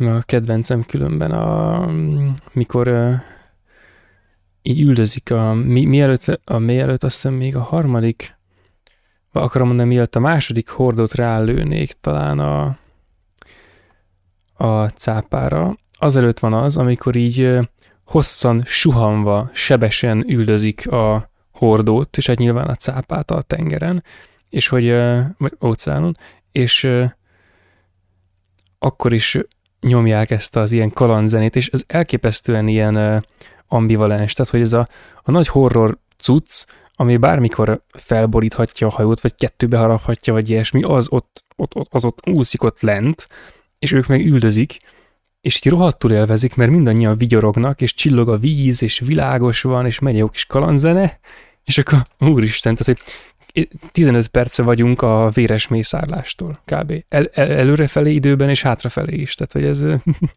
teljesen, teljesen ambivalens. De, de, de kurva jó, tehát hogy kétség se férjen hozzá, hogy ez egy igazi, igazi mester képlet, ami itt történik. Na igen, és megint, megint van egy ilyen texasi hasonlatom, bár nem annyira közvetlen, hogy ugye van, amikor már lement a Hooper a, a ketreccel. Ja igen, ami előtt van az a rész, amikor bele akar köpni a úszószemüvegébe, de egyáltalán nincs, nincs, nincs nyála. Nem tud, nem tud köpni, mert annyira, tehát annyira az izgalmak, meg a, meg a stressz, meg az adrenalin az annyira eluralkodott már rajta, hogy nem tud, nem tud köpni se egyet, hogy a, a pára az ne úgy legyen. levenni. Ja, hát igen, igen, igen. Igen, ja, igen, és tényleg tehát a texasi moment az nekem az, amikor uh, ott ül a, vagy hát ott áll, ott tartózkodik a, a ketrecben, és akkor a, a cápa így beleront a képbe, tehát így beletör az egyik irányból a képbe, és hogy ugyanilyen, tehát a, amikor először néztem a Texasit, akkor nekem különben a, az a legijesztőbb momentum, mármint az egy leghorrorisztikusabb momentum, az az volt, amikor, amikor a bozótosból így belerohant a bőrpofa a képbe, így hangosan, és így nagy, nagy, nagy teste, és gyors, és hangos, és így beleront a képbe, ilyen elképesztően gyorsan és ijesztően. És ez, ez, egy nagyon jó ö, eszköz arra, hogy, hogy azt a dolgot, amiről már amúgy is tudjuk, hogy ott van, és egy ideje már, már üldöz, meg láttuk, meg mi üldöztük őt, meg ilyesmi, meg kerülgetjük, tehát már nagyjából megbarátkoztunk vele, na azt még egyszer ijesztőbbé lehessen tenni, az az, amikor így, így belemászik a, a, a, az embernek az arcába így közelről. Ú, ezt David Lynch is eljátsza a Twin Peaks-ben. Ott a melyik Ö, résznél? Amikor először megjelenik Bob karakter, ja, így tényleg el van bújva az ágy mögött. A kanapén átmászik, igen, igen. És utána meg már a kanapén átmászik, és így belenyomja az arcát a kamerába. Igen, igen, igen, tényleg, tényleg, ja, ja. Amikor tudod, hogy már létezik, és valóban így, így, így közelbe hozza a, a terrort, a lényt. Ja, ja, ja, kurva jó, kurva jó. Ja. Aztán közeledünk most már lassan a, a végéhez. Hát Quint halála, ugye hát ez a, a quintessencia point, azt most nem akarom még egyszer elsütni, de szóval most valami ilyesmit mondanék. De hogy ez, ez tényleg teljesen jó, tehát hogy ez a, ez a, a egyébként is ilyen bevett fogás, nem, hogy hoznak egy tapasztalt karaktert, tehát ez Dumbledore, Gandalf, stb. Tehát, hogy akik vezetik az embereket valamennyire az úton, akikre lehet támaszkodni, meg ilyesmi, és amikor Harry Potter könyvekben még Mordon is ilyen egy darabig, és amikor őt, őket így kivonják a forgalomból, akkor érezzük, hogy na, na ezek után mit csináljunk. Tehát amikor, amikor az hal meg, akinek a legtöbb esélye volt szakmai alapon, meg irracionális alapon arra, hogy sikert érjen el, na az alul marad, na akkor mi legyen? És hogy ez az igazi ilyen érvényesülési pillanat, amikor, amikor ott van egyedül Brody, mert már nem tudja, hogy mi van Hooperrel, nem is gondol rá, mert bizonyára annyira be van szarva. A Quint az épp, épp akkor halt meg, és a halott fekete szemével az arcába így belemászik a kibaszott nagy véres cafatokkal tarkított fogsorú cáparém és akkor így kb. annyit bír csinálni, hogy az első eszközt, ami a kezébe akad, azzal így pofán vágja párszor, meg aztán rájön, hogy mi az, és így beledobja a szájába, hogy na, akkor valami, talán. És tehát ez a... Igen? Igen, hogy, hogy még ez is meg van alapozva, hogy ugye mondja is neki uh, Hooper, hogy robbanékony, úgyhogy még ez se ilyen. Ja, igen, igen. Miből vett dolog. Nem légből kapott egyáltalán. Habár, ugye a tartalma az hát nagyon erősen légből kapott. De ez is milyen jó különben, ahogy felmászik az árbócra. Egy Jack Sparrow egyébként, ahogy fokozatosan elsüllyed, csak itt kevésbé elegánsan kiszámolt, mint a Karib tengerkalózai egynek az elején ahogy folyamatosan süllyed, és ez is mennyire jó suspense keltés, hogy ő folyamatosan süllyed a víz felé, és a végén már csak pár centire van attól, hogy elmerüljön. Ugye a, a mély tengerben, amiről tudjuk, hogy félt tőle, meg valószínűleg most is szorong még azért tőle. Ráadásul ott benne a kibaszott cápa, de azért koncentrál, és ilyen célracionálisan cselekszik. Látja az ellenséget, céloz, fokoz, folyamatosan süllyed bele, és egyik lövés a másik után, na végül melyik lesz a, a sikeres. És hát nem a harmadik. He, he, he, direkt fogadjunk. Na szóval, igen. Ez, már úgy volt vele, hogy nem, nem, nem. nem. Már túl sok volt itt a hármasokból, faszom. De képességből is megállt a so. Igen.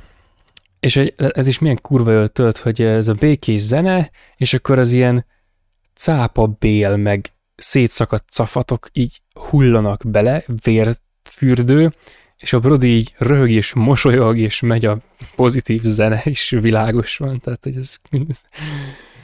Annyira jó ez a vágás, ez a Smile szeneve Bum. Ja, igen, igen, tényleg, igen, igen, igen. Yippee motherfucker kb. Tehát, Itt még zseniális, hogy a keverésnél, amikor süllyed el a cápolt, van egy ilyen mélyebb ugás-zúgás, a párbajból van átvéve, amikor lezuhan a kamion. Basszus, kulcs. Lelassították, és ha, ha meghallgatod, akkor tényleg ki lehet hallani. Minden, minden összecseng, basszus. és tudod, így, így süllyed el a, a cápa tetem maradvány, és látom, ahogy a, a párbaj végén a kamionnak a, a a vezető ülése mellett ott a földön lassan megáll a ventilátor. ja, igen. És aztán meg itt röhögnek, hogy ha, és kiúsznak a, a part, és ez az ilyen, na, na tempózzál, tempózzál, mert sose érünk ki, meg hogy mely, milyen nap van, tehát hogy ezek az ilyen banális, ezek, ezekkel zárják a filmet teljesen, visszatérnek a társadalmi hétköznapokhoz. Mire vége a stáblistának, kiérnek a partra. Igen, igen, olyan, mint a a izében, hogy is hívták a hú, nem jut eszembe a gyalog a Monty Python Flying Circusnek, tudod, az, az a része, amikor jönnek ki folyamatosan a partra, de sose érnek ki, és folyamatosan jönnek, de nem érnek ki. Na igen. Hú. Ez volt ám a cápa.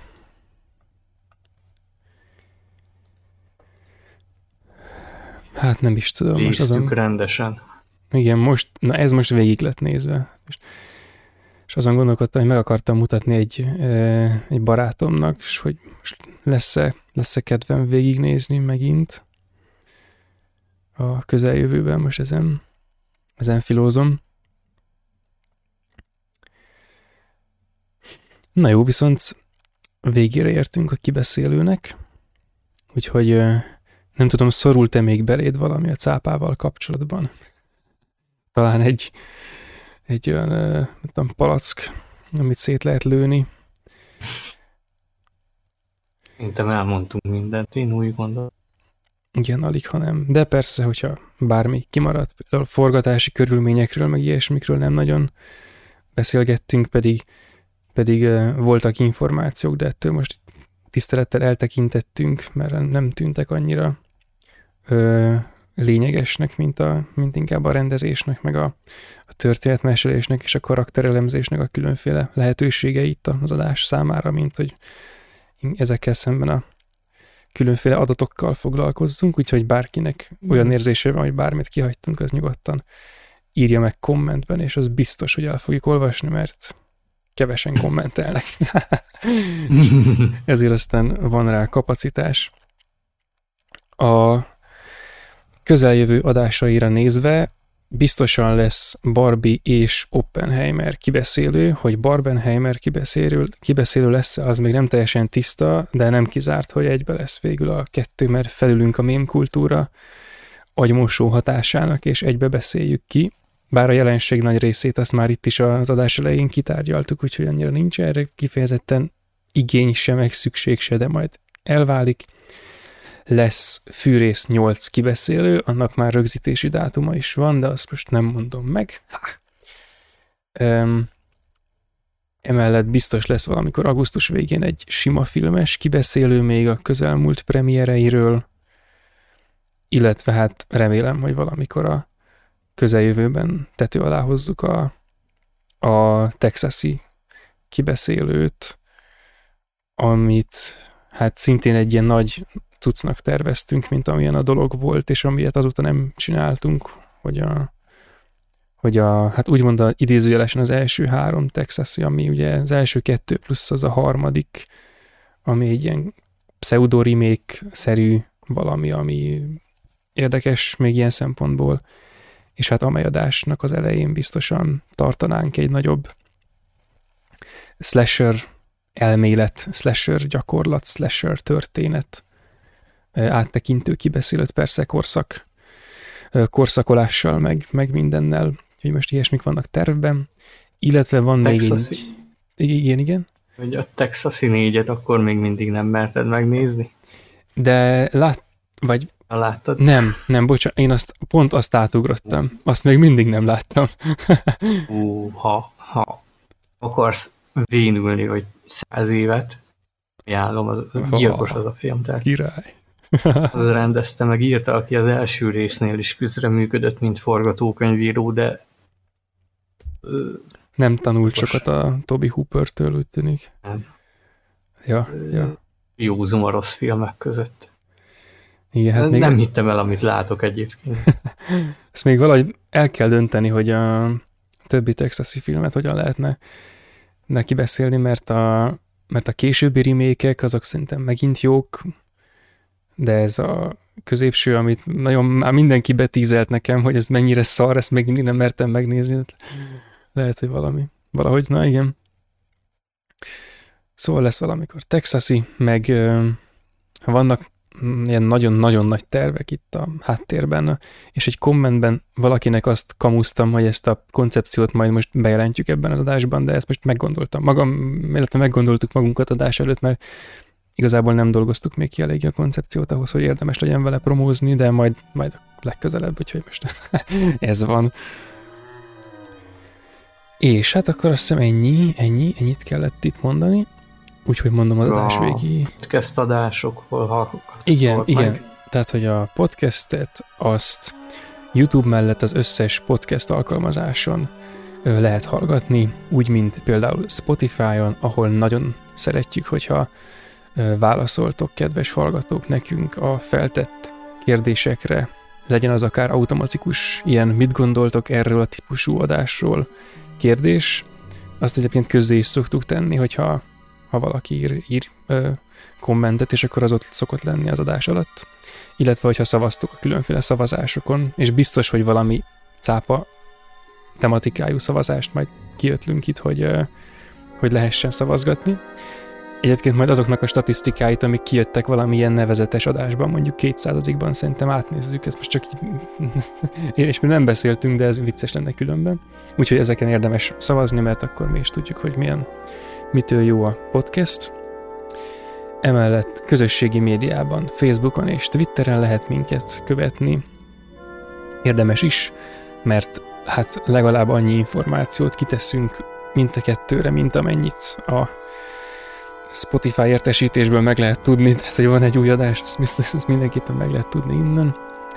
Emellett bármilyen kérdés, kérés, óhaj, sóhaj esetén kritika és egyéb megjegyzéseket, amelyek hosszabbak, de mondjuk privátak, vagy nem privátak, csak éppen olyanja van az embernek, azt a filmnéző podcast kukac gmail.com címre el lehet nekünk küldeni, ilyesmiket nagyon szívesen fogadunk, illetve van egy közösségi Discord szerverünk, link a leírásban, ahol lehet velünk bármiről beszélgetni, ahol most megint fölélesztettük a filmklubot, a tematikus western áttekintő filmklubot, nemrég befejeztük a tízes éveket, most majd jönnek a huszas évek, ott el leszünk egy hónapig szerintem legalább, ahol, és ahol például van olyan szobánk is, ahova mozijegyeket, aktuális nézéseket lehet beküldeni, meg ilyesmi. Szóval ez egy jó kis közösség, napi szintű aktivitással, úgyhogy ezt is mindenkinek ajánlom. Más azt hiszem nincs. És azt hiszem akkor ez volt a Filmnéző Podcast 173. alkalommal. Legközelebb találkozunk. Itt volt Norbi. Sziasztok! És én Gergő. Sziasztok!